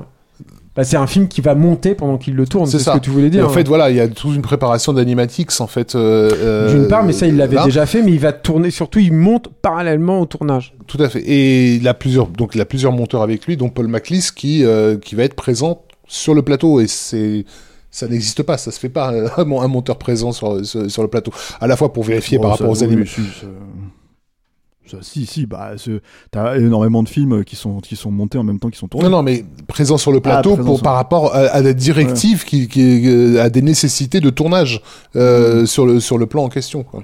Non, il y a ça, et, euh, et de toute façon, c'est un film où il, est obligé aussi de beaucoup plus déléguer que les autres. hein. Euh, Je parlais tout à l'heure de Ça s'en les- un petit peu, hein, les- je de quand toutes même, les dans la, autres, dans la euh, forme euh, les- du film. ouais, dans les secondes équipes et tout. Bon, bah voilà, ça c'est quelque chose qu'il n'avait pas fait auparavant. Et, et, et- et pour vous donner aussi une idée en fait de la des, des combats qu'il doit mener même sur un film comme Baby Driver. Hey, it's Paige DeSorbo from Giggly Squad. High quality fashion without the price tag. Say hello to Quince. I'm snagging high-end essentials like cozy cashmere sweaters, sleek leather jackets, fine jewelry, and so much more. With Quince being 50 to 80% less than similar brands. And they partner with factories that prioritize safe, ethical, and responsible manufacturing. I love that. Luxury quality within reach. Go to quince.com slash style to get free shipping and 365 day returns on your next order. Quince.com slash style. Après avoir remporté quand même tous ses succès, malgré le, coup d'arrêt de Scott Pilgrim et de, de Hortman, c'est que euh, Edgar Wright paye lui-même euh, sur, ses, sur son salaire pour euh, pouvoir tourner la, la course à pied euh, dans, dans le film. Elle, elle- Celle-ci devait être coupée. Le studio voulait la, voulait la, la, la zapper en fait du film parce que Baby Driver, on ne l'a pas dit aussi, mais c'est un film qui tourne avec Columbia. Ouais. Donc ça aussi, c'est un rapport de force qui est différent de ce qu'il a connu auparavant. Et c'est d'ailleurs le peut-être le seul film. Alors pour l'instant, c'est pas c'est pas c'est pas encore revenu. et peut-être le seul film qui va qui va peut-être avoir le droit à une suite. Euh, puisque déjà à l'époque il parlait éventuellement de faire une euh, Baby Driver 2 quoi. Il y a euh, comment dire moi je vous invite à parce que Capture Mag c'est pas seulement des podcasts hein, c'est des vidéos aussi. Je vous invite en fait à, et puis c'est un site en fait mine de rien, parce que je vous invite à aller regarder en fait l'épisode de stéroïde qu'on a fait sur sur sur le film en fait sur Baby Driver qui est écrit par Aurélien Noyer et monté par Cédric Fontana et sur lequel on revient en fait pas mal sur enfin ils reviennent pas mal sur l'idée que il y a une logique de euh, euh, quand on parlait du verbe et tout ça en fait il y a une logique que le, le- presque les dialogues deviennent euh, euh, abstraits. En fait dans le film ils sont c'est des euh, comment dire euh, des, euh, des samples en fait. Parce que c'est du cinéma sample. On a beaucoup reproché ça à Tarantino hein, dire voilà c'est il sample comment dire euh, le cinéma en prenant des séquences qu'il aime pour les remettre dans ses films etc etc même si c'est bon avoir à mon sens une mauvaise compréhension de comment en fait un film s'écrit quoi. Mais euh, mais euh, de penser qu'en fait on peut reprendre des séquences euh, sans se les réapproprier forcément quoi. C'est la distinction étant peut-être que Tarantino lui le dit en fait. Il cite explicitement les films qu'il va va reprendre quoi. Mais le travail en fait de, de d'Edgar Wright va encore plus loin puisqu'en fait euh, toute la logique en fait de sampling est liée encore une fois à son rapport à la musique et son rapport en fait euh, aux objets et la façon dont, dont voilà et ce qui est intrinsèquement Et euh, au personnage de Baby, encore une fois, je veux dire, c'est intrinsèquement lié au personnage. Ouais, C'est-à-dire c'est que ça, son iPod, spécifiquement, en fait, si tu veux, alors qu'on n'utilise plus l'iPod forcément aujourd'hui, tous ces trucs-là, en fait, reviennent. C'est-à-dire l'idée de, de sampler à travers, en fait, des, des machines beaucoup plus anciennes, ce genre de choses. Et de ça, en fait, Aurélien en parle dans, dans l'épisode. Mais de je vous comprendre à- ce qui se passe autour de lui, c'est aussi une façon de décoder, de gérer ses traumas, par exemple, de se réapproprier le truc de euh, il est lent. Euh, voilà, c'est c'est c'est- ça fonctionne de pair. Encore une fois, Et je pense avec ce qui est, ce qui est le cinéma avec ce besoin de rythmique en fait de revenir sur un morceau et de revenir en arrière pour repartir en fait et donc en fait de, de, de, de, de- de contrôler en fait la musique pour pouvoir repartir et pour en avoir besoin parce que sinon il peut pas se concentrer voilà il y a tout un truc comme ça donc ça c'est dans l'épisode on en parle pas mal en fait Aurélien en parle pas mal et euh, voilà je pense que c'est moi je peux me permettre de le dire c'est plutôt un bon épisode parce que en fait en gros euh, c'est pas moi qui l'ai écrit Plutôt. voilà C'est- Aurélien c'est sera plutôt un- content. Plutôt. C'est mais- un excellent épisode. c'est un excellent épisode parce que c'est pas moi qui l'ai écrit voilà donc je, je me permets de pas me citer Mais voilà. Mais c'est le- la citation euh, Ordo ab, ab, Abkao est tout à fait euh, à propos à propos d'un film comme Baby Driver. Ce que Julien répète depuis le début du podcast, hein, cette idée effectivement de. Comment ça, je de- me de- répète Non, mais de de de de, de, la- de cette théma- de cette thématique prégnante dans l'œuvre d'Ed- d'Edgar Wright de sortir effectivement une forme d'ordre de, de, de- du, du chaos du monde en fait de lui de, du, ce que tu appelles lui lui donner sens lui donner une Voilà. harmonie pour, pour la comprendre. Donner Et une que- harmonie, c'est ça, c'est pouvoir décoder euh, le fonctionnement. et c'est qui est en fait euh, se mettre en, en, en relation avec ce, ce, ce chaos. Je dirais c'est vibratoire en fait comme rapport. Mmh. Euh, euh, euh, le personnage de Baby Driver se, se fond dans le monde par la musique parce que la musique elle est, elle est basée sur, sur, euh, sur un concept de vibration en fait. Il y a une petite anecdote pour terminer peut-être sur Baby Driver. enfin, Vas-y, ouais. Je voulais euh, rajouter un truc ouais, par- bah, euh, toi d'abord, vas-y, Raph. Euh, parce que euh, je, je parlais au début de ces de ces moyens métrages et de, de, de ces tournages en vidéo en disant que c'était vraiment pas un esthète. Euh, je, je, je trouve qu'il a mis du temps en fait avant de s'esthétiser. Euh, c'est progressif dans sa dans sa carrière. Finalement, c'est de mieux en mieux filmé euh, les films de, de, de et je trouve qu'avec Baby Driver, il y a un, un pas qui est franchi. C'est un film qui est incroyablement bien cadré euh, et surtout surtout pour moi, c'était assez nouveau chez lui, une utilisation très savante des couleurs à l'ancienne, c'est-à-dire vraiment euh, euh, le choix des, couleurs des costumes n'est pas du tout hasardeux. Le fait que les que Baby euh, soit habillé en blanc ou noir, parce que basiquement il a une vision très dualiste de de, son monde, que les personnages auxquels il fait face sont dans des couleurs péta pétaradantes, enfin du rouge brillant, du du du du, pink, pardon, du, rose vif, etc. Et qu'au fur et à mesure de l'intrigue, finalement, lui va finir par s'approprier leur couleur à eux, tu vois, euh, pour arriver à ce final délirant dans, dans, dans un rouge profond, euh, euh, typiquement sorti d'un Dario Argento, Voilà, déjà, et qui nous prépare, parce qu'on n'en parlera pas dans ce, dans ce podcast, à, un tout petit à- peu, à- mais- voilà, à l'excellence visuelle du, du film qui Last va venir Night in ensuite, de Last Night in Soho. Il y a, il y a- alors il y a l'idée que en fait alors tu voulais rajouter un truc toi Julien pardon. Non, c'est une petite anecdote complètement vide de sens, donc ça va faire un, un gros flip. mais- j'adore, c'est une anecdote qui est racontée par John Allen, mais en fait le truc c'est que euh, Edgar Wright voulait être sur les voitures euh, cascades tout le temps en fait pour filmer avec les mecs, Ah pas, oui, oui. pas juste en, en- en cascade. Et en fait John Allen il lui a dit non mais pour moi c'est un problème parce que j'ai l'impression de voir un Muppet complètement fou qui s'excite. Et l'idée quand tu vois le visage de Edgar Wright avec ses cheveux un peu un peu longs, enfin euh, qui, qui s'excite en- d'un d'un truc comme un. C'est comme surtout qu'il avait du ça, mal ça en fait, il bien. avait du mal à apparemment il avait le mal de voiture euh, aussi sur le truc, c'est pour ça qu'il parlait de ça quoi. C'est-à-dire qu'en fait euh, Edgar Wright était pas forcément toujours euh, en forme en fait sur euh, sur les euh, sur les voitures caméra quoi. Euh, c'est à mon sens hein, euh, je pense le film le plus abordable d'Ed- d'Edgar Wright Le plus finalement facile, euh, à, ouais, voilà clair. le plus grand public. D'ailleurs, euh, enfin, c'est le film qui va lui, lui permettre d'avoir un vrai succès international, c'est-à-dire que c'est son film le plus euh, entre guillemets euh, pas rentable forcément, mais en tout cas euh, le plus euh, qui a le qui a été le plus vu dans le monde entier à l'époque de sa sortie, quoi. C'est un film qui a rapporté non, une centaine, de millions de dollars, qu'il a échappé belle en fait par rapport à Kevin Spacey, mine de rien, parce que il y a quand même Kevin Spacey dans le film et c'est peut-être le dernier film où il y a Kevin Spacey en gros quoi, puisque puisque quelques mois après il y a le Ridley Scott qui sortira et qui où il se fera euh, virer du truc quoi. Et mine de rien, moi je m'étais fait cette réflexion quand ça s'est passé, je me suis dit putain mais si c'était arrivé au Edgar Wright euh, pour quelqu'un qui contrôle à ce point-là son cinéma, ça, aurait été un peu chaud quand même, tu vois. Euh, donc voilà. Euh, 200 bon, ouais 226 1,9 million à l'international. C'est ce vrai, après, moi, correct, resté ouais. à... Ah, mais c'est 100 aux États-Unis, je crois, c'est ça. Ouais, donc c'est un vrai succès, hein. c'est un, un, succès euh, voilà, euh, assez, euh, assez réjouissant, hein, j'ai envie de dire. quoi. Et le voilà revenir. Alors là, là il a un projet d'adaptation qui moi je trouve assez excitant en fait, qui est un projet d'adaptation du Running Man en fait. De, Richard Bachman, ouais. Voilà.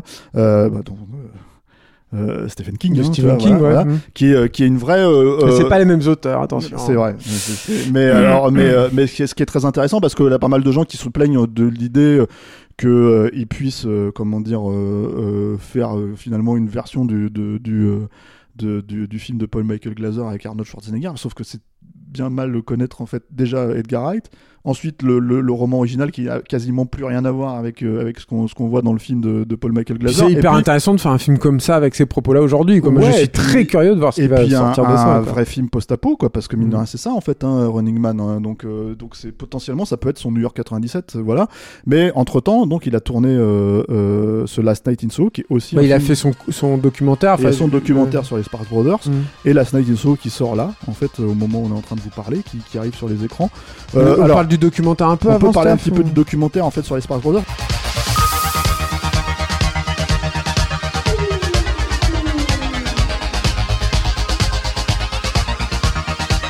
Alors c'est un documentaire euh, euh, qui est sorti en salle cet été euh, en France, qui est mine de rien pareil euh, euh, assez inattendu. Bah, ça que- prouve que Wright est quand même très clairement identifié aujourd'hui, je pense. voilà, même, France. que mine de rien, c'est un film. Enfin, moi, je sais que quand j'ai vu le film, je me suis dit, j'aimerais bien savoir quel est le budget de ce documentaire quand même, parce que c'est quand même un documentaire qui a une vraie forme de cinéma, qui a une vraie logique de cinéma, qui a un vrai parcours en fait dans l'écriture. En fait, le grand principe, on peut le dire, c'est que c'est- c'est un talking head, c'est donc une, une Voilà. série de- de- d'interviews posées, mais qui Enfin, sont ceci dit, avec beaucoup de, de séquençage aussi. Alors euh, voilà, c'est ouais. Ça le truc, c'est qu'elles sont toutes euh, filmées euh, selon le même principe, à peu près de, de, de lumière et d'éclairage, vous verrez, avec un noir et blanc assez, assez classe et assez, Mhm. et assez joli, et c'est entrecoupé d'une quantité phénoménale euh, d'images d'archives, que ce soit sur les Sparks Brothers, donc sur, le, sur ce groupe musical. Sur les Sparks en fait. sur les Sparks, oui, pardon.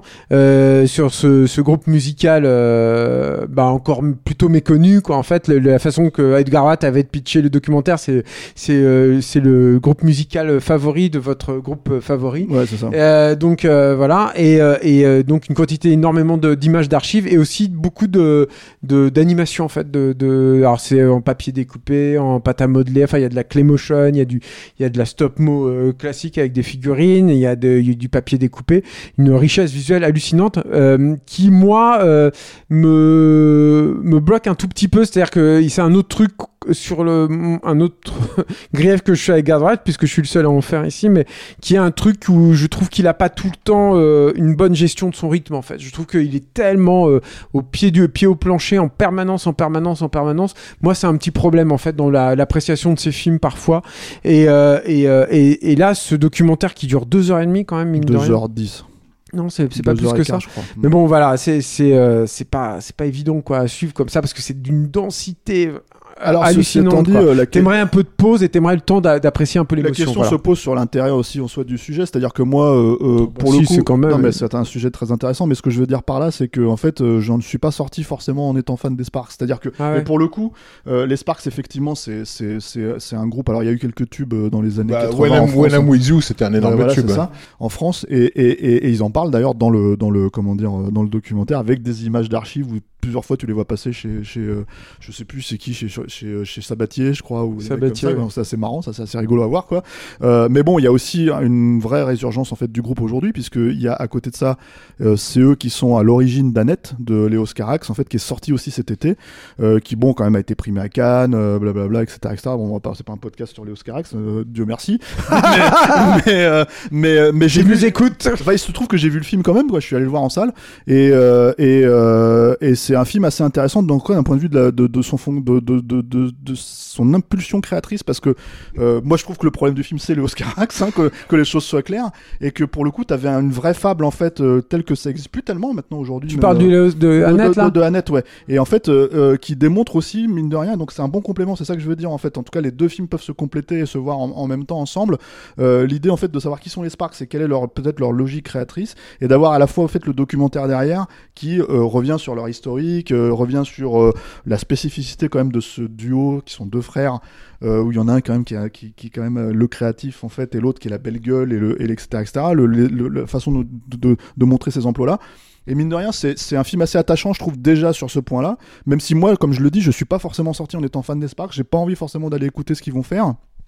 Ce qu'ils ont fait, je veux dire, et, et, et, euh, et que, comment dire, euh, bon voilà, je, je, j'apprécie, on va dire, le, encore une fois, le, le côté obsessionnel de, d'Edgar Wright et de me dire, putain, oui, là, je sens que ça te tient à cœur. Puis surtout le boulot, quoi. Genre Oui, la oui, oui. quantité de travail. Là, pour le coup, euh, on a, on a, euh, on a tous les trois goûté au documentaire et tout, et on Mm. sait euh, à quel point c'est. Compliqué. Enfin, voilà, là pour le coup, voilà, on a un point de vue de, voilà, et c'est vrai que si tu vois un boulot comme ça, tu dis, waouh, nom de Dieu, c'est monstrueux, quoi. Mais Et- d'où et- le questionnement sur le budget, parce que je Bah pense ouais, qu'en fait, à mon avis, c'est un vrai budget Ah de ouais, premier film, de premier French Fryer ou je sais pas quoi. Et il y a un autre truc aussi qui est intéressant peut-être à signaler sur ce sur ce documentaire vis-à-vis de Edgar Wright, c'est aussi la position qu'il a aujourd'hui dans euh, bah, dans le monde en fait et dans le monde culturel. Mm.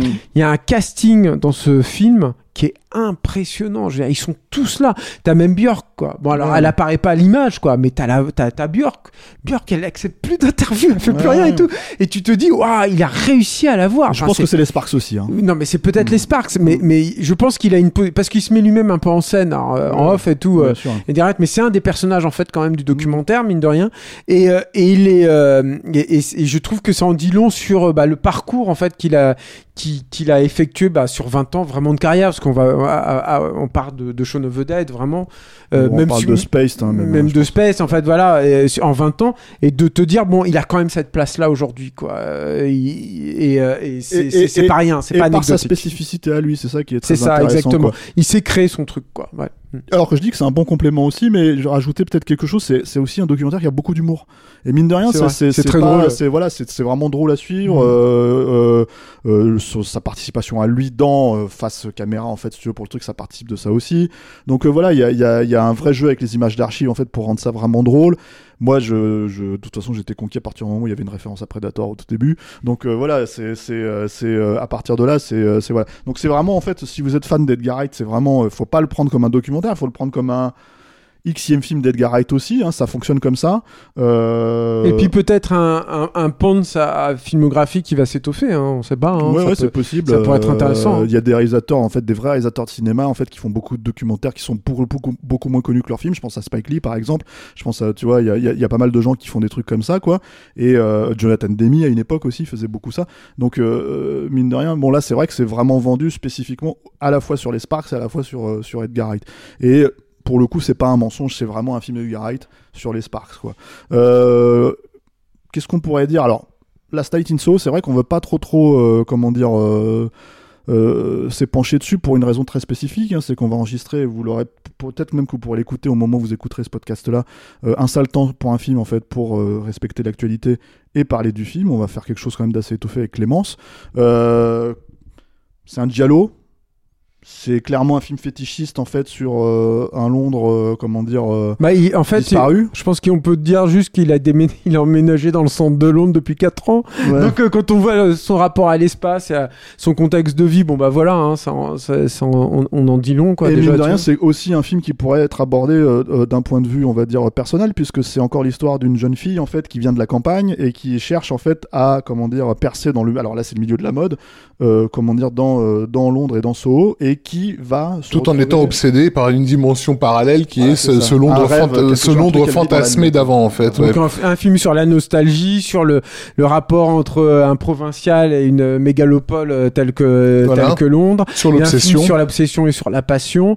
Et, euh, sur la violence cachée. Et sur la euh, violence aussi, euh, la violence euh, cachée, et, euh, tout ça avec beaucoup de références et, et probablement, enfin à mon sens, son sa véritable comédie musicale. C'est-à-dire que là, vraiment, il y a des scènes qui sont euh, littéralement, c'est il, il se, c'est pas camouflé sous euh, le film d'action, le film de, de combat. Enfin, là, Mhm. c'est littéralement des scènes euh, musicales euh, de- de- placées avec une. euh, moi, j'ai des grosses réserves sur le film. On en reparlera pour ça le temps pour un film, mais par contre, une, une, c'est virtuose. C'est son- moi, je trouve que c'est c'est ouais, c'est son film le plus virtuose. C'est, c'est, c'est, il y a des, des trucs, formellement, c'est terrassant de beauté et de, et de, de maestria. C'est hallucinant, quoi. Voilà. Et c'est clairement son film le plus féminin. Enfin, je veux dire d'un Ouais. point de vue de ce point de vue-là, et en fait, c'est aussi le sujet à proprement Ah, parler. bah, assez clairement. Voilà.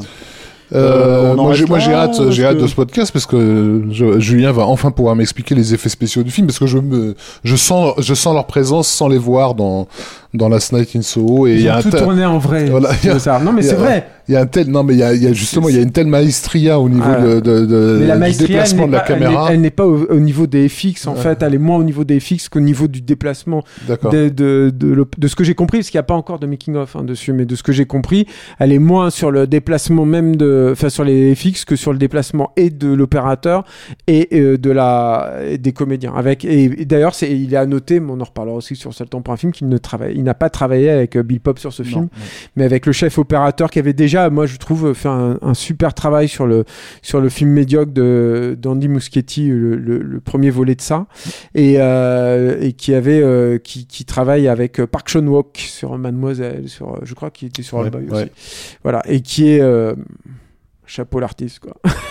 Messieurs, bravo parce que vous avez un déjà réussi à faire un podcast dans les temps, c'est-à-dire à peu près 3 heures, un- un- un tout petit peu plus. Euh, sans spoiler Last Night in Soho pour les gens qui, euh, comment dire, euh, ne l'ont pas encore vu puisqu'il vient de sortir ou qui va sortir en tout cas dans les prochains jours, quoi. Et puis en fait, on a quand même bouclé un numéro assez dense en fait sur un réalisateur qu'on admire. Enfin, Julien un petit peu moins parce que voilà, mais euh, mais euh, qui est quand même ne, ne tire pas la, tête. euh, nuance Julien. est interdite et Alors, proscrite interdite, sur, euh, Non, sur mais bon, Capture Mag. sur- en tout cas sur, un- sur interdite Julien tu vois voilà tu vois, tu Ouais. vois, là t'es du côté en fait des commentaires des commentaires tu vois comme on, comme on l'a dit au début de, l'émission, hein, sur un des très rares grands noms qui se soit révélé. Mais bien sûr, Euh, au la 21e dernière siècle, hein, ouais, sûr. ouais. et euh, donc voilà bah écoutez merci messieurs merci Alain Merci, à la Alain. technique Moi j'ai pas Voilà. dit merci, alors merci. Merci. Voilà. Voilà, merci à tous ceux qui nous suivent, à tous ceux qui euh, nous soutiennent. Euh, alors, il y a, euh, est-ce que j'ai envie de dire une adresse ou deux adresses en fait? Alain me regarde en souriant. Tu vois, il y a quand même deux adresses pour nous soutenir, mais la principale maintenant c'est Patreon, Capture Mag, mot clé. Vous pouvez nous écouter sur les habituelles, comment dire, plateformes de podcast. Euh, C'est très important de nous soutenir, il faut peut-être étoffer un tout petit peu là-dessus. Eh ben, je t'en prie, Julien, On vas-y, est- non, bien, mais prends la place. Car, euh, Alain coupera si je dis une connerie du coup. Mais on est, on est sur un, on est sur un, un point aussi euh, de, de, de bascule en fait, de capture où, euh, où euh, on, on peut continuer avec ce rythme-là qui est déjà un rythme qui est Très très très chronophage hein, pour nous. Enfin, vous vous rendez compte, on vous propose déjà combien de, de podcasts par semaine Trois Bah, minimum deux, euh, euh, parfois trois quand il y a le long podcast, mais là ça Et- faisait, mais on il en y, a avait les- pas. il y a les aussi, euh, il y a les Wheel of Series aussi Ah, Il y a dedans. les Wheel et of Series, mais ça c'est à part. Donc hein, c'est un petit ouais. peu à part, mais bon voilà. Euh, C'est financé, disons. et Nous, ce qu'on a un tout petit peu délaissé tous pour le moment, enfin ce qui va revenir là, c'est les, C'est les les, vidéos, ouais. les vidéos, mais c'est vraiment un secteur que depuis le début on a vraiment envie d'étoffer. Mais les vidéos, bah, il faut euh, rémunérer les, monteurs. Il y a du matériel, ça demande beaucoup beaucoup plus de matériel. Si on veut tourner avec des gens, il faut aussi euh, leur lâcher quelque chose. Croyez-nous, euh, personne n'est quasiment personne ne touche d'argent en fait sur capture. Et quand il y a quelques personnes qui touchent de l'argent, c'est vraiment pas BZF.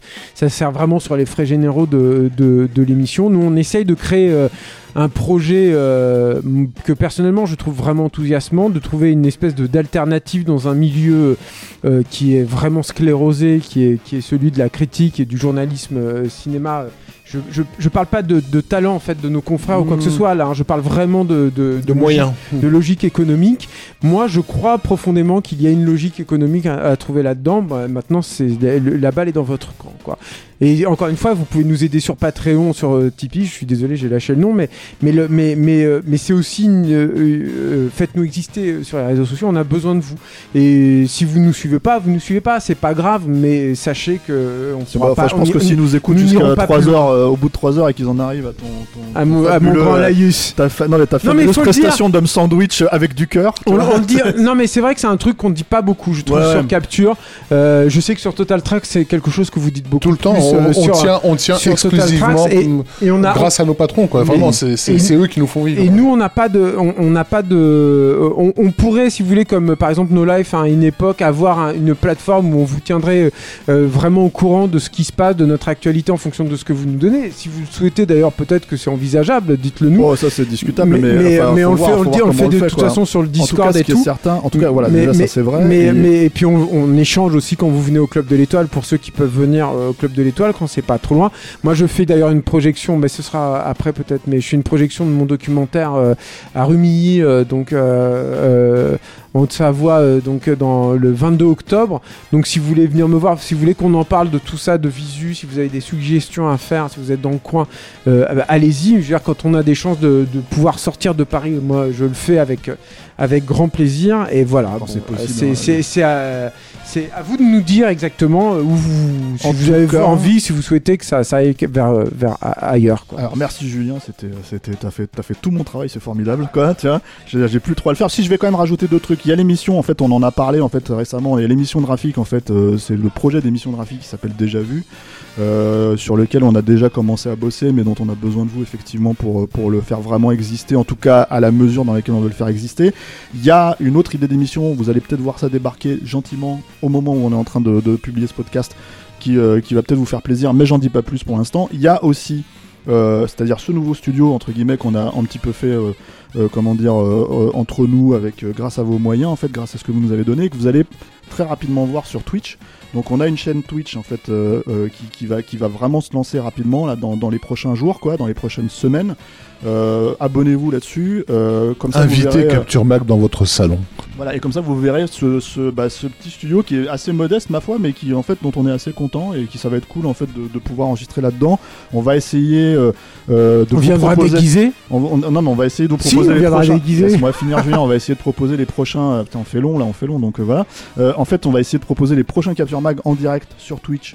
Pour ça, et après il y aura évidemment les versions podcast, peut-être certains épisodes de Sale Temps pour un film, peut-être certains épisodes de Stéroïdes en podcast. Voilà ce genre de choses en fait où, euh, où l'idée c'est de faire exister ça, euh, et c'est pour ça qu'on s'est un peu cassé la nénette pour essayer de faire Et quelque des- chose deux- sympa visuellement pour, pour Et deux gros euh, projets, deux autres projets euh, dans, dans les tuyaux également, mais en c'est un, vidéo. Voilà. c'est un Moi, peu trop, ça, c'est un peu trop tôt pour vous en parler encore parce que voilà, ça prend énormément de temps. Voilà, donc bah merci à tous et puis merci, Merci. à vous, euh, merci à Julien, merci à Rafik, merci à Alain ici encore, toujours le fidèle compagnon. Merci quoi, Alain. qui, euh, qui, euh, qui nous écoute en fait euh, tout le temps, qui baille, hein, parce que je t'ai vu bailler effectivement deux trois fois. Julien l'a dit, mais je, te- je, je te vois quoi. Mais c'est lui quand même qui monte en fait tous ces podcasts qui durent des heures et des heures et des heures et des heures et des heures. L'enfer. Merci à tous et à bientôt.